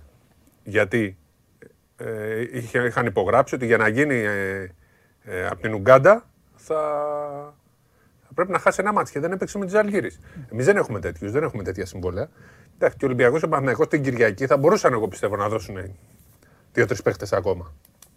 Έτσι, τους βασικούς. Δεν θα πάθαινανε τίποτα. Χθες. Ναι, χθες. Χθες γιατί να μην πήγαινα. Δεν λέω ότι Πέμπτη και την Παρασκευή, δεν γίνεται. Και νομίζω ότι πρέπει και στα επόμενα προγραμματικά να πάνε οι ομάδες, έστω στο ένα από τα δύο μάτς, να πάνε απευθείας. Και πρέπει κάποια στιγμή όλοι μαζί να πιέσουν τον Μπερτομέο να κάνει μια αλλαγή. Τι είναι αυτό, έχει βγάλει πρόγραμμα? Όχι.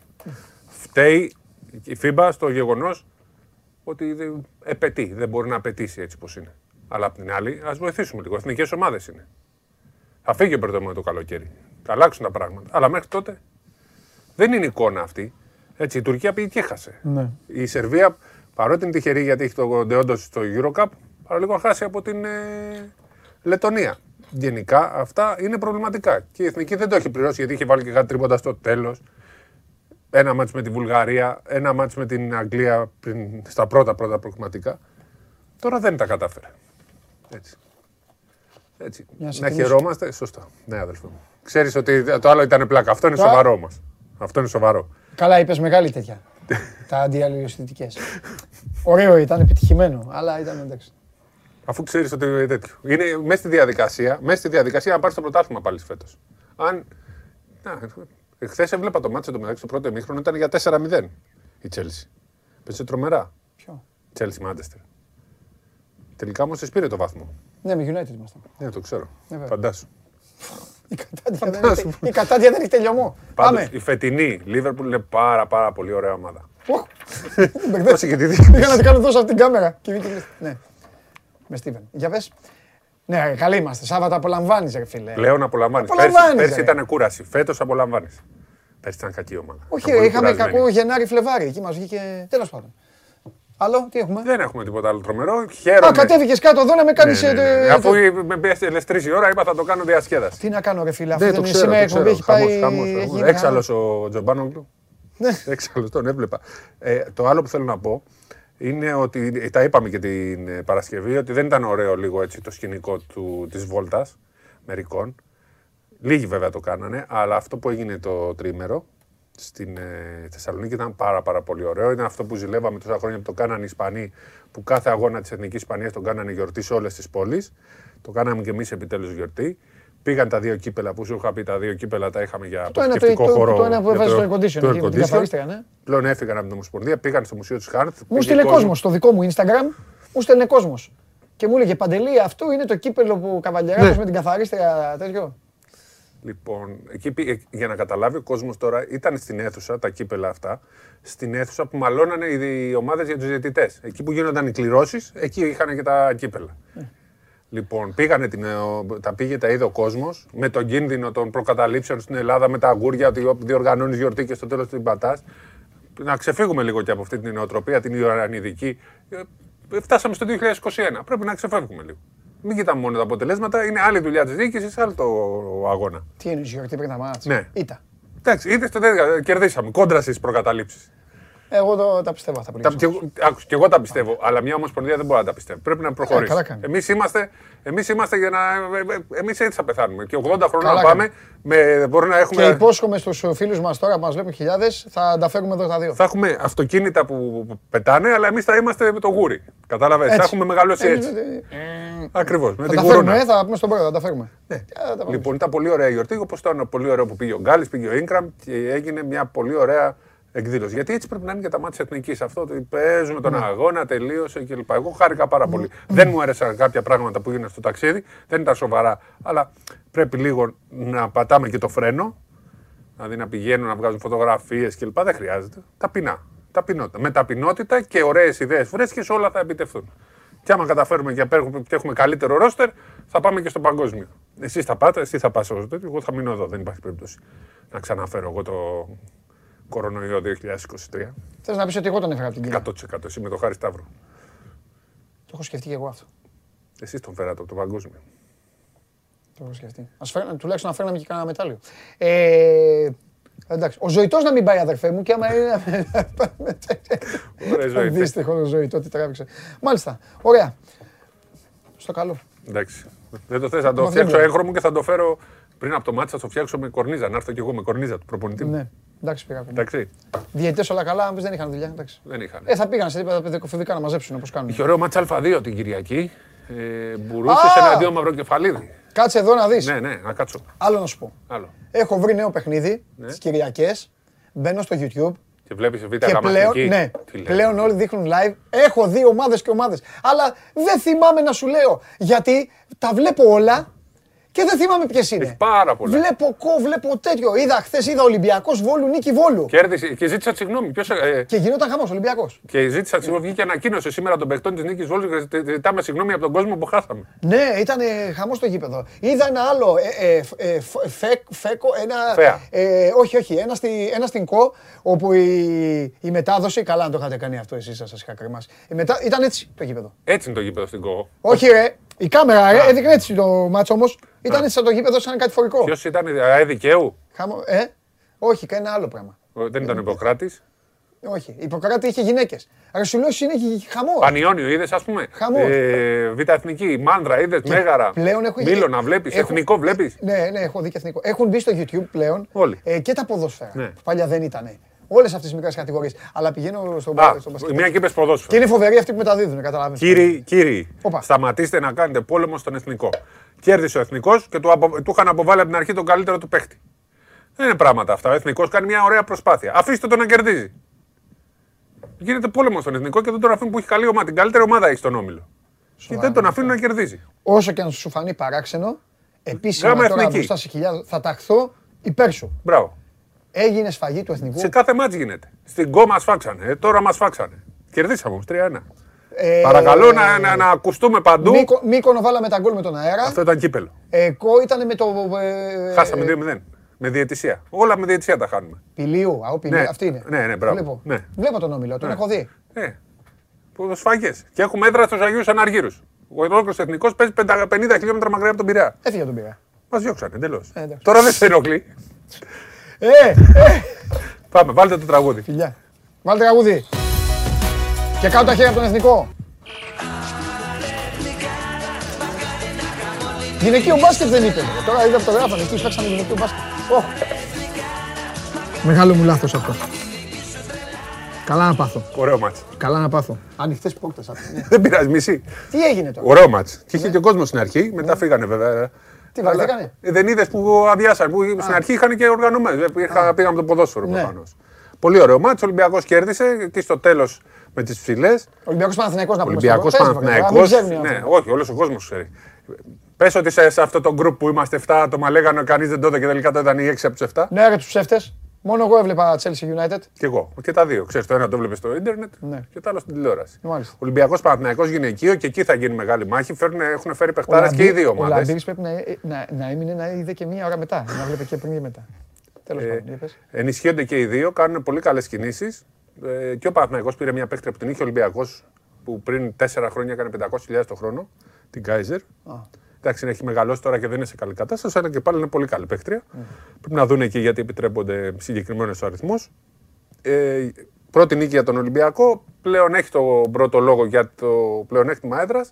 Θεωρώ ότι αν θα δούμε αυτά τα μάτς. Νομίζω ότι ο Παναθηναϊκός λογικά στο ΆΚΑ θα παίξει το παιχνίδι. Αν τα μάτς γίνουν ΣΕΦ και ο ΆΚΑ. Καλό για το επίπεδο. Στην Ευρώπη έπαιζε στην κεντρική σάλα του ΆΚΑ. Αν το κάνει και στο πρωτάθλημα, νομίζω ανεβαίνει το επίπεδο. Βλέποντας το στάδιο Ειρήνης και Φιλίας να παίζουν. Και πέρσι είχαν παίξει. Και πρόπερσι, μάλλον είχαν παίξει στο στάδιο Ειρήνης και Φιλίας στην κεντρική σάλα. Αν συνεχίσουν να το κάνουν και παίζουν στην κεντρική σάλα, θα ανέβει πάρα πολύ και για το επίπεδο του γυναικείου που τώρα με τις πολλές ξένες έχει γίνει ακόμα καλύτερο. Εντάξει, ο Ολυμπιακός έχει και τη Σαμολάμπρου που είναι νεαρή, 25 χρονών, αλλά έχει πολλά χρόνια μπροστά. Και γενικά θεωρώ ότι ήταν ένα πολύ καλό βήμα αυτό. Ότι είδαμε έτσι ένα μάτς σε πολύ αθλητικό πλαίσιο και κέρδισε ο Ολυμπιακός αυτή τη φορά. Δεν μπορώ να πω ότι πήρε ρεβάνς για το πρωτάθλημα, γιατί πέρσι το έχασε το πρωτάθλημα. Έκανε το πρώτο βήμα για φέτος για να πάρει το πλεονέκτημα έδρας. Εσύ τι έχεις να πεις για αυτό το μάτς που είδες, το τέλος. Το δες. Πες και εσύ ότι το δες. Αφού φαγωθήκατε. Λέω τι είναι. Βέβαια, αυτό και το μάτι της Εθνικής έψαξα μισή ώρα να τα βρω. Γιατί έβλεπα Super League και Premier. Πολύ καλό αυτό που είπες. Έψαξα να τα βρω. Της Εθνικής. Που το είχε η Νόβα σε κανάλι. Το ψάχναμε και την Πέμπτη και το. Αλλά επειδή έχει γίνει πολύ συζήτηση. Και το γυναικείο ήταν στο YouTube. Στο YouTube, ναι. Τι πήγαμε εδώ μας λες μόνο, στο YouTube ήτανε. Εντάξει, και το YouTube κακό είναι, αφού βλέπεις μέχρι και κο στο YouTube. Δεν μπορείς να βρεις Ολυμπιακό Παναθηναϊκό. Δεν είναι σωστά, έπρεπε να πεις το YouTube κακό είναι, στο YouTube βγαίνεις. Αυτό έπρεπε να πεις. Και αυτό και αυτό. Λοιπόν, όχι, δεν είναι κακό, αλλά να υπάρχει γνώση. Εντάξει, είχε γραφτεί πάνω και στο Sport24 τα πρώτα θέματα ήταν. Δεν διαβάζω Sport24 μπάσκετ, κάνω εναντίον, γιατί αυτό που κάνετε με τους Lakers είναι αιμετικό. Να διαβάζετε Sport24 μπάσκετ εμένα, τι γράφω. Δώσαν τεχνική ποινή στον Γκάρι. Τροπή και έσχος. Ο Κάρι πρέπει να βγει MVP. Ναι. Βγήκε και πέρσι, αλλά δεν μπήκανε playoff. Φέτος πάνε καλά. Ναι. Είχα πει πριν. Τους βαλίσαμε, έχουμε πει 5 διαφορετικά. Είχα πει πριν ένα μήνα. Δεν θα φάω ποτέ. Ότι δεν θα μπουν playoff. Και έχουν κάνει 18-2 ρεκόρ. Ναι. Όχι μόνο αυτό. Είχαν βάλει τα παιδιά απ' έξω το Πολ και έκανες πιο Golden State, άσχετη. Όντως, εγώ είμαι άσχετος. Θέλω να πάμε λίγο πίσω για την Νόβα, να πούμε ότι τα παιχνίδια της Εθνικής τα δείχνει η Νόβα, όχι γιατί έχει κάνει κάποια συμφωνία η Ομοσπονδία, αλλά έχει κάνει η FIBA. Η FIBA έκανε τις συμφωνίες, η FIBA έδωσε τα δικαιώματα στην Νόβα για να μην μπερδεύεται ο κόσμος. Λέει ο κόσμος η Εθνική. Ότι δώσανε την Εθνική η Ομοσπονδία στην Νόβα και δεν μπορεί να το δει όλος ο κόσμος. Ήταν η συμφωνία της FIBA. Μάλιστα. Αυτά. Ευχαριστώ πολύ. Δεν ξαναρωτάω τίποτα. Γιατί θα γυρίσεις.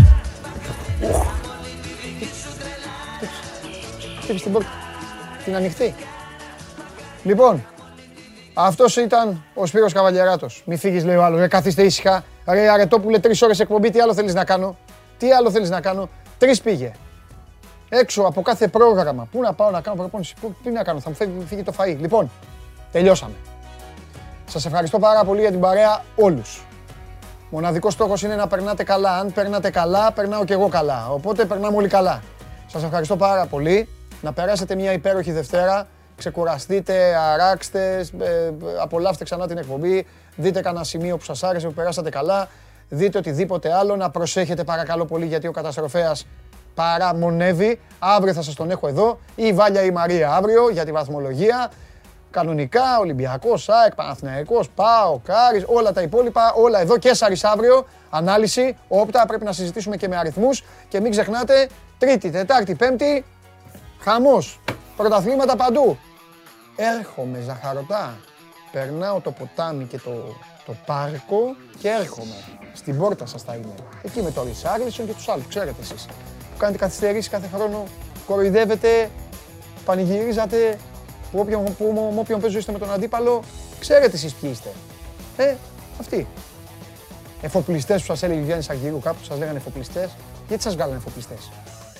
Φτωχή πόλη είναι το Λίβερπουλ. Εσάς γιατί σας λέγανε εφοπλιστές. Λοιπόν, κλείστε την εκπομπή εσείς, εγώ θα μιλάω μόνος με τον Μπούς.